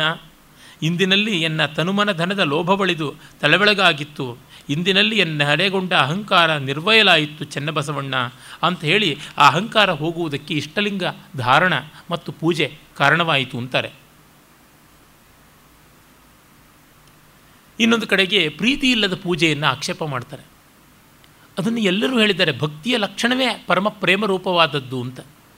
ಕೇಳನು, ಹರಿತಾಳನು, ತಾಳಮೇಳಗಳಿದ್ದು ಪ್ರೇಮವಿಲ್ಲದ ಗಾನ ಅಂತ ಪುರಂದರದಾಸರು ಹೇಳಲಿಲ್ವೇ? ಒಲವಿಲ್ಲದ ಪೂಜೆ, ನೇಹವಿಲ್ಲದ ಮಾಟ. ಆ ಪೂಜೆಯು, ಆ ಮಾಟವು ಚಿತ್ರದ ರೂಹು ಕಾಣಿರಣ್ಣ, ಚಿತ್ರದ ಕಬ್ಬು ಕಾಣಿರಣ್ಣ, ಅಪ್ಪಿದರೆ ಸುಖವಿಲ್ಲ, ಮೆಲಿದರೆ ರುಚಿಯಿಲ್ಲ ಅಂತಾರೆ. ಚಿತ್ರದ ಕಬ್ಬು, ಚಿತ್ರದ ರೂಪ, ಅಪ್ಪಿದರೆ ಆನಂದವಿಲ್ಲ, ಚಪ್ಪರಿಸಿದರೆ ಸಿಹಿ ಇಲ್ಲ ಮತ್ತು ದೇವರಾದರೂ ನಮ್ಮ ಪರೀಕ್ಷೆ ಹೇಗೆ ಮಾಡ್ತಾನೆ? ನಚ್ಚಿದನೆಂದರೆ, ಮೆಚ್ಚಿದನೆಂದರೆ, ಸೆಲೆ ಮಾರುಬೋದನೆಂದರೆ ತನುವನ್ನಲ್ಲಾಡಿಸಿ ನೋಡುವೆ ನೀನು ಮನವನ್ನಲ್ಲಾಡಿಸಿ ನೋಡುವೆ ನೀನು ಧನವನ್ನಲ್ಲಾಡಿಸಿ ನೋಡುವೆ ನೀನು, ಇದಕ್ಕೆಲ್ಲ ಅಂಜದಿದ್ದರೆ ಭಕ್ತಿ ಕಂಪಿತ ನಮ್ಮ ಕೂಡಲ ಸಂಗಮ ದೇವ. ನೀನು ಒಲಿದರೆ, ನೀನು ಮೆಚ್ಚಿದರೆ ನಮಗೆ ಬಂತು ಸಂಕಟ ಅಂತಾರೆ. ಎಷ್ಟು ಜನ ಭಕ್ತರಿಗೆ ಈ ಥರ ಅಂದುಕೊಳ್ಳೋಕ್ಕಾಗುತ್ತದೆ? ನೀನು ಮೆಚ್ಚಿದರೆ ಮುಗೀತು ಅಂತಾರೆ. ಅಲ್ಲ ನೀನು ಮೆಚ್ಚಿದ ಮೇಲೆ ನಮಗೆ ಪರೀಕ್ಷೆ ಶುರು ಆಗೋದು ಅಲ್ಲಿವರೆಗೂ ನೀನು ಎಲಿಜಿಬಲ್ ಕ್ಯಾಂಡಿಡೇಟ್ ಅಂತಲೇ ತೊಗೊಂಡಿರೋದಿಲ್ಲ. Preliminary ರೌಂಡ್ಸ್ಗೂ consider ಮಾಡಿರೋದಿಲ್ಲ. ಹಾಗಾಗಿ ನೀನು ಒಮ್ಮೆ ಮೆಚ್ಚಿದರೆ ನಮ್ಮನ್ನು ಒರೆಗಲ್ಲಿಗಿಟ್ಟು ಪುಟ ಹಾಕಿ ನೋಡ್ತೀಯ? ತನುವನಲ್ಲಾಡಿಸಿ ನೋಡುವೆ, ಮನವನಲ್ಲಾಡಿಸಿ ನೋಡುವೆ, ಧನವನಲ್ಲಾಡಿಸಿ ನೋಡುವೆ. ಭಾಗವತದಲ್ಲಿ ಹೇಳುತ್ತದಲ್ಲ, ಬಹಳ ಚೆನ್ನಾಗಿ ಕೃಷ್ಣ ಹೇಳ್ತಾನೆ. ಯಾರನ್ನ ನಾನು ಇಷ್ಟಪಡ್ತೀನೋ ಎಂಪಾಲೈತು ಮಿಚ್ಚಾಮಿ ತಸ್ಯ ಸರ್ವಂ ಹರಾಮ್ಯಹಂ. ಯಾರನ್ನು ಕಾಪಾಡಬೇಕು ಅಂದ್ಕೋತೀನೋ ಅವ್ರದ್ದೆಲ್ಲ ದೋಚ್ಕೋತೀನಿ ಅಂತ. ಇದು ನನಗದೇ ಅನಿಸೋದು. ವಚನಗಳು ಐಸೋಲೇಟೆಡ್ ಆಗಿ ನೋಡಿದಾಗ ನಷ್ಟ ಯಾರಿಗೆ? ನಮಗೆ. ಇಡೀ ಭಾರತೀಯ ಪರಂಪರೆಯಲ್ಲಿ ಅಖಂಡವಾಗಿ ನೋಡಿದಾಗ ಗೊತ್ತಾಗುತ್ತದೆ. ಅದು ಹಾಗೇ ಬಂದಿರುವಂಥದ್ದು. It's an integral part of Indian spiritual tradition ಅರಸರ ಮನೆಯಲ್ಲಿ, ಮತ್ತು ಮುಂದೆ ಹೇಳ್ತಾರೆ, ಇದಕ್ಕೆಲ್ಲ ಅಂಜದಿದ್ದರೆ ಭಕ್ತ ಭಕ್ತಿ ಕಂಪಿತ ನಾವು ನಿನ್ನನ್ನು ಅಲ್ಲಾಡಿಸ್ತೀವಿ ಆಗ ಅಂತ. ಎಷ್ಟು ಸುಂದರವಾದ ವ್ಯತಿರೇಕ ಅಲಂಕಾರವನ್ನು ಅಲ್ಲಿ ಹೇಳ್ತಾರೆ. ನಾವು ಹಾಗೆ ಉಳಿದ್ರೆ ನಿನ್ನನ್ನು ಕುಣಿಸ್ತೀವಪ್ಪ, ಹೇಗೆ ಬೇಕಾದರೂ. ಆಮೇಲೆ ಅವರಿಗೆ ಗೊತ್ತಿದೆ, ಈ ಆಡಂಬರಕ್ಕೆ ಬೆಲೆ ಇಲ್ಲ ಅಂತ. ಅರಸರ ಮನೆಯಲ್ಲಿ ಅರಸಿಯಾಗಪ್ಪುದರಿಂದ ಭಕ್ತರ ಮನೆಯಲ್ಲಿ ತೊತ್ತಾಗಿಪ್ಪುದು ಕರೆ ಲೇಸು ಕಂಡಯ್ಯ ಅಂತಾರೆ. ಈ ಜೀವವೀಣೆ ಇದೆಯಲ್ಲ, ಈ ದೇಹವೀಣೆ ಅದು ಎಲ್ಲ ವೀಣೆಗಳಿಗಿಂತ ಮಿಗಿಲು ಅಂತ ಗೊತ್ತು. ಅದನ್ನು ಹೇಳ್ತಾರೆ, ಬಹಳ ಪ್ರಸಿದ್ಧವಾದ ವಚನ. ಸಿದ್ದರಾಮ್ ಜಂಬಲ್ದಿನ್ನಿಯವರೇ ಇದನ್ನು ಹಾಡಿದ್ದು ಕೇಳಿದ್ದೀನಿ. ಎನ್ನ ಕಾಯವ ದಂಡಿಗೆಯ ಮಾಡಯ್ಯ, ಎನ್ನ ಶಿರವ ಸೋರೆಯ ಮಾಡಯ್ಯ, ಎನ್ನ ನರಗಳ ತಂತಿಯ ಮಾಡಯ್ಯ, ಎನ್ನ ಬೆರಳ ಕಡ್ಡಿಯ ಮಾಡಯ್ಯ, ಬತ್ತೀಸರಾಗವ ಮಾಡಯ್ಯ ಉರದಲೊತ್ತಿ ಬಾರಿಸು ಕೂಡಲ ಸಂಗಮ ದೇವ ಅಂತ. ಇದನ್ನು ಯೋಗಶಾಸ್ತ್ರದಲ್ಲಿ ವಿಶೇಷವಾಗಿ ಹೇಳಿದೆ. ಅಂದರೆ ಬೆನ್ನುಮೂಳೆಯನ್ನೇ ವೀಣೆಯ ದಂಡಿಗೆ ಅಂತ. ತಲೆಯನ್ನೇ ವೀಣೆಯ ತುಂಬಿ ಫಲ, ಅಂದರೆ ಸೋರೆ ಬುರುಡೆ ಅಂತ, ಅಲ್ಲಿರ್ತಕ್ಕಂಥ ನರನಾಡಿಗಳನ್ನೇ, ತಂತ್ರಿಗಳು ಅಂತ ಬೆರಳನ್ನೇ ಅದನ್ನು ಮೀಟ್ತಾ ಇರೋದು ಅಂತ ಮಾಡಿಕೊಂಡು ಈ ದೇಹವೀಣೆಯನ್ನು ಮೀಟಿದರೆ ಷಟ್ಚಕ್ರಗಳ ಮೂಲದಲ್ಲಿರುವ ಮೂಲಾಧಾರದ ಅನಾಹತನಾದವು ಸಹಸ್ರಾರಕ್ಕೆ ಏರಿ ಅಮೃತಾನಂದ ಅನುಭವವನ್ನು ಕೊಡುತ್ತದೆ ಎನ್ನುವ ಯೋಗಶಾಸ್ತ್ರದ ಪರಿಭಾಷೆಯನ್ನು ಹೇಳ್ತಾ ಇದ್ದಾರೆ. ಮತ್ತಂತೂ ಪ್ರಸಿದ್ಧವಾದ ಕವಿತೆ ಗೊತ್ತೇ ಇದೆ, ಉಳ್ಳವರು ಶಿವಾಲಯವ ಮಾಡುವರು. ನಾನೇನು ಮಾಡಲಿ, ಬಡವನಯ್ಯ ಎನ್ನ ಕಾಲೇ ಕಂಬ ದೇಹವೇ ದೇಗುಲ, ಶಿರವೇ ಹೊನ್ನ ಕಳಸವಯ್ಯ, ಸ್ಥಾವರ ಕಳಿವಂಟು ಜಂಗಮ ಕಳಿವಿಲ್ಲ. ಇದು ಅದೇ. ಜಪೋ ಜಲ್ಪ ಶಿಲ್ಪಂ ಆತ್ಮಾತ್ವಂ ಗಿರಿಜಾಮತಿ ಸಹಚರ ಪ್ರಾಣ ಶರೀರಂ ಗೃಹಂ ಇದಕ್ಕೆ ಸಂಬಂಧಪಟ್ಟಿದ್ದು. ಆಗಮದ ಮಾತು ದೇಹೋ ದೇವಾಲಯ ಪ್ರೋಕ್ತ, ಜೀವೋ ದೇವ ಸನಾತನಃ, ತ್ಯಜೇದ್ ಅಜ್ಞಾನ ನಿರ್ಮಾಲ್ಯಂ ಸ್ವಹಂಭಾವೇನ ಪೂಜೆಯೇತ್ ಅನ್ನುವಂಥದ್ದಕ್ಕೆ ಸಂವಾದಿಯಾಗಿರುವಂಥದ್ದು. ಆಮೇಲೆ ಅವರು ತುಂಬ ಸುಂದರವಾದ ದೃಷ್ಟಾಂತಗಳು ಕೊಡ್ತಾರೆ. ಅಷ್ಟು ಮಾರ್ಮಿಕವಾದ ದೃಷ್ಟಾಂತಗಳನ್ನು ನಾವಿನ್ನು ಬೇರೆ ಎಲ್ಲೂ ನೋಡೋದಕ್ಕೆ ಸಾಧ್ಯವಿಲ್ಲ ಅನ್ಯ ವಚನಗಳಲ್ಲಿ. ಎಷ್ಟೋ ವಚನಗಳಲ್ಲಿ ಬಸವಣ್ಣನವರ ದೃಷ್ಟಾಂತಗಳನ್ನು ಹಾಗಾಗಿ ತೊಗೊಂಡಿರೋದನ್ನು ನೋಡ್ತೀವಿ. ಅವ್ರು ಹೇಳ್ತಾರೆ, ಬೂಟಾಟಿಕೆಯವರಿಗೆ ಪ್ರಾಮಾಣಿಕತೆ ಇಲ್ಲದೇ ಇದ್ದವರಿಗೆ ಶಿವದೀಕ್ಷೆ ಕೊಟ್ಟು ಏನು ಪ್ರಯೋಜನ? ಕುಂಬಳಕಾಯಿಗೆ ಕಬ್ಬುನವ ಕಟ್ಟ ಕೊಟ್ಟರೆ ಕೊಳೆವುದಲ್ಲದೆ ಬಲುಹಾಗಬಲ್ಲುದೆ ಕುಂಬಳಕಾಯಿ ಕೊಳೆಯುವಂಥದ್ದು. ಅದಕ್ಕೆ ಕಬ್ಬಿಣದ ಕಟ್ಟನ್ನು ಹಾಕಿಸಿದರೆ ಅದು ಕೊಳೆಯೋದಿಲ್ವ? ಇನ್ನೊಂದು ಕಡೆ ಹೇಳ್ತಾರೆ, ಬೊಬ್ಬುಳಿಗೆ ಕಬ್ಬುರದ ಕಟ್ಟ ಹಾಕಿಸಿ ಕೊಟ್ಟಂತೆ ಅಂತ. ಒಂದು ನೀರಿನ ಗುಳ್ಳೆಗೆ ಅದು ಶಾಶ್ವತವಾಗಿರಲಿ ಅಂತ ಕಬ್ಬಿಣದ ಫ್ರೇಮ್ ಹಾಕೋಕ್ಕೆ ಹೋದರೆ ಅದು ಉಳಿಯುತ್ತದೆಯಾ? ಒಂದು ಪಕ್ಷ ಕಬ್ಬಿಣದ ಫ್ರೇಮ್ ಒಳಗೆ ನೀರಿನ ಬೊಬ್ಬುಳಿಯನ್ನು ಉಳಿಸಿದರೂ ಎಷ್ಟು ಕಾಲ ನಿಲ್ಲುತ್ತದೆ? ಹಾಗೇ ಅಶಾಶ್ವತವಾದ ಜೀವಕ್ಕೆ ಎಷ್ಟು ಪೋಷಣೆ ಮಾಡಿದರೂ ಏನು? ಅಶಾಶ್ವತವಾದ ಚಿತ್ತ ಚಾಂಚಲ್ಯದ ವ್ಯಕ್ತಿಗಳಿಗೆ ಏನೆಲ್ಲ ಲಿಂಗಧಾರಣೆ, ಭಸ್ಮಧಾರಣೆ, ಅಲಂಕಾರ ಮಾಡಿದರೇನು ಅಳಿಮನದವಂಗಿ, ಅಳಿಮನ ಅಂದರೆ ಹುಳಿಮನ ಹುಳುಕುಮನ. ಅವನಿಗೆ ಶಿವದೀಕ್ಷೆಯ ಕೊಟ್ಟರೆ ಭಕ್ತಿ ಎಂತಹದೋ ಮುನ್ನಿನಂತೆ ಕೂಡಲ ಸಂಗಮ, ದೇವ ಮನಹೀನನ ಮೀಸಲ ಕಾಯ್ದಿರಿಸಿದಂತೆ ಇಲ್ಲೆಲ್ಲ ಅವರು ತಮ್ಮ ಸ್ವಜನವನ್ನೇ ಬೈತಾ ಇದ್ದಾರೆ. ಸುಳ್ಳು ಪುಳ್ಳು ಮಾಡಿಕೊಂಡು ದೀಕ್ಷೆಗೆ ಬರ್ತಾರೆ ಅಂತ ಎಲ್ಲ ಕಾಲದಲ್ಲೂ ಇದ್ದರು. ಪುರಂದರದಾಸರು ಹೇಳ್ತಾರೆ, ಇವರಿಗೆ ಸದ್ವೈಷ್ಣವ ಹೇಗೆ ಸಂದೀತು ಅಂತ ಬೈತಾರೆ. ಅದು ಮತ್ತೆ ಸ್ವಜನವನ್ನೇ ಕುರಿತು ಬೈತಾ ಇರ್ತಕ್ಕಂಥದ್ದಾಗಿರುವುದು. ಇನ್ನೇನೂ ಅಲ್ಲ. ಶಂಕರರೇ ಹೇಳ್ತಾರಲ್ಲ ಭಜಗೋವಿಂದಂನಲ್ಲಿ ಜಟಿಲೋ ಮುಂಡಿ ಲುಂಚಿತ ಕೇಶ ಕಾಷಾಯಾಂಬರ ಬಹುಕೃತ ವೇಷ ಪಶ್ಯನ್ನ ಚ ನ ಪಶ್ಯತಿ ಲೋಕ, ಉದರ ನಿಮಿತ್ತಂ ಬಹುಕೃತ ವೇಷ ಅಂತ. ಜಟಾಜೂಟಧಾರಿಯಾಗ್ತಾನೆ, ತಲೆ ಬೋಳಿಸ್ಕೊಳ್ತಾನೆ, ಕಾಷಾಯ ಹಾಕ್ಕೊಳ್ತಾನೆ ತ ಕರತಲ ಭಿಕ್ಷಾ ತರುತಲವಾಸ ಅಂತೆಲ್ಲ ಇರ್ತಾನೆ. ಆದರೆ ತದಪಿನ ಮುಂಚೆ ತ್ಯಾಶಾಪಾಶ ಆಗಿದ್ದರೂ ಆಶಾಪಾಶ ಮರೆಯೋ ಆಗೋದಿಲ್ಲ ಅಂತ ಹೇಳ್ಬಿಟ್ಟು ಅಂತಾನೆ ಉದರ ನಿಮಿತ್ತ ಹೊಟ್ಟೆಪಾಡಿಗೆ ಬಹುವಿಧ ವೇಷ ಅಂತ. ವೇದಾಂತ ದೇಶಿಕರು ಹೇಳ್ತಾರೆ, ಶಿಷ್ಯೇತಿ ಭಕ್ತಜನ ರಕ್ಷಣ ವಿಧ ಇತಿ ಅಂತ. ಶಿಷ್ಯರ ಸಂರಕ್ಷಣೆ, ಭಕ್ತಜನ ಸಂರಕ್ಷಣೆ, ದೇವಾಲಯ ಹೀಗೆಲ್ಲ ಅಂದುಕೊಂಡು ದುಡ್ಡು ಕಾಸನ್ನು ಸಂಗ್ರಹ ಮಾಡಿ ನುಂಗಿ ನುಣಿಯುವಂಥದ್ದು ಅಂತ. ಆ ಮಾತುಗಳು ಅನೇಕ ಕಡೆ ವಚನಗಳಲ್ಲಿ ಬರ್ತವೆ ಬೇಕಾದಷ್ಟು ಕಡೆಯಿಂದ ದುಡ್ಡು ಕಾಸುಗಳನ್ನೆಲ್ಲ ಸಂಪಾದಿಸಿಕೊಂಡು ನಾವು ಏನೋ ಮಾಡ್ತೀವಿ ಅಂತ ಗುಳುಮ್ ಮಾಡ್ತಕ್ಕಂಥವ್ರು ಎಷ್ಟೋ ಜನ ಇದ್ದಾರೆ. ಅವರುಗಳನ್ನು ನಂಬಬೇಡಿ. ಅವರು ಶರಣರ ವೇಷದಲ್ಲಿರ್ತಕ್ಕಂಥ ಭವಿಗಳು ಅಂತ. ಎಲ್ಲ ಕಾಲದಲ್ಲೂ ಈ ಪ್ರಾಬ್ಲಮ್ ಇದೆ. Problem of corruption is eternal. ಅದನ್ನು ಅವರು ಹೇಳ್ತಾರೆ.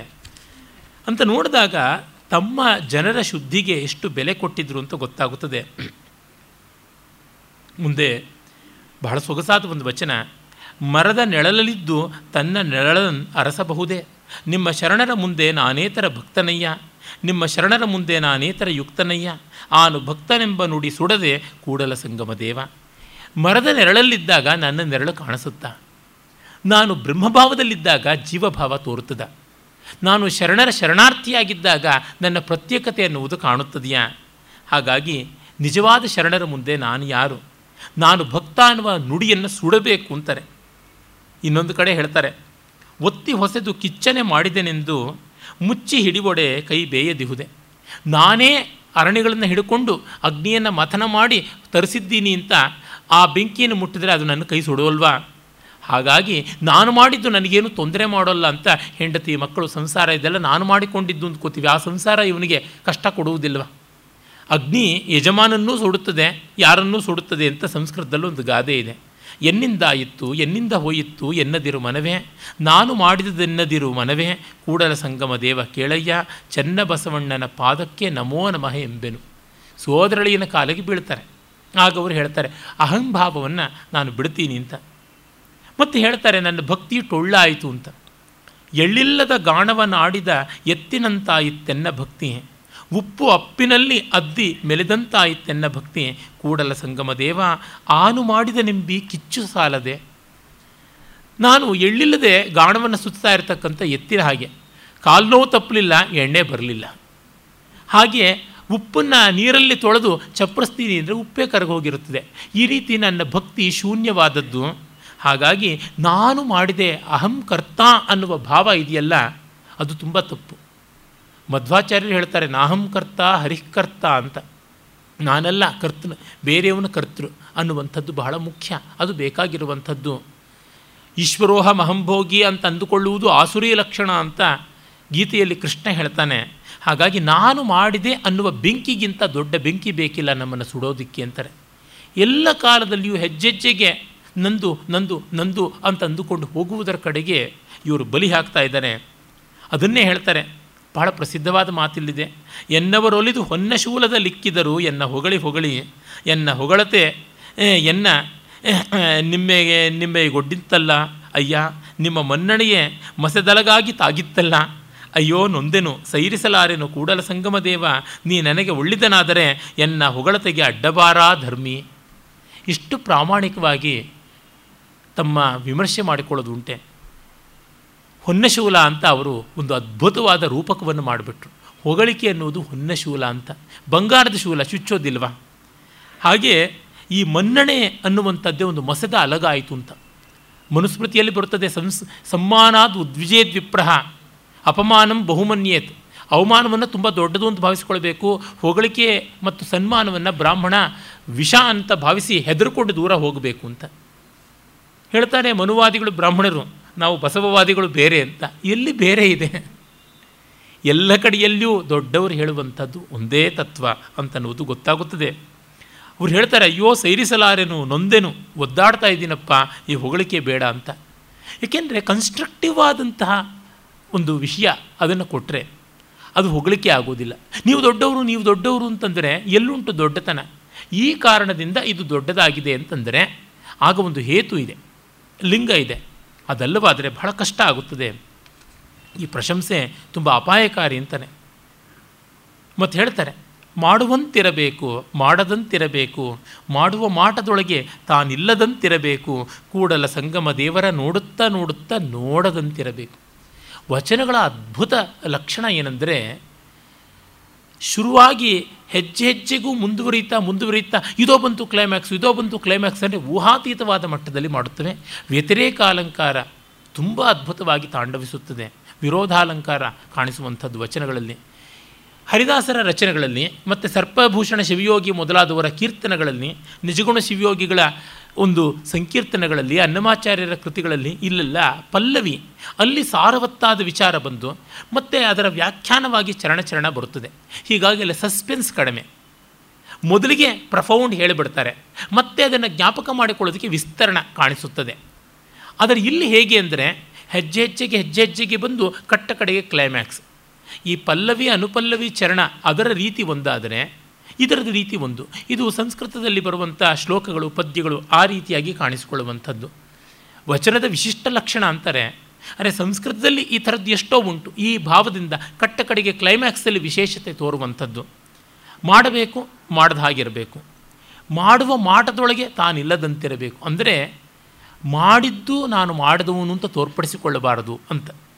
ಕಾಮಕರ್ತ, ನಾಹಂಕರ್ತ ಕಾಮಕ್ಕಾರಯಿತ ನಾಹಂಕಾರಯಿತ, ಆ ರೀತಿ ಇರಬೇಕು. ಮತ್ತು ಮಾಡುವ ಮಾಟದೊಳಗೆ ತಾನಿರಬಾರ್ದು ಅಂದರೆ ನಿರ್ಲಿಪ್ತನಾಗಿರಬೇಕು ಅಂತ.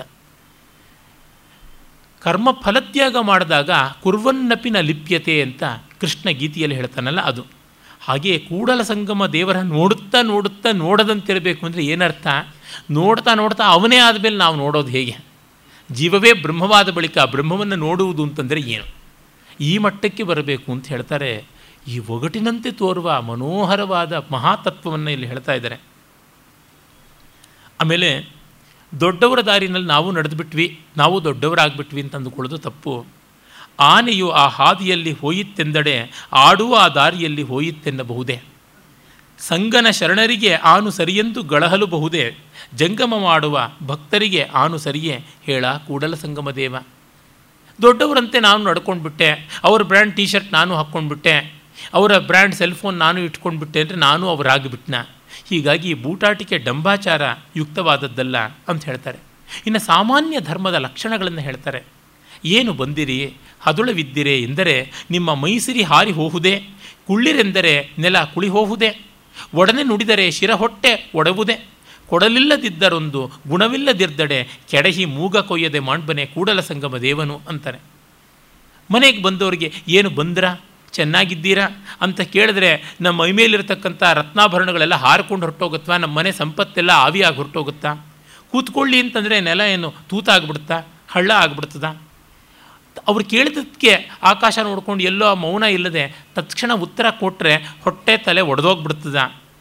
ಕೊಡಲಾಗದಿದ್ದರೆ ಒಳ್ಳೆ ಮಾತು, ಒಳ್ಳೆ ಗುಣವಾದರೂ ಇಡಬೇಡವ ಹೀಗಿಲ್ಲದೆ ಇದ್ದವ್ರಿಗೆ ಕೆಡಹಿ ಬೂಗ ಕೊಯ್ಯದೆ ಮಾಡಬನೆ ಅಂತಂತಾರೆ. ಈ ಮಾತುಗಳು ವಚನದಲ್ಲಿ ಬರ್ತದೆ. ಅಂದರೆ ಹಿಂದೆ ಮೂಗ ಕುಯ್ಯುವಂಥದ್ದು ಒಂದು ದಂಡನೆ ಆಗಿತ್ತು, ಅಹಂಕಾರಕ್ಕೆ, ವ್ಯಭಿಚಾರಕ್ಕೆ ದಂಡನೆ ಆಗಿತ್ತು. ಮನುವಿನಲ್ಲಿ ಬರುತ್ತದಲ್ಲ, ತೃಣಾನಿ ಭೂಮಿ ರುದಕಂ ವಾಕ್ ಚತುರ್ಥೀಚ ಸುನೃತ. ಏತಾನಿ ನೈವ ಹೀಯಂತೆ ಸತಾಂ ಕದಾಚನ. ಸಜ್ಜನರ ಮನೆಗೆ ಹೋದರೆ ಒಂದು ಹುಲ್ಲಿನ ಚಾಪೆ, ಅದೂ ಇಲ್ಲ ಅಂದರೆ ನೆಲ, ಒಂದು ಒಳ್ಳೆಯ ಮಾತು, ಒಂದು ಲೋಟ ನೀರು, ಇದಕ್ಕಂತೂ ಬರ ಇಲ್ಲ ಇಷ್ಟು ಇದ್ದೇ ಇರಬೇಕು, ಅದಿಲ್ಲದೆ ಯಾವ ಮನೆಯೂ ಇಲ್ಲ ಅಂತ ಹೇಳಿಬಿಟ್ಟಿದನು. ಈ ರೀತಿಯಾದ ಸದಾಚಾರವನ್ನು ಎಲ್ಲ ಕಡೆಯಲ್ಲಿಯೂ ನೋಡ್ತೀವಿ. ಹಾಗಾಗಿಯೇ ಒಳ್ಳೆಯ ಮಾತು ಹೇಳಬೇಕು ಅಂತ ಮನು ಹೇಳ್ತಾನೆ, ಭದ್ರಂ ಭದ್ರಂ ಇತಿ ಬ್ರೂಯಾತ್, ಒಳಿತನ್ನೇ ಹೇಳ್ತಾ ಇರಬೇಕು, ಒಳಿತನ್ನೇ ಹೇಳ್ತಾ ಇರಬೇಕು ಅಂತ. ಮತ್ತೊಂದು ಕಡೆಗೆ ಅವರ ಆತ್ಮವಿಶ್ವಾಸವನ್ನು ತೋರ್ಪಡಿಸ್ತಾರೆ, ಛಲ ಬೇಕು ಶರಣಂಗೆ. ಇಂಥ ಛಲ? ಪರಧನವ ನೊಲ್ಲೆನೆಂಬ. ಛಲ ಅಂತ ತಕ್ಷಣ ಛಲಕ್ಕೆ ವಂಚನೆ ಅನ್ನುವ ಅರ್ಥ ಇದೆ, ಹಠಮಾರಿತನ ಅಂತ. ಯಾವುದಕ್ಕೆ? ಇನ್ನೊಬ್ಬರ ಸೊತ್ತು ಬೇಡ ಅನ್ನುವುದರೊಳಗೆ. ಛಲ ಬೇಕು ಶರಣಂಗೆ, ಪರಸತಿ ಒಲ್ಲೆನೆಂಬ. ಛಲಬೇಕು ಶರಣಂಗೆ ಪರದೈವ ಒಲ್ಲೆನೆಂಬ ಛಲಬೇಕು ಶರಣಂಗೆ ಲಿಂಗ ಜಂಗಮ ಒಂದೇ ಎಂಬ ಛಲಬೇಕು ಶರಣಂಗೆ ಪ್ರಸಾದ ದಿಟವೆಂಬ ಛಲವಿಲ್ಲದವರ ಮೆಚ್ಚ ನಮ್ಮ ಕೂಡಲ ಸಂಗಮ ದೇವ. ಕಮಿಟ್ಮೆಂಟ್ ಇಲ್ಲದೆ ಇದ್ದರೆ ಏನು ಬದುಕು ಅಂತ? ರಾಮಾಯ ಸ್ವಸ್ತಿ, ರಾವಣಾಯ ಸ್ವಸ್ತಿ, ಅದೂ ಸರಿ, ಇದೂ ಸರಿ. ಗಟ್ಟಿಯಾಗಿ ಹಿಡಿದು ನಿಮ್ಮ ನಿಲುವು ಏನು? ಎಷ್ಟೋ ಕಡೆಯಲ್ಲಿ ನನ್ನನ್ನು ಕೇಳಿದ್ದುಂಟು. ನಿಮ್ಮ ಅಭಿಪ್ರಾಯ ಏನು ಅಂತ? ಒಳ್ಳೆಯದೋ ಕೆಟ್ಟದ್ದು ಇಂಥ ಅಭಿಪ್ರಾಯ ಇದೆ, ಹೌದು. ತಪ್ಪು ಅಂತ ಸಾಧಾರಣವಾಗಿ ತೋರಿಸಿ ಕೆನ್ನೆಗೆ ಹುಡ್ಕೊಂಡು ತಿದ್ದುಕೊಳ್ಳೋಣ, ಹೇಳೋಣ. ಹಾಗಲ್ಲದೆ ಅವರೇನು ಅಂದುಕೊಂಡಾರೋ ಇವರೇನು ಅಂದುಕೊಂಡಾರೋ ಅಂತಿದ್ದರೆ ಅಂತರಂಗ ಏನೋ ಅಂದುಕೋತಾನೆ ಇರ್ತದೆ. ನುಡಿಯೊಳಗಾಡಿ ನಡೆಯದಿದ್ದರೆ ಕೂಡಲ ಸಂಗಮ ಎಂತೊಲಿವನಯ್ಯ ನೋಡಿ, ಆ ಪ್ರಾಮಾಣಿಕತೆ, ನಿಸ್ಪೃಹತೆ ಇತ್ತಲ್ಲ ಅದರಿಂದಲೇ ನಿಸ್ಪೃಹಸ್ಯ ತೃಣಂ ಜಗತ್ ಅವರು ಆತ್ಮವಿಮರ್ಶೆ ಮಾಡಿಕೊಳ್ತಾರೆ. ಬಿಜ್ಜಳನ ಸಂಪತ್ತಿಗೋಸ್ಕರ ಅವರು ಕೆಲಸ ಮಾಡ್ತಾ ಇದ್ದಾರೆ ಎನ್ನುವ ಆಕ್ಷೇಪ ಬರ್ತದೆ. ಆಗ ಅವರು ಹೇಳ್ತಾರೆ, ಊರ ಮುಂದೆ ಹಾಳ, ಹಾಲ ಹಳ್ಳ ಹರಿಯುತ್ತಿರಲು ಓರೆಯಾವಿನ ಬೆನ್ನಲ್ಲಿ ಹರಿಯಲ ದೇಕಯ್ಯ ಲಜ್ಜೆಗೆ ಎಡೆ, ಲಜ್ಜೆಗೆಡಲೇಕೆ, ನಾಣುಗೆಡಲೇಕೆ, ಕೂಡಲ ಸಂಗಮ ದೇವಯ್ಯನು ಉಳ್ಳನ್ನಕ್ಕ ಬಿಜ್ಜಳನ ಭಂಡಾರವೆಮಗೇಕಯ್ಯ ಅಂತಾರೆ. ಊರ ಮುಂದೆ ಹಾಲಿನ ಹೊಳೆಯೇ ಹರಿತಾ ಇರುವಾಗ ಒಂದು ಗೊಡ್ಡುತನದ ಬೆನ್ನಿಂದೆ ಹಾಲಿಗೆ ನಾನು ಹೋಗ್ತೀನ, ಲಜ್ಜೆಗೆಡಲೇಕೆ, ನಾಣ್ಗೆಡಲೇಕೆ? ಆ ಪರಸೇವೆ ಮಾಡಿ ಹೊಟ್ಟೆ ಹೊರ್ಕೊಳ್ತಕ್ಕಂಥ ಲಜ್ಜೆಗೆಟ್ಟ ಕೆಲಸ ನನಗೆ ಬೇಕಿಲ್ಲ. ಕೂಡಲ ಸಂಗಮ ನನಗಿರೋವರೆಗೂ ಬಿಜ್ಜಳನ ಭಂಡಾರ ಬೇಡ. ಇವರು ಭಕ್ತಿ ಭಂಡಾರಿಯೇ ಹೊರತು ಸಂಪತ್ ಭಂಡಾರಿ ಅಲ್ಲ. ಕೆಲಸ ಮಾಡಬೇಕು. ಆ ಕೆಲಸ ಅವ್ರಿಗಿತ್ತು. ಮೊದಲು ಕರಡಿಕರಾಗಿದ್ದರು ಮತ್ತು ಭಂಡಾರಿಯಾದರು. ಆದರೆ, ಎಂದೂ ಮಿಸಪ್ರೋಪ್ರಿಯೇಟ್ ಮಾಡಿಕೊಳ್ಳಲಿಲ್ಲ. ಕೈ ಶುದ್ಧ ಇಟ್ಟುಕೊಂಡಿದ್ದರು ಪ್ರಭುದೇವರು ಬಿಡ್ತಾ ಇದ್ದರೆ ಅವರ ಅಂತರಂಗದ ಕೂಡಲ ಸಂಗಮ ಬಿಡ್ತಾ ಇದ್ದಾನೆ. ಅವರು ಅದಕ್ಕೆ ಹೇಳ್ತಾರೆ, ದೂಷಕನು ಅವನೊಬ್ಬ ದೇಶವ ಕೊಟ್ಟರೆ ಆಸೆ ಮಾಡಿ ಅವನ ಹೊರೆಯಲ್ಲಿರಬೇಡ. ಮಾದರ ಶಿವಭಕ್ತನಾದರೆ ಆತನ ಹೊರೆಯಲ್ಲಿ ಭೃತ್ಯನಾಗಿರ್ಪುದು ಲೇಸು. ಒಬ್ಬ ಯಾರೋ ನಮ್ಮನ್ನು ಬೈದುಬಿಟ್ಟು ದೇಶವನ್ನೇ ಕೊಡ್ತೀನಿ ಅಂತಂದರೆ ಅವನ ಹತ್ರಕ್ಕೆ ಹೋಗಬಾರ್ದು. ಮಾದರ ಅಂತಂದರೆ ಮಾದಿಗ, ಈ ಹೊತ್ತಿನ ದಲಿತ. ಆ ಮುಟ್ಟಬಾರದವನು ಅಂತ ಆದಂಥವನ ಜಾತಿಯಲ್ಲಿ ಅವನು ಹುಟ್ಟಿದವನು ಶಿವಭಕ್ತನಾದರೆ ಅವನ ಹೊರೆಯಲ್ಲಿ ಅವನ ಹತ್ತಿರದಲ್ಲಿ ಭೃತ್ಯನಾಗಿರ್ಪುದು ಕರ ಲೇಸಯ್ಯ ತೊತ್ತಾಗಿರ್ಪುದು ಕರ ಲೇಸಯ್ಯ ಕಾಡ ಸೊಪ್ಪ ತಂದು ಓಡಿನಲ್ಲಿ ಹುರಿದಿಟ್ಟು ಕೂಡಿಕೊಂಡಿಪ್ಪುದು ನಮ್ಮ ಕೂಡಲ ಸಂಗನ ಶರಣರ. ಕಾಡಿಗೆ ಹೋಗಿ ಸೊಪ್ಪು, ಸದೆ, ಗೆಡ್ಡೆ, ಗೆಣಸು ಇಟ್ಕೊಂಡು ಹುರ್ಕೊಂಡು ಬರ್ತೀವಿ. ನಮಗೆ ಆಗಬೇಕಾದದ್ದು ಏನು? ಅಶೀಮಹಿ ವಯಂ ಭಿಕ್ಷಾಂ, ಆಶಾವಾಸೋ ವಸೀಮಹಿ, ಶಯೀಮಹಿ ಮಹಿ ಪೃಷ್ಠೆ ಕುರ್ವೀಮಹಿ ಕಿಮೀಶ್ವರೈ. ಭರ್ತೃರು ಹೇಳ್ತಾನೆ ಇವ್ರಿಗಿಂತ ಐನೂರು ವರ್ಷಕ್ಕೆ ಹಿಂದೆ ಹೇಳ್ತಾನೆ, ನಾವು ಭಿಕ್ಷಾನ್ನ ತಿಂತೀವಿ, ಆಕಾಶವನ್ನೇ ಬಟ್ಟೆಯಾಗಿ ಹುಟ್ಟಿದ್ದೀವಿ, ನೆಲದ ಮೇಲೆ ಮಲಗ್ತೀವಿ, ಇನ್ನು ರಾಜರುಗಳಿಂದ ನಮಗೇನಾಗಬೇಕಾಗಿದೆ ಅಂತ. ಈ ನಿಸ್ಪೃಹತೆ ಎಲ್ಲ ಕಾಲದವರಿಗೂ ಅವಿಚ್ಛಿನ್ನವಾಗಿ ಬಂದಂಥದ್ದು. ಅದನ್ನು ಹೇಳ್ತಾ ಇರ್ತಕ್ಕಂಥದ್ದು. ಹುತ್ತದ ಮೇಲಿನ ರಜ್ಜು ಮುಟ್ಟಿದರೆಯೂ ಸಾವರು ಶಂಕಿತರಾದವರು. ಸರ್ಪದಷ್ಟವಾದರೂ ಸಾಯರು ನಿಶ್ಚಿಂತರಾದವರು. ಕೂಡಲ ಸಂಗಮ ದೇವಯ್ಯ ಶಂಕಿತಂಗೆ ಪ್ರಸಾದ, ಸಿಂಗಿ, ಕಾಳಕೂಟ, ವಿಷವು. ನಮಗೆ ಅಳುಕಿದ್ರೆ ಹುತ್ತದ ಮೇಲಿರೋ ಹಗ್ಗಾನು ಮುಟ್ಬಿಟ್ಟು ಹಾವು ಮುಟ್ಬಿಟ್ವಿ, ಹಾವು ಅಂತಂದುಕೊಂಡು ಎದೆ ಒಡೆದೆ ಸಾಯ್ತೀವಿ. ನಮಗೆ ಕೆಚ್ಚಿದ್ದರೆ ಹಾವು ಹಗ್ಗ ಅಂತ ಅಂದುಕೊಂಡು ಹೋಗ್ತಾ ಇರ್ತೀವಿ. ಈ ಮಟ್ಟದ ಆತ್ಮವಿಶ್ವಾಸ ಕನ್ವಿಕ್ಷನ್ ಕಮಿಟ್ಮೆಂಟ್ ಅದು ತುಂಬ ಬೇಕಾಗಿರ್ತಕ್ಕಂಥದ್ದು ಅಂತ ಈ ರೀತಿಯಾದ ಮತ್ತಷ್ಟು ವಚನಗಳನ್ನು ಅಣ್ಣನವರಿಂದ ನೋಡಿ ನಾಳೆ ಮಹಾದೇವಿಯಕ್ಕನ್ನು ಆಮೇಲೆ ಪ್ರಭುದೇವರನ್ನು ನೋಡೋಣ. ನಮಸ್ಕಾರ.